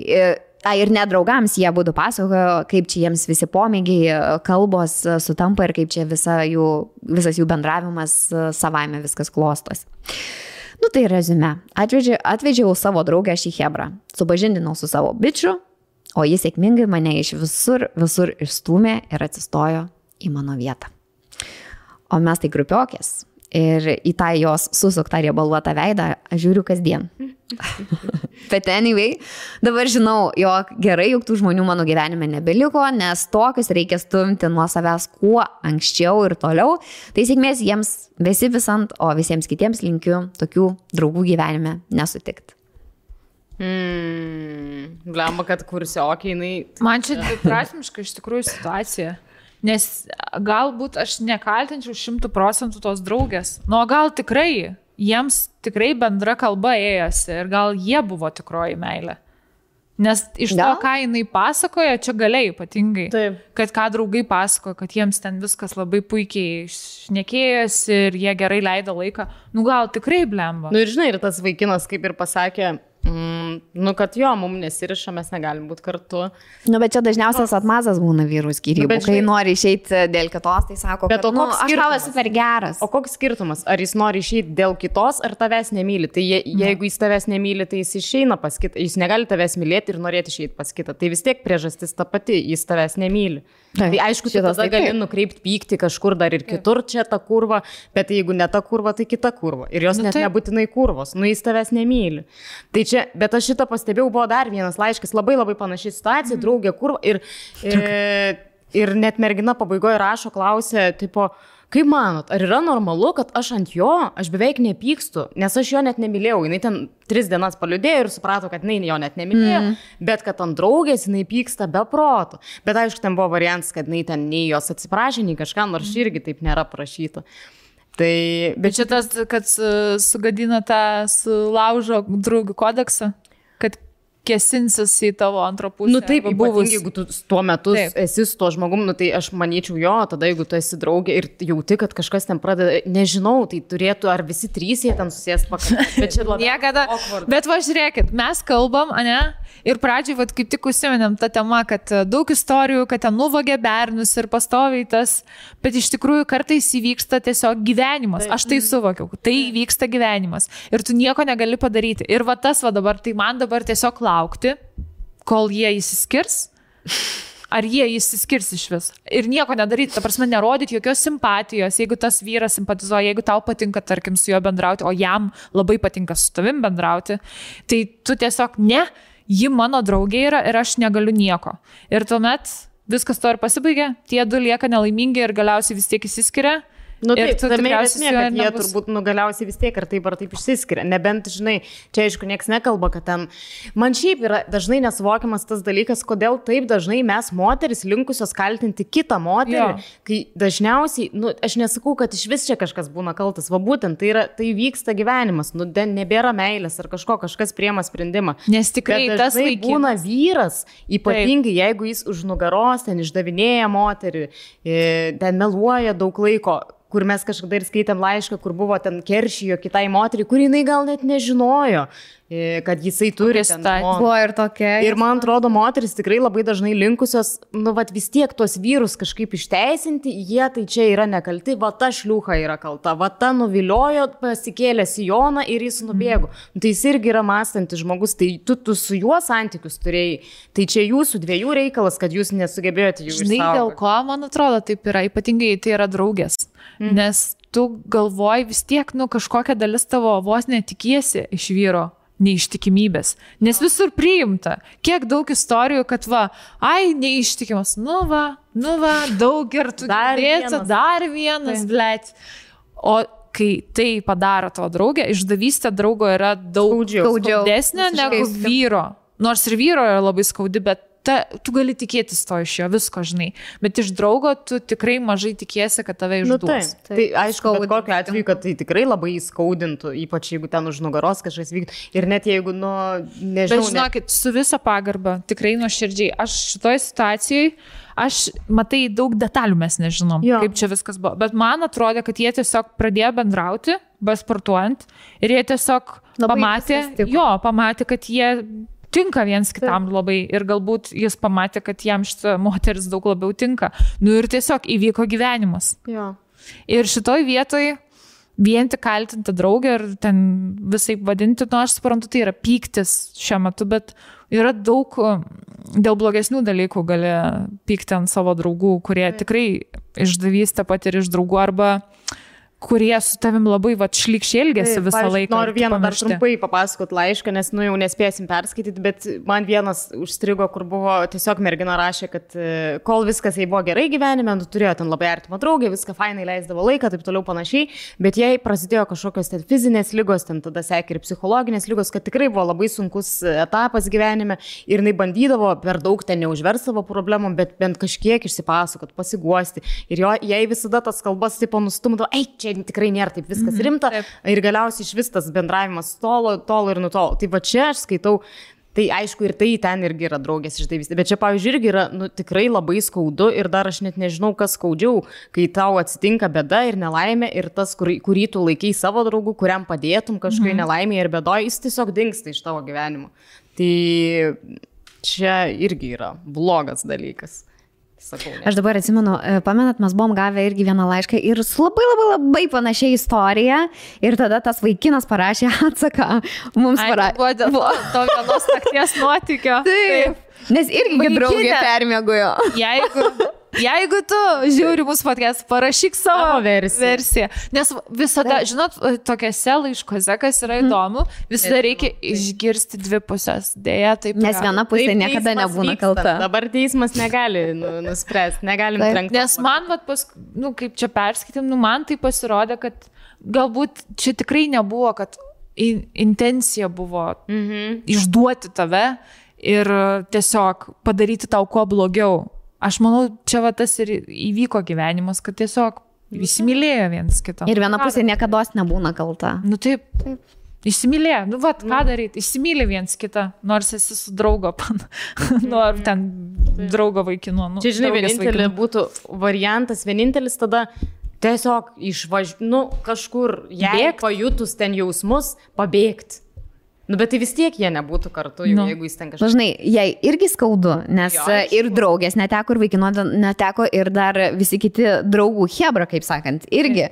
Tai tu tiesiog visko netekai. Bet aš jeigu įsivaizduoju, va- kaip jai yra. Ne, pikta. tai niekas nesako, tai ne, neskaudu. Aš čia nebandau kažkaip labai teisinti tos Mhm. draugės, aš tiesiog bandau atsistoti į jos vietą ir ką aš daryčiau. Gerai, jeigu aš daryčiau taip, kad ne, aš nieko neleidžiu jokiems jausmams ten, žinai, užspaudžiu viską savyje ir, žinai, tiesiog kenčiu viduj, nors norėčiau su to žmogum būti ir žinau, kad to žmogus su manim norėtų būti, bet jis yra dabar su kitu žmogum, nes mes nenorim to trečio skaudinti. Taip. Ką, ka, kaip baigė šitą situaciją? Aš tiesiog gyvenu savo gyvenimą, liūdžiu toliau, kenčiu psichologinės problemos. Tas bičias irgi tiesiog būna su žmogum iš gailesčio. Kurio net nemyli. Mhm. Ir kaip visą tai baigėsi. Jo. Nes jo santykiai nebus pilnavertiški, Ne. tas vyras irgi nebus Taip. laimingas ir tuomet ta mergina taip pat bus labai liūdna. kenčiantys žmonės. Tai va, kartais va, reikia ir taip pasižiūrėti. Jo, čia labai įdomu iš tos kitos pusės buvo. Agne, ką tu manai? Nes matau, kad laikai mikrofoną Jo, mes gal jo, tau jo, neleidžiam noriu pasisakyti. Ne, nusakyk, ką, ką Sakyk. galvoju. Na, aš galvoju, kad šita mergina kol kas labai daug pykčio turi savį. Nu, Taip. man atrodo, kad neseniai situacija įvyko ir kad jinai labai pyksta ir nelabai gražiai parašytas laiškas. Na, Ta prasme, negražiai.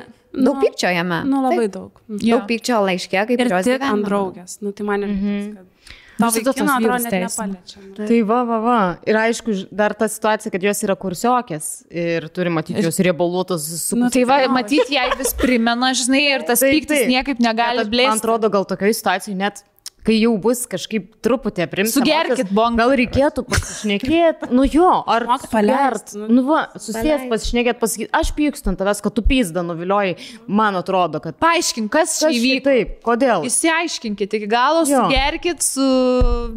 Nes aš manau, iš tikrųjų palengvėtų, nu jeigu jinai išsakytų savo jausmus, o ir ta jos draugė irgi gal galėtų iš savo pusės pasakyti, kaip jai buvo. Aišku, įdomu, kodėl jinai to nepadarė, nu, nes Gal, Gal nerašo net galimybės Gali to būt. padaryti. visada gali parašyti Nes- popierinį laišką. Nes jeigu jinai buvo tavo draugė, tai manau, kad ir jai ne ką mažiau skaudu dėl šitos e, situacijos, kuri gavosi ir išėjo. Nu taip, čia turėtų būti labai toks pff, širdį plėšantis dalykas įsėkinai. Aš dabar, kai skridau, sorry, dar kelias minutės ir reikia važiuoti koko. Pas... Žodžiu, tai um, aš žiūrėjau tokį labai gerą serialą. Jis toksai kelios serijos, čia kol skraidžiau, mhm. sužiūrėjau, kalbau lėktuve, penkių serijų. Kokį, kokį? Vadinasi Scenes from a Marriage. Mm, su Jessica, ta Chastain, kuri laimėjo Oscarą. Mm. E, tai ką galiu pasakyti? Aš irgi užsirašau iš karto. Kokio gerumo šitas serialas. O, jeez, baig. labai daug e, levelių ir daug labai gilio parodė, kokie gali būti santykiai, kas yra santoka, kas įvyksta, va, kai įvyksta išdavystė, mhm. kaip su tuo tvarkaisi. Žodžiu, Domina. Dar kartą primink pavadinimą. Scenes from, from a Marriage. Scenos iš santokos. Ir e, aš vad bežiūrėdama tą suvokiau, kad Super. visi santykiai, absoliučiai visi santykiai, niekada nebūna vienas žmogus kaltas dėl nieko, ne? Ir kad tai yra toks kompleksinis dalykas. Ir kad nėra taip, kad jie ten baigėsi, dėl, nes ten labai daug rodo, kas grįžta vėl, mm. tipo, Tai pažiūrėkit, Jennifer Lopez ir Benas Affleckas. jo, Pavyzdys. kad tai yra toks sudėtingas, iš tikrųjų, kompleksinis dalykas. Tai labai rekomenduoju visoms moteriams pažiūrėti ir vyrams, jeigu juos domina apie santykių, žiūrėti vien uh, serialą. Bet man kas labai patiko, aš net pamirždavau, kad tai yra serialas. Nu, ta prasme, taip realistiškai vaidino, labai gerą chemiją tarp aktorių. Aš šiandien jį žiūrėsiu. Ir, Aš irgi šiandien žinau. Jau- ir netgi, žinot, kas labai mane nustebino, kad e, kiekviena scena prasidėdavo nuo taip kaip aktorius ateina į sceną ir katas, kad prasideda, kad tau primintų, kad čia yra serialas. Mm, Nes jisai yra, nu, Geras. sunkus, iš tikrųjų, heavy. Aš taip varau savo į atostogas, sėdžiu ir mes ten visi, nu, ten kažką planšetėse žiūrim ir, plėt, nereikėjo šito man įsijungti, nevažiuom, nes labai toksai Emociškai sunkus. emociškai sunkus, labai daug pradedi mąstyti dalykus, labiau vertini savo santykius. Nu, žodžiu, labai daug pamokų gali išmokti, jeigu atidžiai žiūrėsi. Tai šitai temai aš rekomenduoju toms abiems merginoms pažiūrėti šitą, mhm. šitą serialą. Manau, labai gera rekomendacija. Jo. Vis, visom ir visiems taip pat. Šiaip norėjau dar tokį, uždarant šitą, e, ką ir tu pasakai, kad santykiai iš tikrųjų yra labai kompleksiškas dalykas, tai man atrodo svarbu dar, nu, dauguma gal ir tai žino, bet įsisamonint, kad to happily ever after nėra. Ne. Tos happy ending ir, nu, ką mes matome filmuose, niekada jis neteina, ar jūs pradedat apsigyvenat kartu, ar ten susitokėt, ar vaiko susilaukėt, tai niekada nebūna, kad, va, nuo dabar jau viskas tik tai gerai, tai čia visą laiką, tai geriau, tai blogiau, tai mm. iš vis ten tragedija, tai vėl viskas gerai. Nu, Čia yra nuolatinis, čia negali sakyti darbas, nedarbas, bet tiesiog tai yra Kalneliai man tai gyvenimas. tokie nu. visiškai. Taip. Jo. Tai labai gerai, kad turim šitą suvokimą Taip. ir kad galite tai suvokti ir jūs. Ačiū labai, kad žiūrėjot mus pus ketvirtos beveik valandos. tai pasakiau, 3 valandas 30. Taip, jo, pus ketvirtos? valandos. Taip. Tai um, labai smagi diskusija buvo, mm -hmm. ypatingai Daug visko apimėm, taip. Tai ačiū labai, myli žiūrovai, kad žiūrėjot. Gražios mamos dienos. O jo, pasveikinkit savo mamą. Taip, nepamirškit pasveikinti. Ir sveikinimai visom mamytėm žiūrovėm mūsų. Jūs esat nuostabios. Taip. Tai susitiksim po kelių savaičių, kaip visą laiką. Aida! Iki.